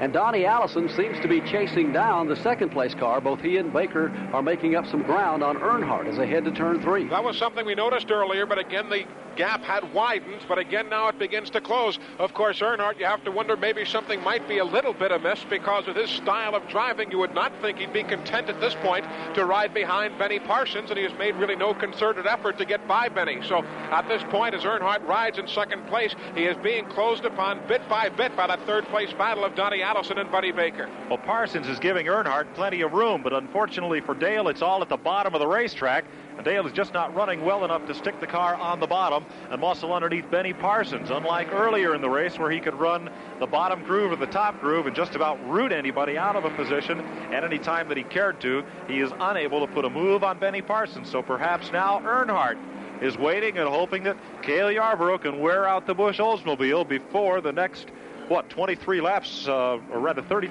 twenty-three laps run down, and we get to five hundred. Yarborough out of turn number two with the Busch Beer Oldsmobile, the super speedway car, not destined to run here, but in March they had this car at Rockingham, and it wasn't supposed to work there either, and it set on the pole, or rather it was the fastest second day qualifier, started in twenty-first and won the race. Yarborough with the Oldsmobile. Earnhardt has a Chevrolet in second spot, and a Chevy Caprice, that of Donnie Allison, rides third. So the old song about how the Monte Carlo is the car you have to have to get the job done here just doesn't hold up anymore. At least not this afternoon. Well, a moment ago, Donnie Allison had chopped it down to about two seconds behind the second-place car. He was gaining a little ground. He loses it back that turnaround, and I guess they got in some slow traffic up in the north end of the track, and he falls back about three seconds, and as that goes on back there, Cale Yarborough continues to pull away from Earnhardt, who's having to work his way underneath Benny Parsons. He hasn't been able to get around Parsons for the last fifteen or twenty laps as Cale just drives off up in front of Eli Gold. Cale, he's out at this point for the late Sunday afternoon spin. The groove is not varied. The line is the same. And, of course, running by his lonesome, he doesn't have to worry about all that much immediate pressure. One other battle we have been watching, and, Mike, I'm sure you can update if it is the same lap. I believe so. The Dave Marcus, Terry Labonte get-together. Those two cars racing the last twenty, twenty-five laps or so, as low as this, the very last lap of the race. Marcus has been keeping Labonte behind him, but while Dave Marcus is one lap down, timing and scoring is showing Labonte is being two laps behind. He lost a lap when he had to make that pit stop for the black flag to remove that header pipe that was dragging on the ground. So that is not for position, although they are one position apart, sixth and seventh. They're also a lap apart on the racetrack. Earnhardt taking a little higher line through turns one and two, and that would indicate that the car is pushing a little bit in the corner, not getting the bite off the turns. He can't bind it up like Cale can. He's taking his a little bit lower now to the bottom of the racetrack and really getting the punch off the corner. Here he is back in the south end of the speedway. Yarborough in front, Earnhardt riding second, and these two have quite a battle going for the national driving title, the Winston Cup Points Championship. Now, just a little less than a straightaway separate first and second position. They're back to Eli Gold. We can also note Buddy Baker, though maybe the horses are not there this afternoon. He is handling lower on the racetrack and seemingly stronger for the better part of the afternoon than are the, any other of the leader automobiles, the top four or five cars on the lead lap. But as they work their way through, here's a spinning Terry Labonte as he and Marcus come together. Labonte hits the curb of the track, goes back up the banking, avoided by Tommy Gale, and a good piece of driving to get by him. And as Labonte heads himself back onto the apron, the lead automobiles come by and route to taking caution number seventeen of the day. Labonte back underway. Well, the previous record for caution flags in this race was twelve, and we've now had seventeen this afternoon as Labonte tried to find his way by Dave Marcus, ran himself out of racing room and spun up in the marbles up in turn number four. So the safety car will pick up Cale Yarborough. That will perhaps be a break for Dale Earnhardt. He'll be able to move up into the top groove when these fourteen cars realign themselves for the restart. Pontiac Grand Prix safety car comes out in front of Cale Yarborough, who leads this Old Dominion five hundred, and there are fourteen laps left to run here at Martinsville, and the caution flag is a break for Dale Earnhardt. Benny Parsons will be on the bottom of the racetrack with the lapped cars, and Earnhardt will be facing the rear bumper in the blue and white Busch Beer colors of Cale Yarborough's Junior Johnson Oldsmobile. And a strategy move by Buddy Baker. He came into the pits, changed right side tires. He's the only one that has fresh tires. Everybody else chose to stay out there, so we'll see what it'll do for him. They're getting ready to run for the roses here at Martinsville in the Old Dominion five hundred. The Pontiac safety car whizzes down on pit road, and they turn him loose out of turn number four with Cale Yarborough in front. Earnhardt riding second, and the caution flag has bunched them right back together. Let's see what Dale can do with him. Here they are in turn number one. Earnhardt on the outside this time, and Cale is going to use up a lot of racetrack, make him work that high groove, and Dale can lose some ground, but he punches it off the corner, drops back about three car lengths as they're up in three. Earnhardt outside of the racetrack pulls ahead of Cale Yarborough as though Cale was not even there, just shoots right by and takes the advantage off corner number four. Yarborough heads to pit road as now Allison Donnie moves to second spot. Something has happened to the Cale Yarborough car, and Ed Jarrett will update us in just He's a moment. He's got a tire. A tire has gone down as Earnhardt scoots out of turn number two. Allison goes after him. Donnie Allison moves up to the number two position. What a tough break for Cale after a splendid run here this afternoon, and a good break for Earnhardt. Here he comes out of turn number four. As we get down to the conclusion, there will be ten laps to go as he crosses the start-finish line. Yarborough is out of the pits directly ahead of him. He did but, not lose a lap, Barney. So he is still going to be on the lead lap. If they could get another caution, there's still enough time for him to pull it back as strong as Cale's car has been. It's Earnhardt in front in turn three. three. Earnhardt now diving quickly into the turn. Donnie Allison is right there, closing to it in ten car lengths. Dottie Baker also tightly there watching. As they work off the turn, it's going to be Donnie Allison trying to close the gap. Does he have time? Allison heads off into the south end of the speedway. He's about ten car lengths back. Baker trying to muscle his way underneath Benny Parsons to keep Allison in sight. Benny pulls over, gives him a little racing room as they hit turn three. Cale still on the tail end of that lead lap, though Earnhardt shows some movement to close in on him. The battle now second place off the fourth corner, Baker and Donnie Allison. Down into turn number one, Baker has the inside, and he takes Donnie Allison. And Buddy Baker, who's been sitting calmly back in the fourth and fifth spot for the last one hundred laps or so, has begun to flex the muscle, and Baker moves up to the second spot, and he is beginning to close on Dale Earnhardt. Remember, he took on fresh tires. Donnie Allison goes way high on the racetrack in turn number four. That allows both Dave Marcus to make a move and Benny Parsons to get by him. As Ned Jarrett pointed out, Baker was the last car on the lead lap, so he had nothing to lose and everything to gain with fresh rubber. And Barney, they're separated by about half the length of straightaway. Would that be enough time for Baker on fresh tires to catch the leader? Well, he's, the way he's reeling him in right now, he's picked up a little better than two seconds, and there's just about a second and a half separating first and second position with, what, six laps remaining in the race here this afternoon. Here's Earnhardt, south end of the track, takes the outside groove. Baker scoots a little bit. Car a little bit loose as he comes into the corner. He is twelve car lengths back as they move to turn three. Hightailing towards turn number three. Earnhardt quickly goes high. Baker driving lower into the racetrack, still handling a bit better in this end of the racetrack. But as he comes off the turn, Earnhardt pulls him by ten, eleven car lengths to the line. A calculated gamble on the Harry Renier team of Buddy Baker to change those tires. It's made up some distance. The problem is now time is the factor, and they're running out of laps. Down the back chute, Baker still about ten, twelve car lengths back of Earnhardt. As they walk by Roger Hamby, and the lap counter shows four ninety-five. Jim Tim Richmond again smoking off a number four corner as Earnhardt still holds the edge of ten car lengths. Baker comes to turn number one and tries to move the car to the inside. He runs about one groove up from the bottom of the racetrack, trying to reel in Earnhardt, and the gap has just about stabilized with five laps to go. They are running for the lead. That'll be Baker trying to close in, and Earnhardt is about to get himself into race traffic. As Earnhardt works off the number four corner, he goes to the outside of Tim Richmond. No problem there with Baker following suit. There may be a little problem with Cale Yarborough, who's running directly ahead of, of Earnhardt, whether he'll move over, give him racing room, or whether Cale is going to try to stay in the lead lap and hope for a break. Earnhardt heads up into turn number three. Baker's cut it down to about ten car lengths. It's going to be a tight one with the lap counter showing four ninety-seven. Baker closing off the turn. He's down to about eight car lengths, but back to the line. It's going to be awfully tight.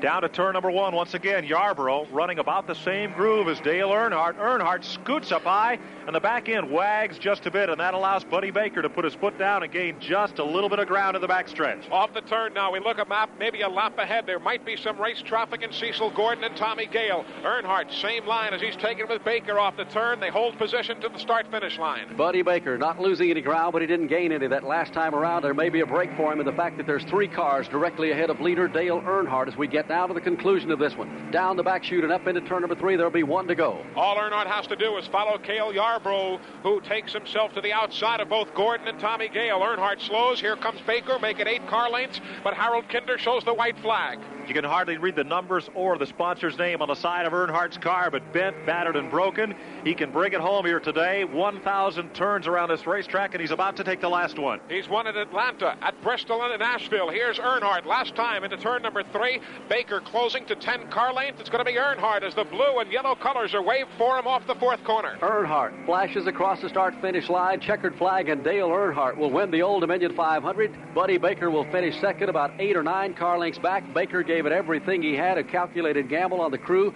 but it was not enough. So Earnhardt has won the Old Dominion five hundred. Let's go to Ned Jarrett. Well, Dale, congratulations. Thank you, Ned. Uh, at that last caution, Cale got back in lead. Uh, I wasn't sure we could win it, but uh, then he had a flat, or thought he had a flat or something on that restart, and that really gave us a good break there, and here we are in Victor's Circle. Well, boy, it was a nip-and-tuck situation all afternoon. One time you'd have the advantage, a while Waltrip would have it, and then Cale would have it. What was happening? Well, the chassis worked a little different at different times, and different sets of tires maybe matched up a little better, something like that, but the car worked pretty good all day. It didn't get loose. The engine ran good. You know, it was just a super day for us. Got a little sheet metal and paint damage done here. Yeah, a little bit. Uh, it got kind of rough down the backstretch one time, went around and around a few times. Did you think it was all over then? Well, nobody hit me, so I thought it would be all right, you know. So. But it was looking bad there one time. Well, congratulations again, Dale. Thank you, Ned. So there's Dale Earnhardt, the winner. A real proud fella here as he tries to get his breath. Roland Wolotica, congratulations here. Thank you. It was a real good job. He was really on it today, all the way. Well, he certainly was, and everybody else was, too. Yeah, we didn't even have any breaks there at the beginning of the race. twenty-five of thirty laps out, we had brake trouble. He made it most of the way, pumping the brakes all the way. Well, that's Roland Wolotica, the team manager for this Osterlin racing effort. Well, very happy scene there in Victory Lane as the Mike Curb sponsors Chevrolet Monte Carlo. Trying to sort out the finish here, the Old Dominion five hundred. Apparently something happened with Donnie Allison's car as they ran for the checkered flag as he dropped from third spot. They are posting him sixth in the provisional finish, which we'll get to in a moment. Peak Antifreeze and Coolant offers two hundred fifty dollars to the coolest move of the race, whether it was cooling it during a pit stop or a caution flag or a tough situation on the racetrack. And first, let's go up to turn four, where Eli Gold covered the action at that part of the speedway for his vote for the Peak Cool Head of the Race award. Mike, I'll tell you, it's an awfully tough selection. It's one of the tougher ones that we've had. You might look around to uh, the move Waltrip made earlier, but the fact that he wasn't around near the end might uh, rule him out. You might also say Cale Yarborough, who had himself an afternoon of brake problems and still managed to hang around, had the problem at the end to finish third. But I've got to say Dale Earnhardt. It was an afternoon today where everybody was bouncing around. The cars were getting mashed up on a regular basis. He seemed to maintain his cool to some degree, except one little outburst that everybody uh, was entitled to throughout this long afternoon. And when you talk about a guy who bided his time, looked around, saw who was there, and finally took the checkers, I'll give the vote to Dale Earnhardt. How about Ned Jarrett standing by on pit road? Well, I'm going to go with Buddy Baker and his crew because I thought they made a cool move when they came in running in fourth place in that last caution, took on some tires and came back to finish second, and by golly was gaining on the leader there at the end. So I thought that was pretty cool on Baker and the crew to be that alert and come in and make that move. I think I'd go with Buddy Baker and his crew here this afternoon. They took a calculated gamble, and it paid off for them. If they had had a few more laps, maybe ten or twelve more laps, who knows? It might have paid off to the point that they had won the race, but he was definitely gaining some ground. It was a cool move, so I'll go with Baker. Well, the one that stood out in my mind was Bobby Allison down here in turn number two with spinning cars directly in front of him. He found the one hole on the racetrack and led the entire lead pack through. That was a cool move, as was the one by Waltrip up in turn three, but we will award the two hundred fifty dollars then to Buddy Baker, Waddell Wilson, and the crew. crew for taking that gamble and pitting for tires on the last caution flag and just about running down Dale Earnhardt in this battle back to the checkered flag in the Old Dominion five hundred. So from Peak, two hundred fifty dollars to Buddy Baker, Waddell Wilson, and the crew of the Harry Vernier car. Yesterday here they ran a race that took even longer to run than this one did. It was the Autumn one fifty for late model sportsman cars, and Eli Gold reports. Many people call it the Autumn one fifty. Others call it the Tommy Ellis Show, as Tommy Ellis of Richmond, Virginia, went wire to wire to win his first race ever at the Martinsville Speedway. He took the Autumn one fifty yesterday in easy fashion. The hard-charging Tommy Ellis, taking his fifth NASCAR National Championship event of the year, finished a half second in front of defending Autumn one fifty champion Sam Ard of Asheboro, North Carolina. Ard and Butch Lindley were on the bumper nearly all the way in the seventy-eight and a half mile event, and there were eight other cars that finished in the same lap. Ellis never really had a chance to pull away in the wild event, saw ten caution flags for sixty-three laps. It took one hour, thirty-two minutes to finish, an average speed of only fifty-one point one three five miles an hour. Ellis, starting from the pole, set an Autumn one fifty qualifying record with a speed of better than ninety-one miles an hour, shattering the old mark set by Butch Lindley last fall. The top ten, Tommy Ellis the winner, Sam Ard finishing a close second, Rick Mast out of Rockbridge, Baths, Virginia, finished third, Gene Glover out of Kingsport was fourth, Jack Ingram, the Ironman, finished in fifth. Morgan Shepherd, after wrecking his Pontiac in practice, came on in the car oh nine to finish sixth. Butch Lindley went seventh. Bosco Lowe finished eighth. Jimmy Hensley was ninth. Jay Hedgecock was tenth. So the finish, Tommy Ellis, wire to wire, in Saturday's running at Martinsville of the Autumn one fifty. Well, they ran a little faster than that up in Pennsylvania this weekend. Barry Angstadt reports. The season-ending big races are dominating the schedule here in the Northeast. In last weekend's action, Jack Johnson won the Weedsport one fifty in New York, and Kevin Collins won the final leg of the Northeast Dirt Track Championship Series at Nazareth, P A. Collins was also the overall champion in the three-track series.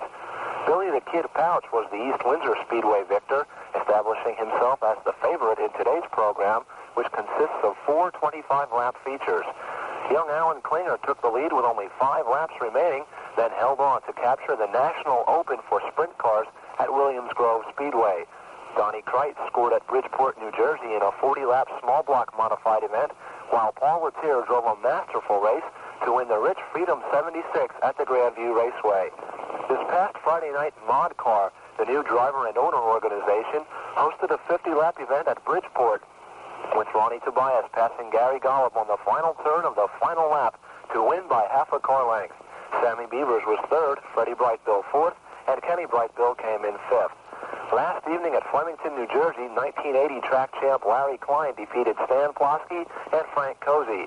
And in asphalt-modified competition at Wall Stadium, Gil Hearn beat Jim Hendrickson, Tom Michael, and newly crowned point champion Tony Siscone. For M R N and the S T P World Racing Scoreboard, this is Barry Angstad reporting. Up in New England, many of the Winston Racing Series tracks are closing out their season. John McMullen reports. Over one hundred cars attempted to qualify for the second annual thirty thousand dollars fall final Saturday afternoon at the Stafford Motor Speedway in Connecticut. thirty-five hundred fans saw seven qualifying heats, and Bob Pulveri's Van Deen Manor crew win the Elu Brothers Pit Crew Contest. sixty-four NASCAR Modified squared off in four ten-lap heat races, with Pulveri, Carl Buck Stevens, Richie Evans, and Ray Miller taking the victories. In the late model sportsman division, forty-three drivers took the green flag in three ten-lap qualifying heats, with Jamie Aubin, Hector Leclerc, and Canadian national champion John Paul Cabana winning those events.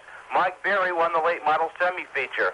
After qualifying heats, modified drivers drew for starting positions, and George Kent drew the pole position with Evans, George Summers, Stevens, and Brett Bodine in the top five starting positions. Ten teams completed in the Eagle Brothers Pit Crew Contest, with Pulveri's crew headed by Barry Cannell changing a right rear tire and adding eleven gallons of Cam two racing gasoline to win that contest. Evans' crew, led by Billy Nazowitz, took second, with Ron Bouchard's crew headed by Len Bowler, the third fastest team. Today at one p.m., consolation races will complete the thirty-car starting fields in each race, followed by the twin one hundred-lap NASCAR National Championship events. Saturday night at the Riverside Park Speedway in Agawam, Mass., NASCAR National Modified Champion Richie Evans scored a double victory in winning the Winston one hundred. Evans swept by early leader Reggie Ruggiero and second-place winner Bob Pulveri and went on to a five-car length victory for his forty-second victory of nineteen eighty. The victory also sewed up the Winston Racing Series Championship to go along with Winston crowns at the Stafford Motor Speedway and the Thompson Speedway. Pulveri, Ray Miller, Stan Greger, and Marty Radwick completed the top five.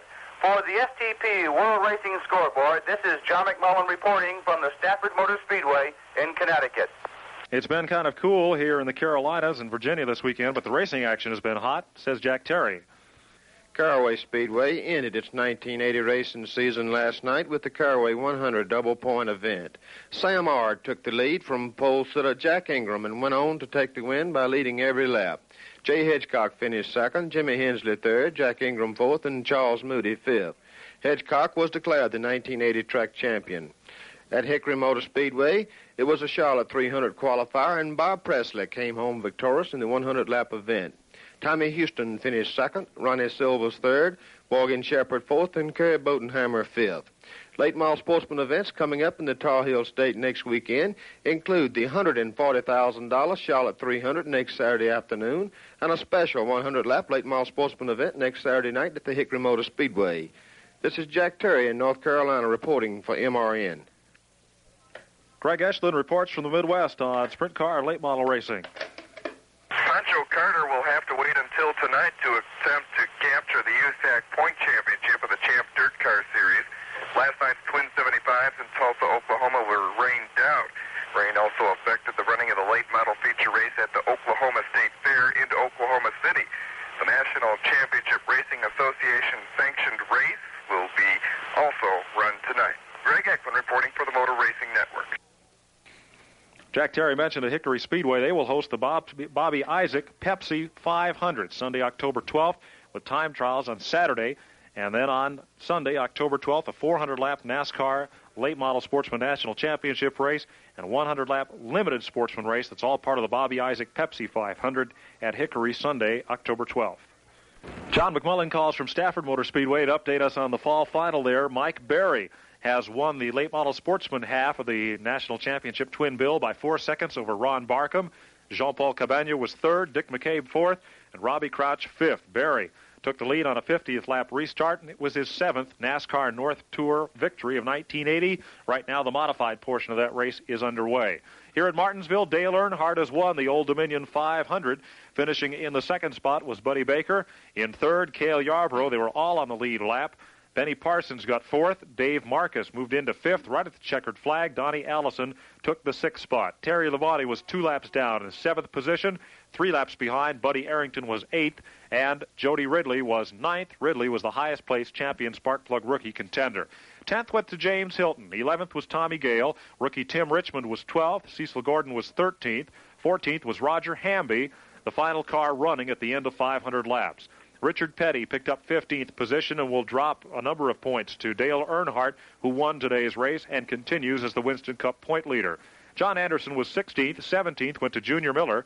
eighteenth to Ronnie Thomas. nineteenth to Neil Bonnet, who blew an engine. twentieth to Lake Speed. twenty-first to Darrell Waltrip, who also blew an engine and led part of the race. He is the recipient of two hundred fifty dollars, the Goodies Headache Award, for the most misfortune in today's race. No, excuse me, Neil Bonnet got the Goodies Award in a close voting over Darrell Waltrip. So that went to Bonnet, who finished nineteenth.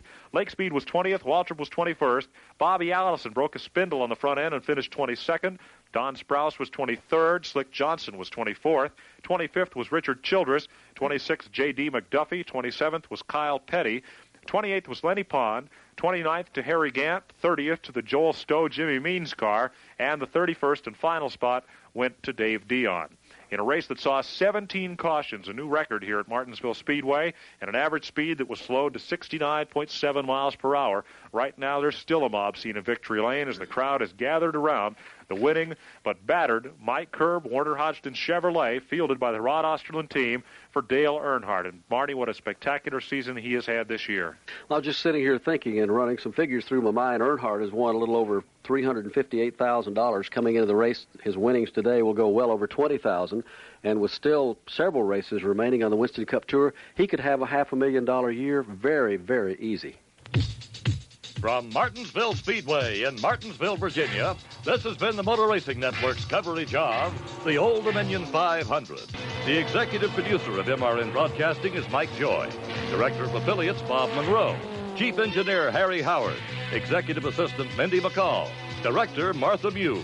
All personnel are employees of or paid by Motor Racing Network. Stay tuned to most of these stations for the broadcast of the National five hundred from Charlotte Motor Speedway on Sunday, October fifth. This broadcast was a presentation of M R N, the Motor Racing Network, a division of International Speedway Corporation.